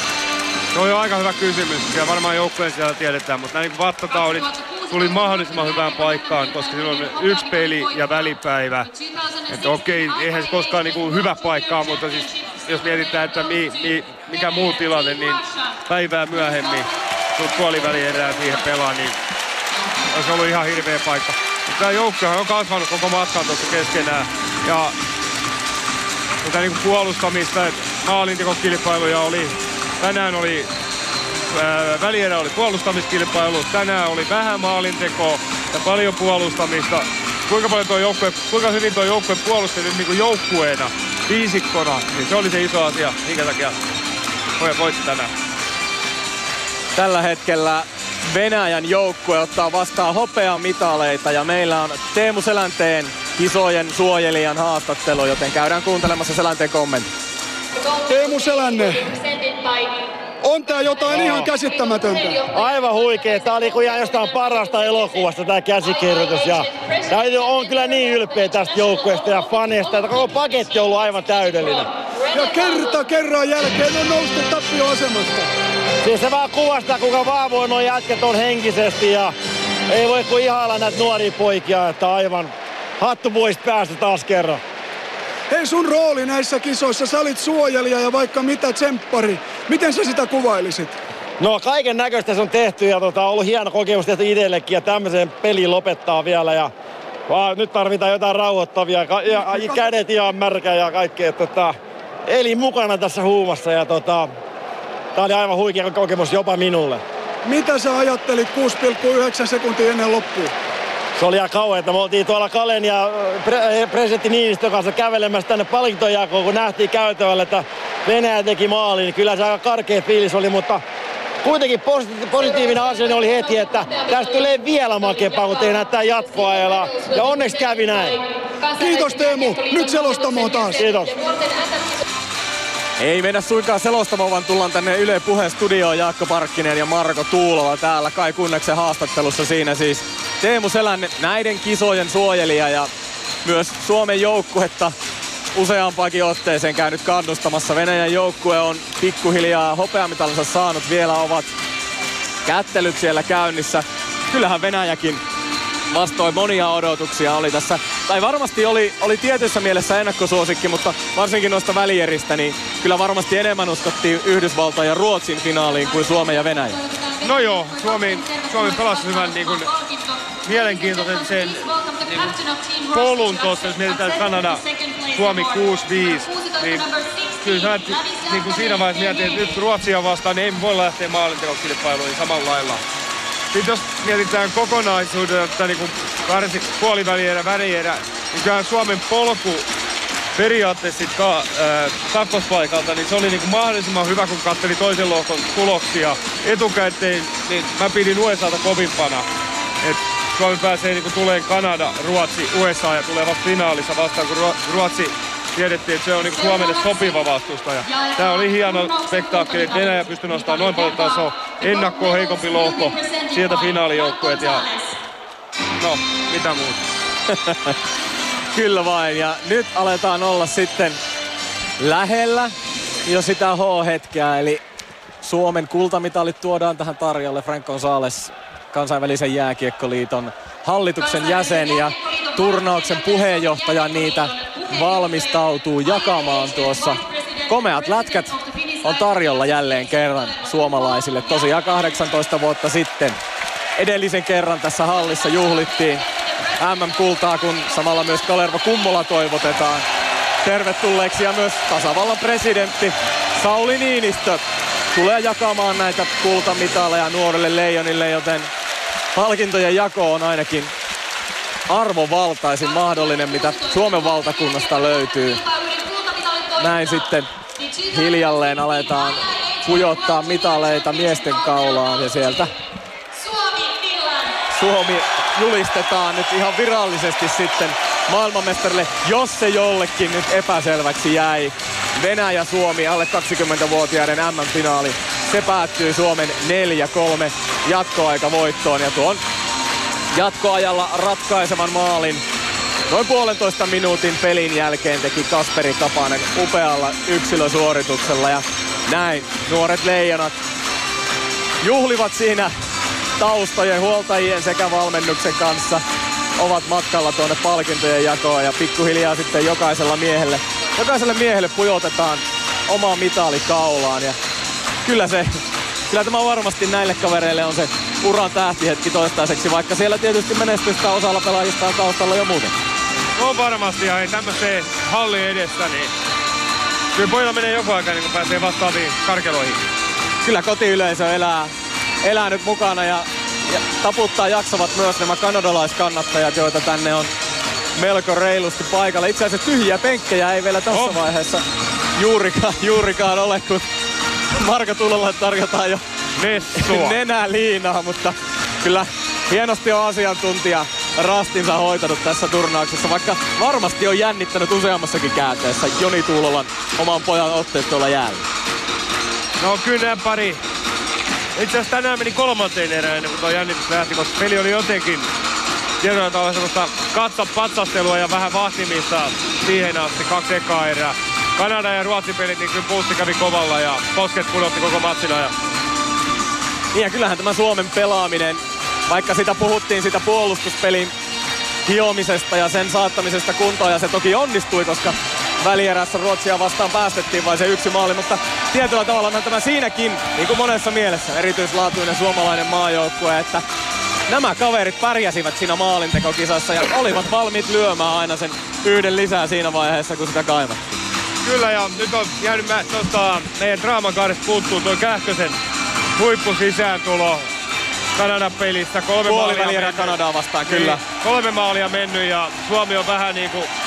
No maalit oli kaikki oho, en mä Vehviläistä lähti sitten pelkästään syyttää. Okei, viimeinen ehkä meni helposti, mutta Kähkönen tuli kovaan paikkaan ja sen jälkeen tällaiset huimat taksipuolpeliä. Jyrki Aho istui silloin tässä Yle Puheen studiossa vierelläni ja siinä vaiheessa kun Kähkönen otettiin jäälle, niin Aho sanoi, eli Jyrki Aho Bluesin päävalmentaja ja Kähkönen Bluesin maalivahti, Aho sanoi silloin, että Kähkönen nauttii tuollaisesta tilanteesta. Hän haluaa tulla jäälle. Hän haluaa olla se joukkueen sankari. Nousta ottamaan ne ratkaisut. Ja minun mielestäni se näkyy myös tässä ottelussa, kun Kähkönen siinä ottelun alussa otti turhan jäähyn oikeastaan täysin. Ei mitään vaaratilanteita ollut, juurikaan ollut Suomen maalilla siinä ottelun alussa. Kähkönen turhan jäähyn. Siitä tuli maali ylivoimalla. Sen jälkeen Kähkönen pisti kyllä aika moisen klinikan pystyyn, otti valtavan isoja torjuntoja. Siis pelasi huiman pelin se. Ensimmäinen maali oli mun mielestä helppo, mutta torjuttavissa. Ja sen jälkeen eka erän lopussa 4-5 sellaista niinku selkeitä maalipaikkakoppia. Toisen erän alkuun Suomen YV, läpiajokoppi siitä, ihan huimaa tekemistä. Sitten ruvetaan puhua ketä muita, niin no ei Kapasta voittomaalitekijää voi unohtaa. Täysi Hintsi, aivan huikea puolivälierä pelit ja nousi ihan hurjasti eteenpäin. Rantanen ja Tulaa. Sitten hiljennymme kuuntelemaan Suomen kansallislaulua.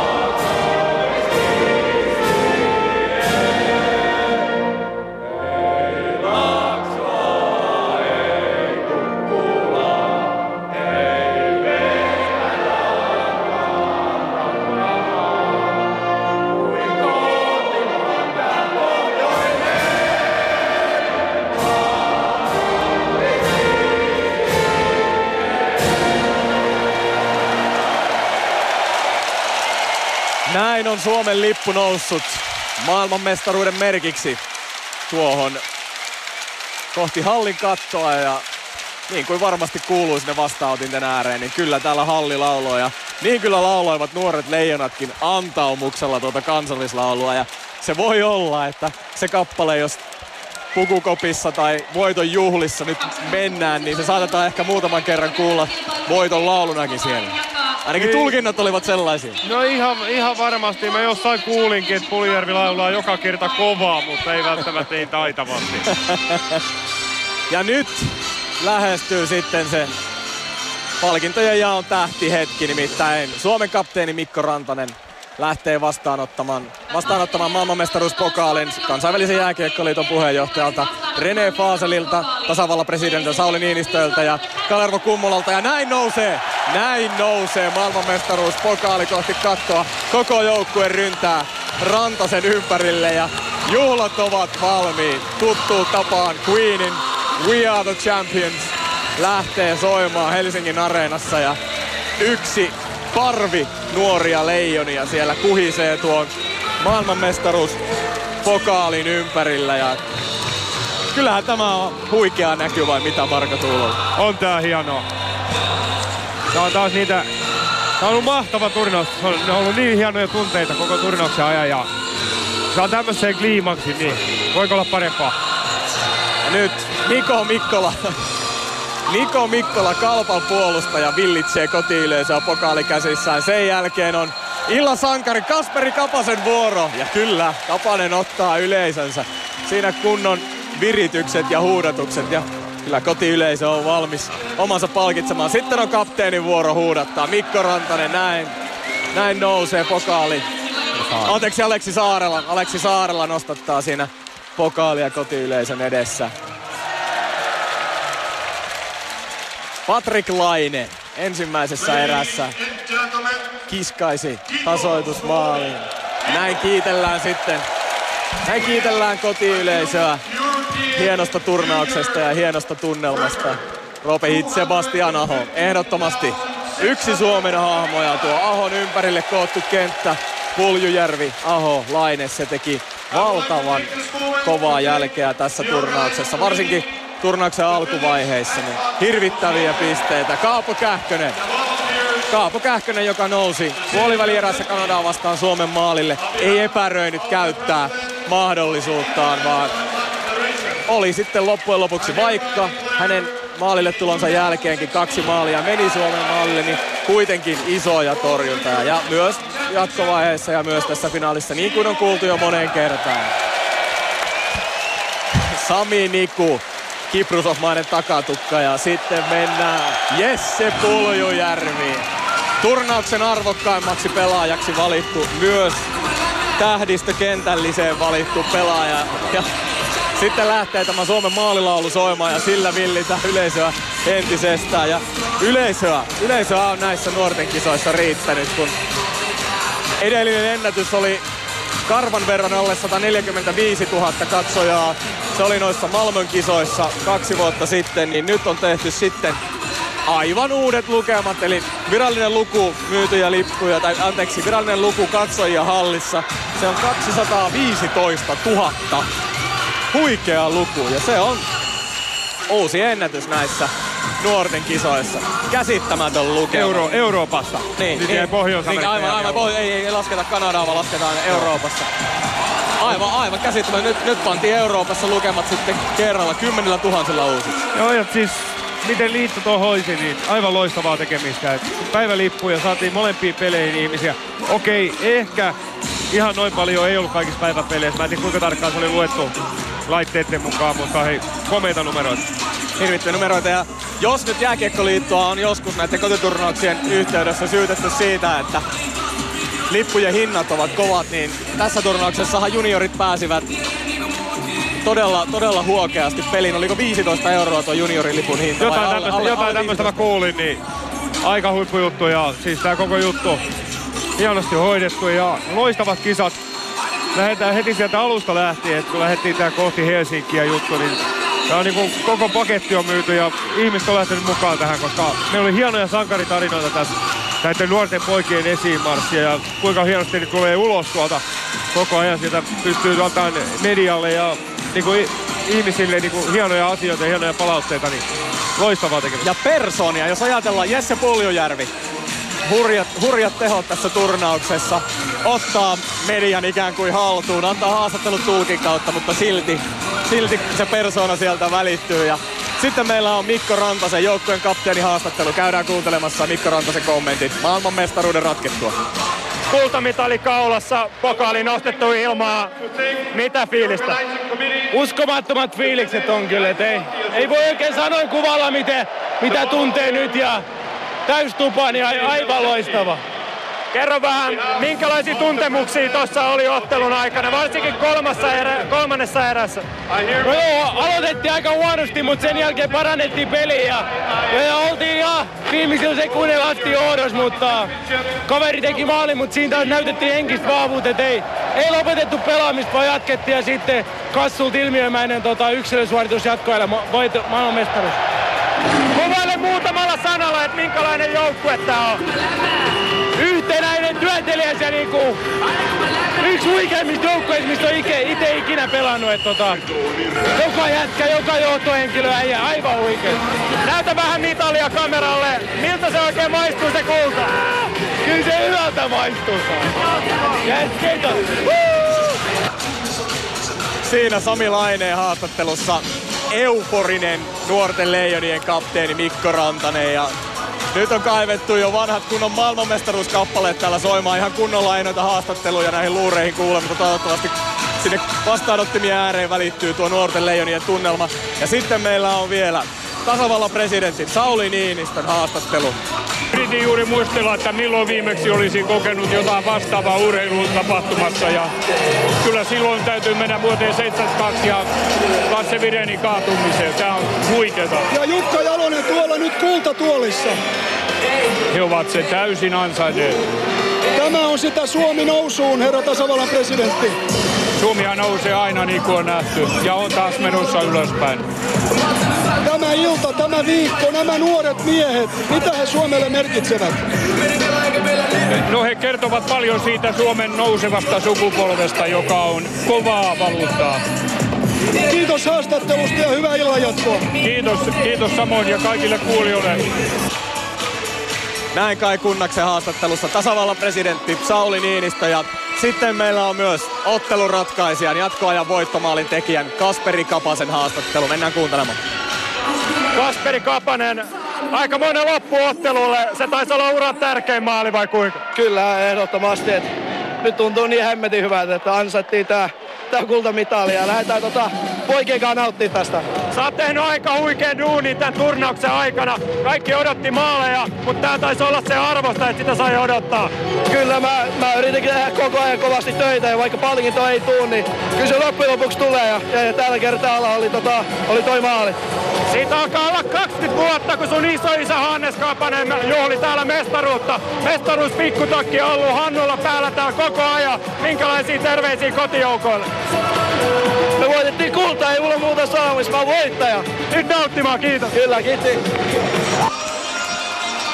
Näin siis Kasperi Kapanen, joka ratkaisi tämän ottelun 4-3 voittomaalin tekijä jatkoajalla. Vei Suomen maailmanmestaruuteen ja pakko on tästä joukkueen henkestä vielä mainita sen verran, että pelikanspelaajat Sebastian Repo ja Eetu Sopanen. Sopanen, jonka polvi vääntyi pahan näköisesti Slovakia-ottelussa, niin siellä kepillä kinkkasi tuolla jäällä Revon tukemana ja yhdessä miehet nostivat pokaalia faneja kohti joukkuehenkeä. Sitä tässä joukkueessa, sitä on riittänyt koko turnauksen ajan, vai kuinka Marko Tuulola? No ja se näkyy jatkista, kun nauttii tuohon ja nyt tekin tosta. Ei ole mihinkään kiire ja mennään niin kuin sillä fiiliksellä, että tapahtuu ja mennään yhdessä. Näin se on. Suomi on alle 20-vuotiaiden jääkiekon maailmanmestari. Se ratkesi täällä Helsingin areenassa 4-3 jatkoaika voitolla Venäjästä. Studiossa oli tänään Jaakko Parkkinen. Toivotamme Yle Puheen kuuntelijoille railakkaita maailmanmestaruusjuhlia ja hyvää yötä.